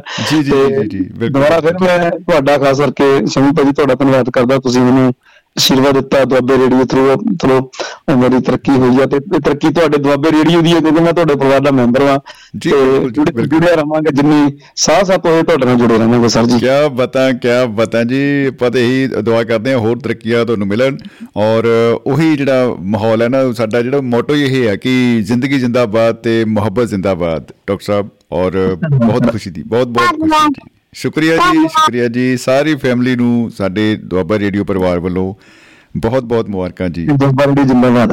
ਦੁਆਬਾ ਰੇਡੀਓ ਜਿੰਦਾਬਾਦ। ਆ ਵਾਹ ਜੀ ਵਾਹ ਕਿਆ ਬਤਾ ਕਿਆ ਬਤਾ। ਸ਼ੁਕਰੀਆ ਜੀ ਸ਼ੁਕਰੀਆ ਸਾਹਿਬ ਪ੍ਰਿੰਸੀਪਲ ਸਾਹਿਬ ਬਹੁਤ so ਜੀ, much. ਬਹੁਤ ਧੰਨਵਾਦ। ਰੱਬ ਰੱਖਾ ਜੀ। ਦੁਆਬਾ ਰੇਡੀਓ। ਦੁਆਬਾ ਜੀ। ਦੋਸਤੋ ਵਾਕਈ ਜਦੋਂ ਆਪਣੇ ਪਰਿਵਾਰ ਚੋਂ ਕੋਈ ਤਰੱਕੀ ਕਿ- ਹੁੰਦੀ ਆ ਅੱਗੇ ਵਧਦੇ ਆ ਕਿੰਨੀ ਵਧੀਆ ਗੱਲ ਆ ਕਿ ਆ, ਅ, ਡਾਕਟਰ ਅਰਮਨਪ੍ਰੀਤ ਜੀ ਜਿਹੜੇ ਲੈਕਚਰਰ ਪੰਜਾਬੀ ਸਨ ਪਹਿਲਾਂ ਤੇ ਹੁਣ ਅ, ਪ੍ਰਿੰਸੀਪਲ ਵਜੋਂ ਉਹਨਾਂ ਦੀ ਪ੍ਰਮੋਸ਼ਨ ਹੋ ਗਈ ਆ। ਇੱਕ ਖੁਸ਼ੀ ਦੀ ਖਬਰ ਇਹ ਸੀ ਤੇ ਪਹਿਲਾਂ ਥੋੜੀ ਦੇਰ ਪਹਿਲਾਂ ਸਿਕੰਦਰ ਸਿੰਘ ਔਜਲਾ ਭਾਜੀ ਨੇ ਖੁਸ਼ੀ ਦੀ ਖਬਰ ਸਾਂਝੀ ਕੀਤੀ ਕਿ ਬੇਟੀ ਨੇ ਆਪਣੀ ਜਿਹੜੀ ਆ ਮਾਸਟਰਸ ਡਿਗਰੀ ਜਿਹੜੀ ਆ ਉਹ ਅ, ਹਾਸਲ ਕਰ ਲਈ ਆ ਗ੍ਰੈਜੂਏਟ ਹੋ ਗਈ ਆ। ਤੇ ਬੜੀ ਹੀ ਅ, ਦਿਲ ਨੂੰ ਨਾ ਸਕੂਨ ਦੇਣ ਵਾਲੀਆਂ ਇਹ ਖਬਰਾਂ ਨੇ ਬਹੁਤ ਹੀ ਸਕੂਨ ਦੇਣ ਵਾਲੀਆਂ ਖਬਰਾਂ ਨੇ। ਔਰ ਅ, ਇਹੀ ਆਪਾਂ ਚਾਹੁੰਦੇ ਆ ਕਿ ਐਨ ਪੱਕੇ ਪੈਰੀਂ ਅੱਗੇ ਆਪਾਂ ਕਦਮ ਦਰ ਕਦਮ ਜ਼ਿੰਦਗੀ 'ਚ ਹੋਰ ਬੁਲੰਦੀਆਂ ਨੂੰ ਛੂਈਏ ਹੋਰ ਅੱਗੇ ਆਪਾਂ ਵਧਦੇ ਰਹੀਏ। ਇਹ ਬਹੁਤ ਬਹੁਤ ਅਸੀਂ ਵਧਾਈਆਂ ਦਿੰਦੇ ਆ ਸ਼ੁਕਰੀਆ ਕਰਦੇ ਆ ਤੇ ਇਸੇ ਤਰ੍ਹਾਂ ਹੀ ਅ, ਮੁਹੱਬਤ ਜ਼ਿੰਦਾਬਾਦ ਜ਼ਿੰਦਗੀ ਜ਼ਿੰਦਾਬਾਦ ਕਰਦੇ ਰਹਾਂਗੇ। ਸੋ ਦੋਸਤੋ ਸਨੇਹੇ ਫੇਸਬੁੱਕ ਦੇ ਮਿਤੋ ਵਿੱਚ ਨੂੰ ਪੜਨਾ ਚਾਹੁੰਦਾ ਸੀ ਲੇਕਿਨ ਲਗਾਤਾਰ ਅ, ਜਿਹੜੀਆਂ ਗੱਲਾਂ ਬਾਤਾਂ ਦਾ ਸਿਲਸਿਲਾ ਉਹ ਸਾਡਾ ਚੱਲਦਾ ਰਿਹਾ ਹੈ ਤੇ ਬੜਾ ਆਨੰਦ ਆ ਰਿਹਾ ਸੀ। ਤੋ ਦੋਸਤੋ ਅ, ਫੇਸਬੁੱਕ ਦੇ ਰਾਹੀਂ ਅ, ਦੋਸਤਾਂ ਨੇ ਬਹੁਤ ਹੀ ਦਿਲ ਖੋਲ ਕੇ ਮੁਹੱਬਤ ਪਿਆਰ ਜਿਹੜਾ ਵਰਸਾਇਆ ਹੈ। ਉਹਨਾਂ ਦਾ ਸ਼ੁਕਰੀਆ ਅਸੀਂ ਅ, ਕਰਦੇ ਹਾਂ ਦਿਲੋਂ। ਪੀ ਐਸ ਰੰਧਾਵਾ ਜੀ ਜਗਵੰਤ ਖੇੜਾ ਜੀ ਗੁਰਵਿੰਦਰ ਕੌਰ ਜੀ ਜਸਵਿੰਦਰ ਸੋਹਤਾ ਜੀ ਸਰਬਜੀਤ ਚਾਲ ਸਾਹਿਬ ਸੁਰਿੰਦਰ ਮਨਹਾਸ ਜੀ। ਤੋ ਹੋਰ ਸਾਰੇ ਦੋਸਤ ਉਹਨਾਂ ਨੇ ਪਿਆਰ ਮੁਹੱਬਤ ਭੇਜਿਆ। ਇਸ ਤਰ੍ਹਾਂ ਹੀ ਮਨਦੀਪ ਕੌਰ ਜੀ ਜੀਵਨ ਕੁਮਾਰ ਜੀ ਸਿਕੰਦਰ ਸਿੰਘ ਔਜਲਾ ਭਾਜੀ। ਤੇ ਇਹ ਮਾਹੀ ਮਾਹੀ ਜੀ ਹੋਰਾਂ ਨੇ ਸਤਿ ਸ੍ਰੀ ਅਕਾਲ ਭੇਜੀ ਤੇ ਉਹਨਾਂ ਦਾ ਉਹਨਾਂ ਨੂੰ ਸਵਾਗਤ ਕਰਦੇ ਹਾਂ ਅਸੀਂ। ਮਾਹੀ ਮਾਹੀ ਜੀ ਧੰਨਵਾਦ ਜੀ ਤੁਹਾਡਾ ਬਹੁਤ ਬਹੁਤ ਹਰਵਿੰਦਰ ਚੌਲ ਜੀ ਉਹ ਨਾਲ ਜੁੜੇ ਹੋਏ ਨੇ ਤੇ ਉਹ- ਉਹਨਾਂ ਦਾ ਬਹੁਤ ਬਹੁਤ ਸ਼ੁਕਰੀਆ। ਅ, ਤੇ ਨਾਲ ਦੀ ਨਾਲ ਗੁਰਨਾਮ ਸਿੰਘ ਭੱਲਾ ਜੀ ਤੇ ਬਾਵਾ ਜੀ ਉਹ ਜਿਹੜੇ ਤੇ ਬਲਰਾਜ ਸਿੰਘ ਸੰਧੂ ਸਾਹਿਬ ਬਹੁਤ ਸਤਿਕਾਰਯੋਗ ਨੇ। ਉਹ ਉਹਨਾਂ ਨੇ ਸਤਿ ਸ਼੍ਰੀ ਅਕਾਲ ਸਾਰੇ ਦੁਆਬਾ ਰੇਡੀਓ ਪਰਿਵਾਰ ਨਾਲ ਸਾਂਝੀ ਕੀਤੀ ਤੇ ਜੀ ਸਤਿ ਸ਼੍ਰੀ ਅਕਾਲ ਜੀ ਸੰਧੂ ਸਾਹਿਬ ਜੀ ਆਇਆਂ ਨੂੰ ਸਵਾਗਤ ਬਹੁਤ ਬਹੁਤ ਬਹੁਤ ਖੁਸ਼ੀ ਹੁੰਦੀ ਆ ਅ, ਵੇਖ ਕੇ। ਤੇ ਨਾਲ ਦੀ ਨਾਲ ਕਮਲ ਚੌਧਰੀ ਜੀ ਉਹਨਾਂ ਵੱਲੋਂ ਤ- ਪ੍ਰੋਗਰਾਮ ਦੀ ਸ਼ਲਾਘਾ ਕੀਤੀ ਗਈ ਆ। ਜਗਵੰਤ ਖੇੜਾ ਜੀ ਵਾਹ ਜੀ ਵਾਹ ਕੀ ਬਾਤ ਹੈ। ਨਾਲ ਨਾਲ ਆਪਣੇ ਕਮੈਂਟ ਭੇਜਦੇ ਰਹੇ ਨੇ। ਅ, ਔਜਲਾ ਸਾਹਿਬ ਨੇ ਦੱਸਿਆ ਕਿ ਜਗਦੇਵ ਸਿੰਘ ਸੰਧੂ ਅ, ਹੋਰਾਂ ਦੇ ਫਾਦਰ ਸਾਹਿਬ ਨੇ ਜੀ ਸਰਦਾਰ ਬਲਰਾਜ ਸਿੰਘ ਸੰਧੂ ਜੀ। ਵਾਹ ਜੀ ਵਾਹ ਕੀ ਬਤਾ ਕੀ ਬਤਾ। ਸਵਾਗਤ ਹੈ ਜੀ ਬਹੁਤ ਬਹੁਤ ਸ਼ੁਕਰੀਆ ਭਾਜੀ ਅਪਡੇਟ ਲਈ। ਤੋ ਇਸੇ ਤਰ੍ਹਾਂ ਹੀ ਹੋਰ ਸੁਨੇਹੇ ਦੋਸਤਾਂ ਦੇ ਅ, ਜਿਹੜੇ ਆ ਉਹਦੇ ਰਾਹੀਂ ਸਾਨੂੰ ਮਿਲ ਰਹੇ ਨੇ। ਅ, ਜਿਹੜਾ ਸਾਡਾ WhatsApp ਨੰਬਰ ਹੈ 950 111 3641 ਤੋਂ ਇਸ ਲਾਈਵ ਨੰਬਰ ਦੇ ਰਾਹੀਂ ਵੀ ਵੈਸ਼ਨੂ ਸ਼ਰਮਾ ਜੀ ਹੋਰਾਂ ਵੱਲੋਂ ਅ, ਸੁਨੇਹੇ ਮਿਲੇ ਨੇ। ਲ- ਅ, ਜਹਾਂਗੀਰ ਮੰਜਰ ਸਾਹਿਬ ਲਗਾਤਾਰ ਪ੍ਰੋਗਰਾਮ ਨਾਲ ਉਹਨਾਂ ਨੇ ਸੁਣਿਆ ਤੇ ਐਨ ਹੌਸਲਾ ਸਾਡਾ ਵਧਾਈ ਰੱਖਿਆ ਪੂਰਾ। ਐਨ ਬੈਟਰੀ ਮੈਂ ਕਹਿੰਦਾ ਚਾਰਜ ਰੱਖੀ ਸਾਡੀ ਪੂਰੀ। ਉਹਨਾਂ ਦਾ ਸ਼ੁਕਰੀਆ ਬਹੁਤ ਬਹੁਤ ਤੋ ਅ, ਲਸ਼ਕਰੀ ਰਾਮ ਜਾਖੂ ਸਾਹਿਬ ਕੁਵੈਤ ਤੋਂ ਉਹਨਾਂ ਨੇ ਬਹੁਤ ਪਿਆਰ ਭੇਜਿਆ। ਕਹਿੰਦੇ ਜੀ ਅ, ਸ਼ਮੀ ਭਾਜੀ ਪ- ਪਿਆਰ ਭਰੀ ਸਤਿ ਸ਼੍ਰੀ ਅਕਾਲ ਮੈਂ ਸੁਣ ਰਿਹਾ ਪ੍ਰੋਗਰਾਮ ਜੀ ਠੀਕ ਠਾਕ ਹੈ ਬਹੁਤ ਵਧੀਆ ਪ੍ਰੋਗਰਾਮ ਹੈ। ਅੱਜ ਦਾ ਵਿਸ਼ਾ ਬਹੁਤ ਵਧੀਆ ਹੈ ਮੇਰੀ ਹਾਜ਼ਰੀ ਪ੍ਰਵਾਨ ਕਰਨਾ ਜੁਗ ਜੁਗ ਜੀਵੋ ਜੀ ਬਹੁਤ ਬਹੁਤ ਸ਼ੁਕਰੀਆ ਬਾਬਿਓ ਸ- ਬਹੁਤ ਬਹੁਤ ਸ਼ੁਕਰੀਆ। ਤੋ ਮੰਜਰ ਸਾਹਿਬ ਲਿਖ ਰਹੇ ਨੇ ਕਿ ਸਾਰੇ ਹੀ ਦੋਸਤਾਂ ਦਾ ਬਹੁਤ ਇਹਤਰਾਮ ਹੈ ਜੀ ਤੇ ਜੀ ਬਿਲਕੁਲ ਜੀ। ਤੇ ਨਾਲ ਦੀ ਨਾਲ ਸਰਬਜੀਤ ਸਿੰਘ ਚਾਹਲ ਸਾਹਿਬ ਹੋਰਾਂ ਦੀ ਕਾਲ ਵੀ ਆ ਰਹੀ ਸੀ ਪਹਿਲਾਂ ਲੇਕਿਨ ਉਹ ਲਾਈਨਸ ਬਿਜ਼ੀ ਹੋਣ ਕਰਕੇ ਆਪਾਂ ਅ, ਨਹੀਂ ਆਨਸਰ ਕਰ ਪਾਏ। ਤਾਂ ਉਹਨਾਂ ਤੋਂ ਆਪਾਂ ਖਿਮਾ ਚਾਹਾਂਗੇ। ਹੋਰ ਦੋਸਤਾਂ ਦੀਆਂ ਫੋਨ ਕਾਲ ਜਿਨ੍ਹਾਂ ਦੀਆਂ ਆਪਾਂ ਨਹੀਂ ਅਟੈਂਡ ਕਰ ਪਾਏ ਉਹਨਾਂ ਤੋਂ ਅਸੀਂ ਹੱਥ ਜੋੜ ਕੇ ਖਿਮਾ ਮੰਗਦੇ ਆ ਉਮੀਦ ਕਰਦੇ ਹਾਂ ਕਿ ਕੱਲ ਦੇ ਪ੍ਰੋਗਰਾਮ 'ਚ ਜ਼ਰੂਰ ਉਹਨਾਂ ਨਾਲ ਗੱਲਬਾਤ ਹੋਏਗੀ। ਸੋ ਦੋਸਤੋ ਅੱਜ ਲਈ ਇੰਨਾ ਹੀ। ਸੋ ਤੁਸੀਂ ਇਸੇ ਤਰ੍ਹਾਂ ਹੀ ਪਿਆਰ ਆਪਣਾ ਸਾਨੂੰ ਬਖਸ਼ਦੇ ਰਹੋ। ਅਸੀਂ ਹੋਰ ਨਵੇਂ-ਨਵੇਂ ਪ੍ਰੋਗਰਾਮ ਦੁਆਬਾ ਰੇਡੀਓ ਦੇ ਰਾਹੀਂ ਆਪ ਦੇ ਲਈ ਲੈ ਕੇ ਆਉਂਦੇ ਰਹੀਏ। ਤੇ ਕੱਲ ਆਪਾਂ ਮਹਿਫਲ ਮਿੱਤਰਾਂ ਦੀ ਪ੍ਰੋਗਰਾਮ 'ਚ ਮਿਲਾਂਗੇ। ਇਹੀ ਸਮੇਂ ਦੇ ਉੱਤੇ, ਯਾਨੀ ਕਿ ਭਾਰਤੀ ਸਮੇਂ ਮੁਤਾਬਕ 8 ਵਜੇ ਤੋਂ ਲੈ ਕੇ 10 ਵਜੇ ਤੱਕ ਲਾਈਵ। ਤੇ ਕੱਲ ਦਾ ਜਿਹੜਾ ਵਿਸ਼ਾ ਰਹੂਗਾ, ਉਹ ਆਪਾਂ ਭਾਈ ਕੱਲ ਕਰੇ ਸੋ ਆਜ ਕਰ, ਆਜ ਕਰੇ ਸੋ ਅਬ। ਤੋਂ ਉਹਨੂੰ ਆਪਾਂ ਹੁਣੇ ਅਨਾਉਂਸ ਕਰਦੇ ਹਾਂ ਜੀ। ਕੱਲ ਨੂੰ ਸੋਚਾਂ ਦੇ ਦਾਇਰੇ। ਇਸ ਵਿਸ਼ੇ ਦੇ ਉੱਤੇ ਆਪਾਂ ਗੱਲਾਂ ਬਾਤਾਂ ਕਰਾਂਗੇ ਕਿ ਹਰੇਕ ਬੰਦੇ ਦੀ ਆਪਣੀ ਆਪਣੀ ਸੋਚ ਆ, ਆਪਣਾ ਆਪਣਾ ਇੱਕ ਦਾਇਰਾ ਹੈ ਲਿਮਟਿਡ ਵਿਜ਼ਨ ਹੁੰਦਾ ਹੈ। ਤੋ ਇਹਦੇ ਉੱਤੇ ਆਪਾਂ ਕੱਲ ਕਰਾਂਗੇ ਗੱਲਾਂ ਬਾਤਾਂ। ਤੋ ਭੁੱਲਾਂ ਚੁੱਕਾਂ ਦੀ ਮਾਫੀ ਮੰਗਦੇ ਹੋਏ ਦਿਓ ਸਮਰਜੀਤ ਸਿੰਘ ਸ਼ਮੀ ਨੂੰ ਆਗਿਆ। ਤੁਸੀਂ ਇਸ ਸਾਡੇ ਪੇਜ ਨੂੰ duabarradio.com ਵੈਬਸਾਈਟ ਨੂੰ ਜਰੂਰ ਅੱਗੇ ਆਪਣੇ ਦੋਸਤਾਂ ਤੱਕ ਜਰੂਰ ਸਾਂਝਾ ਕਰੋ ਤਾਂ ਕਿ ਇਹ ਮੁਹੱਬਤ ਦਾ ਪੈਗਾਮ ਵੱਧ ਤੋਂ ਵੱਧ ਦੋਸਤਾਂ ਤੱਕ ਪਹੁੰਚਦਾ ਹੋਵੇ। ਬਹੁਤ ਬਹੁਤ ਸ਼ੁਕਰੀਆ ਜੀ। ਰੱਬ ਰੱਖਾ, ਮੁਹੱਬਤ ਜ਼ਿੰਦਾਬਾਦ। ਜ਼ਿੰਦਗੀ ਜ਼ਿੰਦਾਬਾਦ ਜੀ ਕੀ ਬਤਾ ਕੀ ਬਤਾ ਜੀ Doaba radio Doaba radio